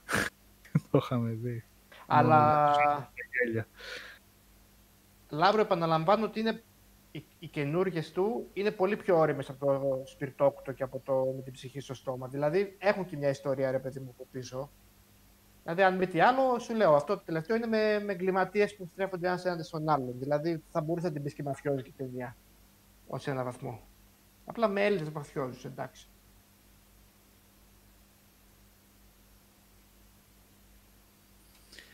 Τσίου, τι είναι το τσίου, ρε Χριστό; Τσίου είναι μια ταινία. Πιανού είναι μωρέ το Τσίου τώρα, ποιος το είχε κάνει; Παπαδημητρίου, κάπως έτσι. Τώρα δεν το έχω δει κιόλας αυτό. Λοιπόν, Γιάννη Γουμαρά που λες γιατί λέμε ότι κόπηκε αφού είναι prequel της ταινίας των 80's είναι prequel, καλά το λες, αλλά δεν ολοκληρώθηκε το prequel αφού τελειώνει χωρίς να κλείσει η ιστορία του τι συνέβη.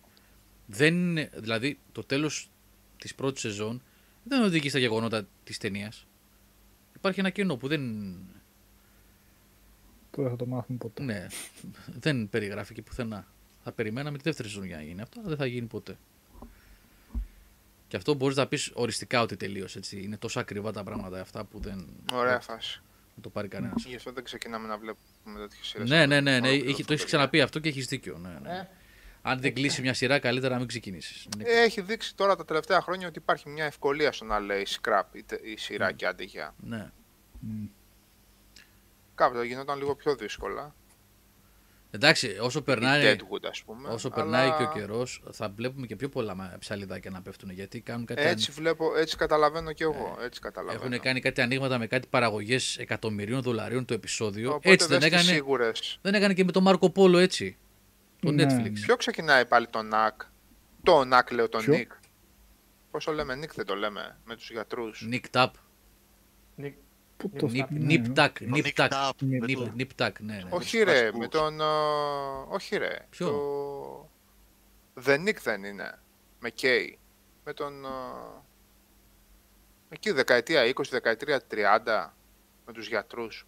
Πότε το λέμε; Π- π- Πώς τον λέμε. Με τον... ε, Γκα- Υπάρχει σειρά, δεν είναι. Έλα Ναι. με το Children of Man. Ο...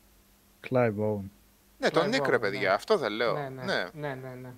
Νομίζω ξαναξεκινάει αυτό. Στις δύο Είχε σεζόν το είχαν κυρωθεί. κόψει. Τι ήταν. Ναι, είχε κοπεί, είχε σταματήσει. Δεν ξέρω αν Καλό είχε μείνει ήταν σε αυτό. cliffhanger. Δεν Nick, τόση ώρα αυτό δεν λέω ρε παιδιά. Ναι. Όχι, δεν το είναι ξέρω εγώ πιο- αυτό. Έτσι λένε Καλό τα ήταν παιδιά. αυτό. Γιατί... Ναι, ήταν δύο-τρία παιδιά που τότε που θυμάμαι στο, εδώ στο site που μου το πρότειναν και παρεμπιπτόντως το Children of Man τώρα που το θυμήθηκα από τις τελευταίες σοβαρές δυστοπικές ταινίες που είδα. Ναι, Ποιο- ήταν Α, Κάτι ναι. άλλες πολύ. αηδίες που είχαν βγει. Ναι, ωραίο ήταν το. Τις τελευταίες Children σοβαρές of Man. τουλάχιστον. The Road. Ε, άλλη κατάθλιψη εκεί. Ναι, το ναι. The Rover να δεις από... Καλά δεν είναι ακριβώς. Ε, καλά το λες και πώς τα αποκαλύπτει βασικά. Ε, Το Αυστραλία. ερώτημα, παιδιά, το διαβάστε κιόλας, εύκολο είναι. Περίεργος για αυτόν τον μουρλό. Νόμιζα έχεις Ε, πει ότι είναι εντελώς δυσνόητος στα αγγλικά. Ή για τα ελληνικά έχει διαφορά. Όχι, ο συγγραφέας είναι δυσνόητος. Ο Μακάρθι είναι δυσνόητος. Το, το The Road δεν είναι καθόλου. Α, οκ. Και έχει και Αυτό πολύ καλή μετάφραση από τον ε, Κορτό. Πάρα πολύ καλή μετάφραση. Εξαιρετική μετάφραση του, του Κορτό. Ο, το The Road. Αλλά και το αγγλικό κείμενο είναι εκπληκτικό. Και είναι από τα πιο εύκολα βιβλία τους.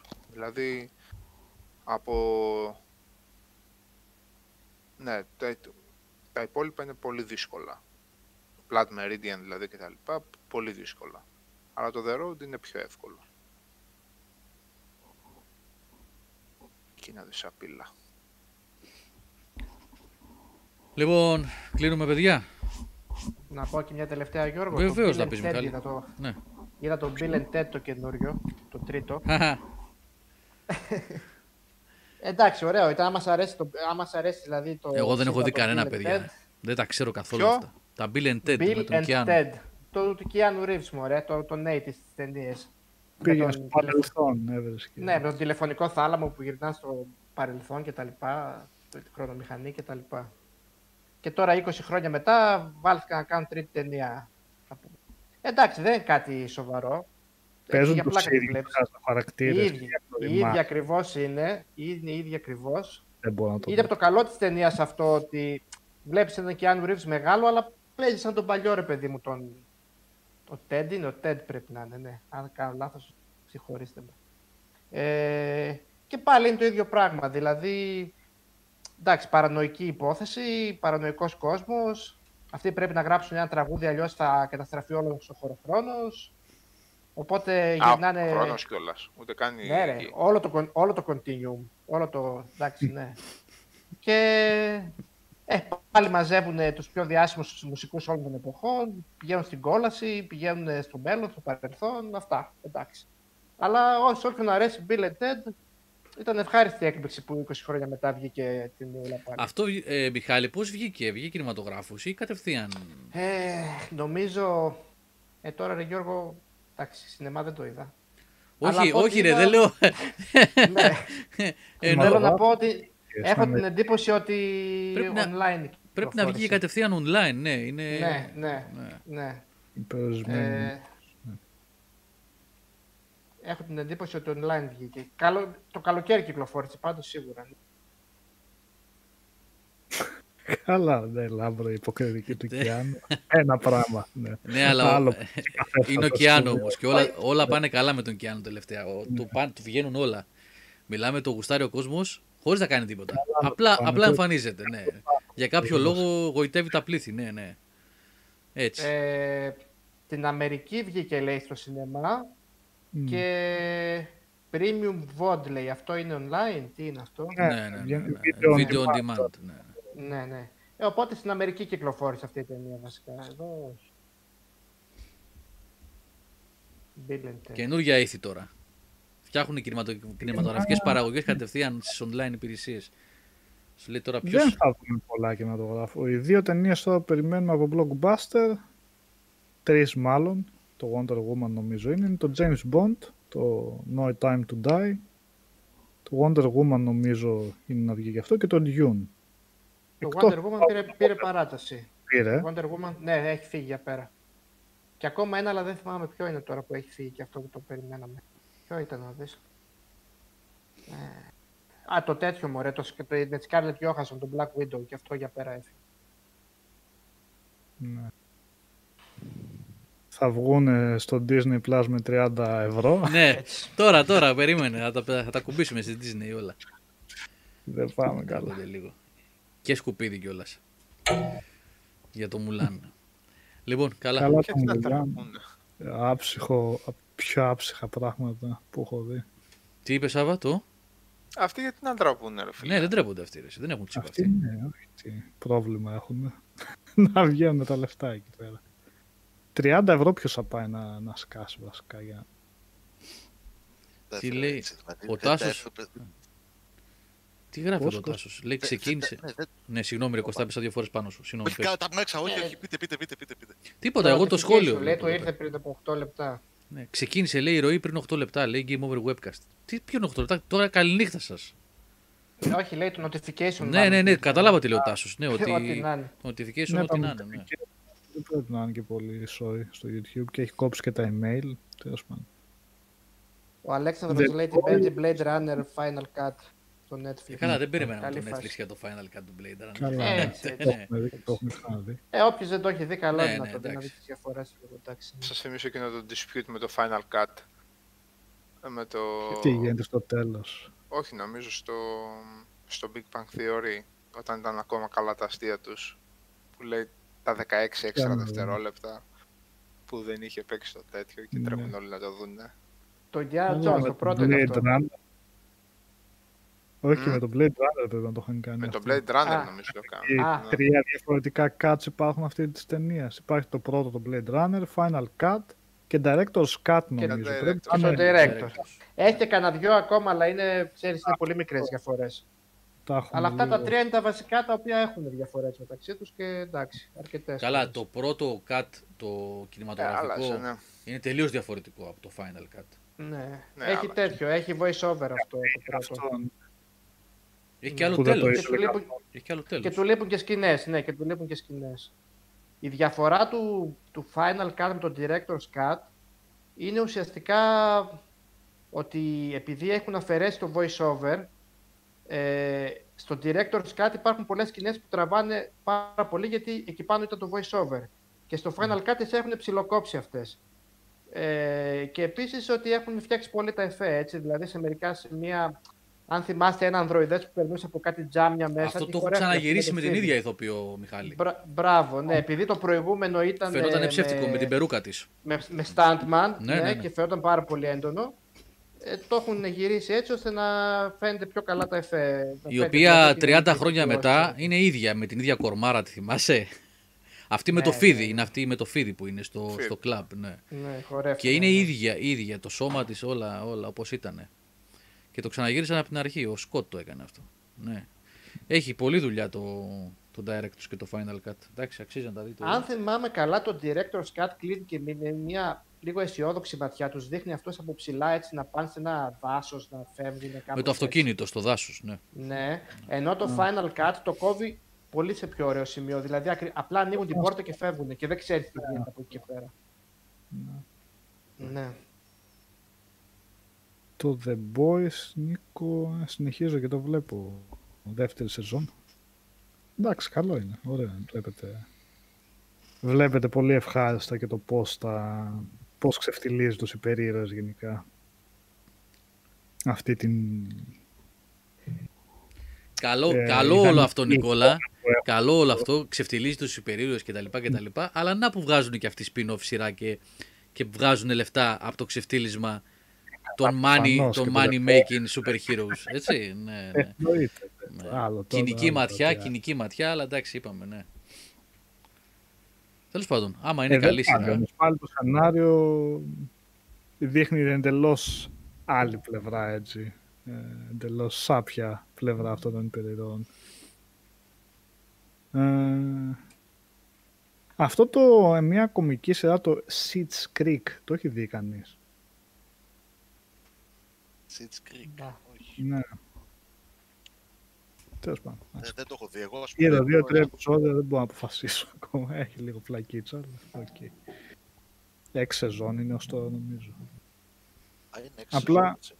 Γενικά ψάχνω κομικές σειρές για να έχουμε να βλέπουμε το φαγητό, κάτι ανάλαφρο έτσι. και Είναι δισεύρετες.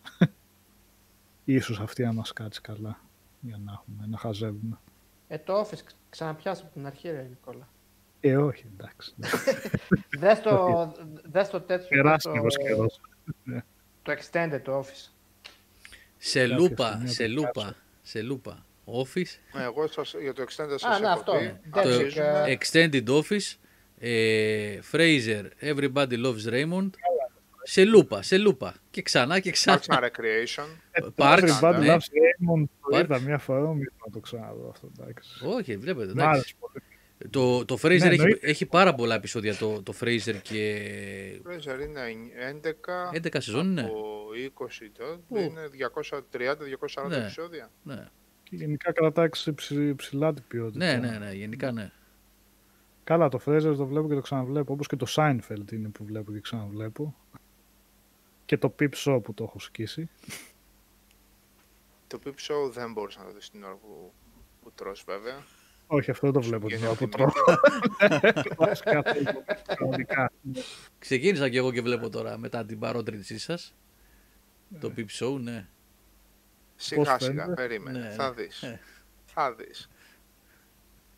Όλοι ένας και ένας είναι οι χαρακτήρες βασικά. Αυτοί όλοι Το εδώ μεταξύ, δρόμο. παιδιά, έχω προσέξει, είχα δει και ένα βίντεο τώρα τελευταία με τις καλύτερες και καλά, τα καλύτερα sit- sitcoms, ας πούμε. Της Αγγλίας δεν είναι sitcoms, αλλά ας πούμε τέλος πάντων. Ε, αυτοί γυρίζουν γύρω-γύρω, δηλαδή έχουν περάσει πολλοί από αυτούς, ξέρω εγώ, από το Office, από το Green Wing, δηλαδή κάνουν κύκλο από το, πώς λέγεται αυτό με το βιβλιοπωλείο που είναι επίσης πάρα πολύ καλό; Books. Books Black λέγεται, Books. Black Book. Black Books, Black Books, ναι, ναι, ναι. ναι. Ε, εντά- δεν το λες και πολύ ωραίο το συγκεκριμένο. Καφρίλα του κερατά. Αυτό κι αν είναι θα έλεγα, καφρίλα. Τι είναι αυτό, ρε, τι είναι αλλά- αυτό Ε, δηλαδή; Εντάξει, καφρίλα είναι Ναι. του Βλέπετε κερατά. αυτό, το Black Book. Όχι, αλλά είναι ενδιαφέρον. Σαν, α, τι Ε, να πω τώρα, μεγάλη καφρίλα είναι. Τι είναι αυτό, τε- έχω δει 4-5 επεισόδια από αυτό. Τι είναι αυτό, δηλαδή. Ξέρεις, κάθομαι έτσι και βλέπω. Λέω, τι γίνεται τώρα, τι θα, τι θα Εντάξει, γίνει; όλοι είναι, όλοι που Ναι. έχουν βρει τη θέση τους και ο Μακρυμάλης ο Μεταλλάς, Ναι. πολύ γνωστός, ε, πολλά πράγματα έχει κάνει. Εντάξει, αλλά σαν... ε, Θυμάμαι το επεισόδιο που τον διώχνει και γυρίζει σαν άστεγος επειδή τον έχει διώξει από τη δουλειά, από το Black Books εκεί πέρα και δεν του δίνει να κοιμηθεί στο δωμάτιο, δεν τον αφήνει. Και τελικά η όλη φάση είναι για τρεις ώρες. Δείχνει ένα τεράστιο έπος ότι έχει καταντήσει άστεγος και ότι Στο IT Crowd. είχε Στο τέτοια IT Crowd γίνεται αυτό Παίρνει. σε ένα επεισόδιο. γίνεται και, και εκεί. ναι, ρε. δεν το Yeah. θυμάμαι. δεν το θυμάμαι. και περνάει η Τζέν και το βλέπεις στον δρόμο με μια κούτα σκεπασμένη. Α, ναι, ρε, ναι, μπράβο. Ε, τέτοια μια σκηνή είναι και στο, συνέντευξη πήγα τέτοια δύο σκηνή είναι ώρες. και στο Black Book σε μια φάση. Επειδή έχει βγάλει την μπλούζα του, του λένε βγάλε, Ναι, βγάλε το ναι, ναι, σακάκι ναι, για Το να. θυμήθηκα, το θυμήθηκα τώρα, το θυμήθηκα. Ε, Πω πω το IT crowd, πω πω το IT crowd. κάτω. Trailer Έχω Park καμιά Boys είναι δεκαριά καφρίλα, φορές. καφρίλα. Δεν μπορώ άλλο, ε. Το Trailer Park Boys. Ε, Είναι καφρίλα, καφρίλα. Τι είναι αμερικάνικο είναι αυτό; Καναδέζικο.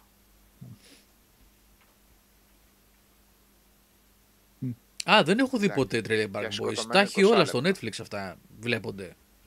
Ε, Δεν έχω. Εγώ ε, μόνο το κατάλληλο mood. το thumb που βλέπω, ξέρεις, ψιλοφρικάρω όταν βλέπω έτσι. Το κατάλληλο mood Ναι. μόνο.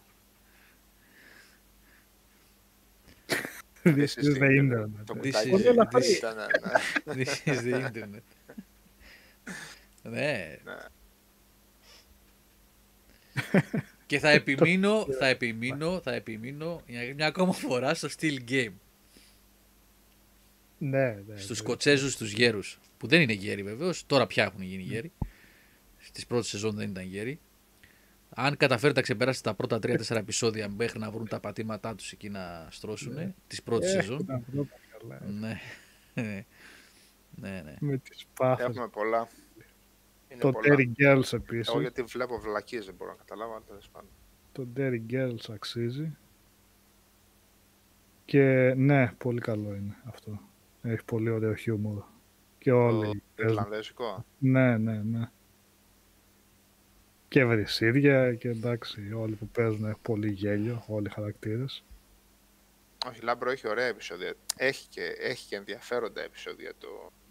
εκεί που βάζουν εσπρεσομηχανή και το κάνουν ε, τσάι και καφέ και books. Και... Έχει, έχει την πλάκα του. Αυτή εντάξει. που, αυτή που παίζει, την, που, μένει, που έχει δίπλα το μαγαζάκι με το- τα το- διακοσμητικά, Με, τη μύτη τη μεγάλη. με έτσι, τη ναι. μύτη, αυτή είναι, παίζει φοβερά στη σειρά Green Wing, η οποία βέβαια είναι πολύ adult. Πολύ... Θα μου πεις τα άλλα δεν είναι. Ναι. Ε, και εκεί παίζουν και κάποιοι που έχουν περάσει και από το Office UK, από το Green Wing. Είναι πιο μετά όμως, πιο μετά. Είναι το 2005 αυτή η σειρά νομίζω, έχει δύο-τρεις σεζόν. Επίσης, καφρίλα, δείχνει τη ζωή σε ένα νοσοκομείο της Αγγλίας στο NHS. Ε, δύο, δύο κατηγοριών. Έχει δηλαδή μια ομάδα που είναι στα γραφεία, ξέρεις, ε, διοικητικό προσωπικό και τους γιατρούς. και, αλλά είναι όλοι όμως, όλοι, όλοι βλαμμένοι, όλοι κάφροι, δεν σέβονται Τι τίποτα. φάση, children's, children's hospital κατάσταση. Όχι, κανονικό νοσοκομείο, είναι με πήγοντα κτλ. Αλλά... Όχι, children's hospital Ομόβια. σειρά. Α, σειρά, δεν, δεν το children- ξέρω. Το children's hospital δεν είναι children's hospital, είναι το hospital του, του children. Α, του Children. Όχι, δεν την ξέρω τη σειρά, Ναι, οπότε γι' αυτό ναι. δεν, δεν Α. μπορώ να πω. Ναι, Ναι, τεράστια καφρίλα επίσης. ναι στο Green Επίσης, Wing και πάρα, ο, και ο πάρα John πολύ Oliver γνωστοί παίζει στο Έχουν Green. περάσει από εκεί. Α, κανονική σειρά από 20 λεπτά, 25 λεπτά. Το, το Green Wing. Είναι αυτό. 20 λεπτά Ναι. είναι, ναι. Και ναι, έχει περάσει ο Α, John OK. Oliver, έχουν περάσει αρκετοί από, από εκεί που ε, γυροφέρουν σε άλλες κωμωδίες γνωστές. Α, ναι, ο Λάμπρος που βλέπει καφρίλες φέρνει λίγο στο Children's Hospital, Α, κατάλαβα. ωραία. Εντάξει. Δε, βάλτε, βάλτε κανένα 7 λεπτό, γιατί τόσο είναι, του Children's Hospital και θα τα πούμε. Από αυτό νομίζω είναι μια αναβίωση σχεδόν που κάπως που έβαλε το Netflix. Δεν την πάλεψα, αν είναι το ίδιο πώς το Ε, λέω. κατάλαβα ποιο λες. Πω, πω Άμα είναι το κατάλαβα ίδιο ποιο λες. στυλ, δεν. Αυτό είναι, ναι. Ναι, ούτε καν. Nathan Όχι, το for Children's you, λέει ο Hospital είναι λίγο Λάμπρος. καλύτερο. Κατάλαβα ποιο λες. Με ηθοποιό που παίζει στο Children's Hospital. Ε, Ναι, ναι, κατάλαβα ποιο λες. Αλλά επειδή το ξανασυζητούσαν. Ναι.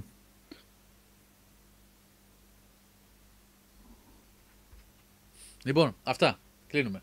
12 και. Ο Λάμπρος λέει Nathan for you, δεν το ξέρω ποιο είναι αυτό. Λέει εργοτέχνης και Και το Medical Police. Ναι. Medical Αυτό. Police. Πρέπει να δω κάτι σοβαρό Genshin επιτέλους. Impact. Kershin είναι Impact το δίνει δωρεάν το PSN. Λέει Action RPG. Ποιο είναι; Δεν το ξέρω. Είδα κάποιους που παίζανε σήμερα αρκετούς. Αλλά παίζανε αρκετοί επειδή ήταν δωρεάν γι' αυτό. Τώρα εξηγείται. Άμα είναι δωρεάν, το βάλουμε να το δούμε.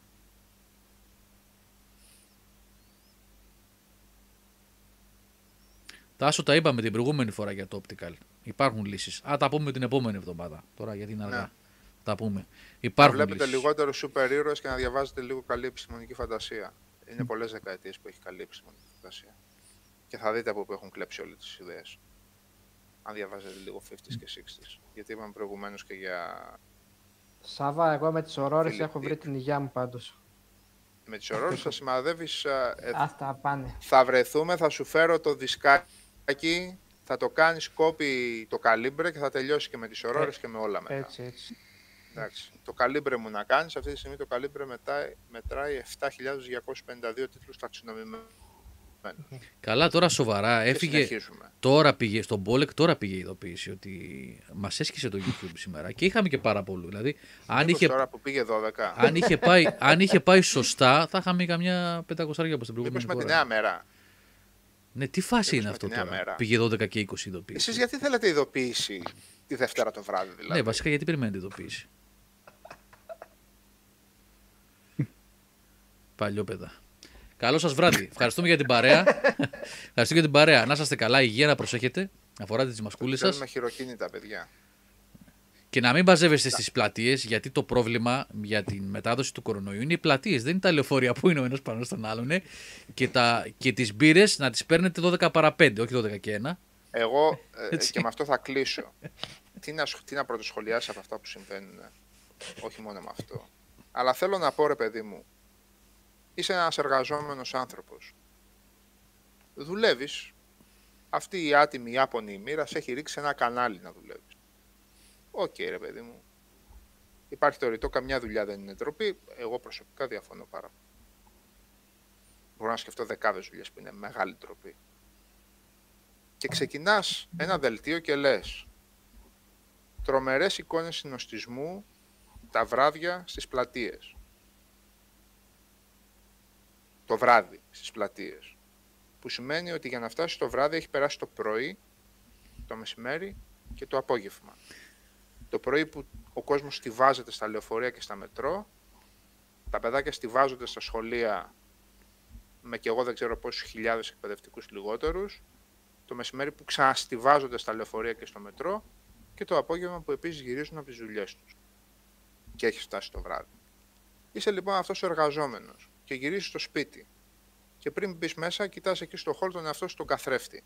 Πρέπει να έχεις πολύ μεγάλο κουράγιο για να μην πάρεις φορά και να ρίξεις μία με το κεφάλι στον καθρέφτη αυτό. Και αυτό το κουράγιο τους εγώ το θαυμάζω προσωπικά.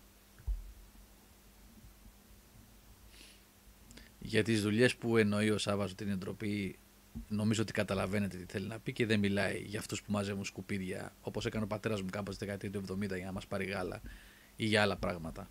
Έτσι. Δεκάδες μπόλεκ, δεκάδες. Αλλά καταλαβαίνετε τι εννοεί. Δεν θέλει να πει ότι μια κακή δουλειά είναι ντροπή. Δε, δεκάδες, δεκάδες, δεκάδες.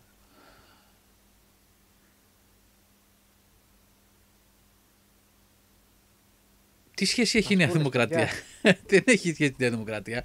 Όχι. Να φτιάξουν και τα μέσα μαζικής μεταφοράς, να φτιάξουν και τις πλατείες, να φτιάξουν και τα σχολεία, να φτιάξουν όλα. Δεν είναι μονόπλευρο. Είναι πολύπλευρο.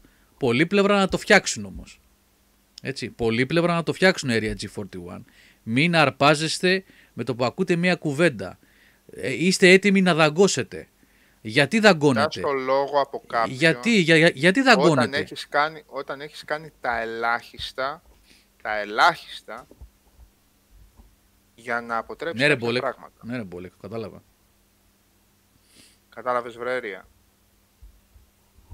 Όταν έχεις κάνει τα ελάχιστα, μπορείς να σηκώσεις νουθετικά, έτσι, με, με, με, με, με, με, με τάση νουθεσίας, όχι με τάση απειλής, και το δάχτυλο και να πεις, εγώ μεγάλε προσπάθησα, τα έκανα αυτά, δείξε μου κι εσύ ότι με υποστηρίζεις και, και προσπαθείς κι εσύ.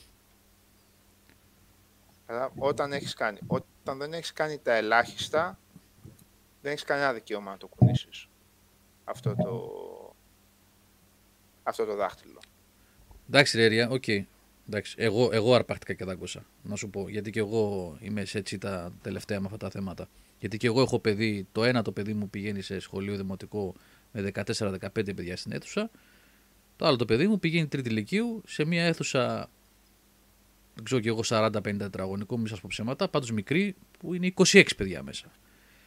Και είμαστε καθημερινά με το άγχος του τι συμβαίνει και το σχολείο, τρίτη ηλικίου, σοβαρή τάξη σε μεγάλο βαθμό για το μέλλον του παιδιού, έχει κατάληψη. Κατάληψη που υποτίθεται ότι γίνεται και δεν έχω λόγο να το αμφισβητήσω για τις συνθήκες ε, διδασκαλίας. Όχι για να μην φοράνε μάσκα. Τα παιδιά εκεί στο σχολείο δεν λένε δε, κάνουμε κατάληψη γιατί δεν θέλουμε να φοράμε μάσκα, αλλά κάνουμε κατάληψη γιατί είμαστε 26 παιδιά μέσα στην αίθουσα που είναι ο ένας πάνω στον άλλον. Ε, τα πράγματα είναι πολύ άσχημα και αυτά τα μεσοβέζικα μπαλωματάκια του να κλείνουν τα περίπτερα στις 12 η ώρα το βράδυ είναι νομίζω μας βγάζουν τη γλώσσα και μας κοροϊδεύουν. Μας βγάζουν τη γλώσσα και μας κοροϊδεύουν. Όταν ε, πριν από τρεις μήνες για 60-70 κρούσματα βαράγαμε SMS για να βγούμε έξω, να πάμε να πάρουμε μια πορτοκαλάδα, ένα κάτι ξέρω εγώ χαρτιά υγείας για το σπίτι μας ε, και σήμερα με 300, 350 και 290 τα λεωφορεία γεμάτα, τα μετρό γεμάτα, τα βλέπετε όλη μέρα, τις φωτογραφίες και τα ρεπορτάζ τα βλέπετε τι γίνεται. Και φταίνε... Πού να δουν ρεπορτάζ για τα μετρό; Ε, όχι ρεπορτάζ στη τηλεόραση, υπάρχουν και τα μέσα. Α, ναι. οκ. Τα ρεπορτάζ Γιατί γενικά. Είδα ένα ρεπορτάζ για το τι συμβαίνει στο μετρό και στα μέσα μαζικής μεταφοράς. Ναι, και... Ρεπορτάζ Λέω που το σε είδες. άλλα μέσα, ναι, δεν είναι απαραίτητο στη Α, μιλάω που τηλεόραση. το είδε. Ναι. Ε, οπότε, ναι, παιδιά, υπάρχει πρόβλημα. Δεν πάει καλά το σύστημα. Δεν πάει καλά το σύστημα και επιμένουν σε πράγματα που δεν θα μας βγουν σε καλό. Εντάξει, οκ, η οικονομία είναι οικονομία, αλλά το να κλείνεις τα περιπτεράκια που κοιτάνε να βγάλουν το μεροκάματο για να πεις ότι έκανες κάτι, είναι για τα μάτια, όπως γράφει ο Τάσος εδώ, ναι. Είναι για τα μάτια. Ρωτάνε τους γιατρούς που βγαίνουν στην τηλεόραση, πιστεύετε ότι το μέτρο αυτό θα αποδώσει; Ε, αθρηστικά λένε, τι να πούνε κι αυτοί. Κάποιοι είναι φερέφωνα, κάποιοι είναι στριμωγμένοι. Ε, αθρηστικά μαζί με τα άλλα μέτρα. Εντάξει, Είναι άσχημες αυτές οι εικόνες. Τέλος πάντων, να προσέχετε υγεία, να έχετε παιδιά να- και μη χειρότερα. Και μη χειρότερα. Υγεία να έχετε να προσέχετε τους εαυτούς σας, τις οικογένειές σας και μη χειρότερα. Γιατί έτσι όπως είναι, τελικά εκεί θα καταλήξουμε. Πώς θα σώσουμε τον εαυτό μας. Εκεί θα οδηγηθεί η κοινωνία. Τέλος πάντων, άντε. Καλό σας βράδυ. Καλά να περνάτε και να προσέχετε. Καλό βράδυ. Καλό βράδυ. Καλό βράδυ, παιδιά.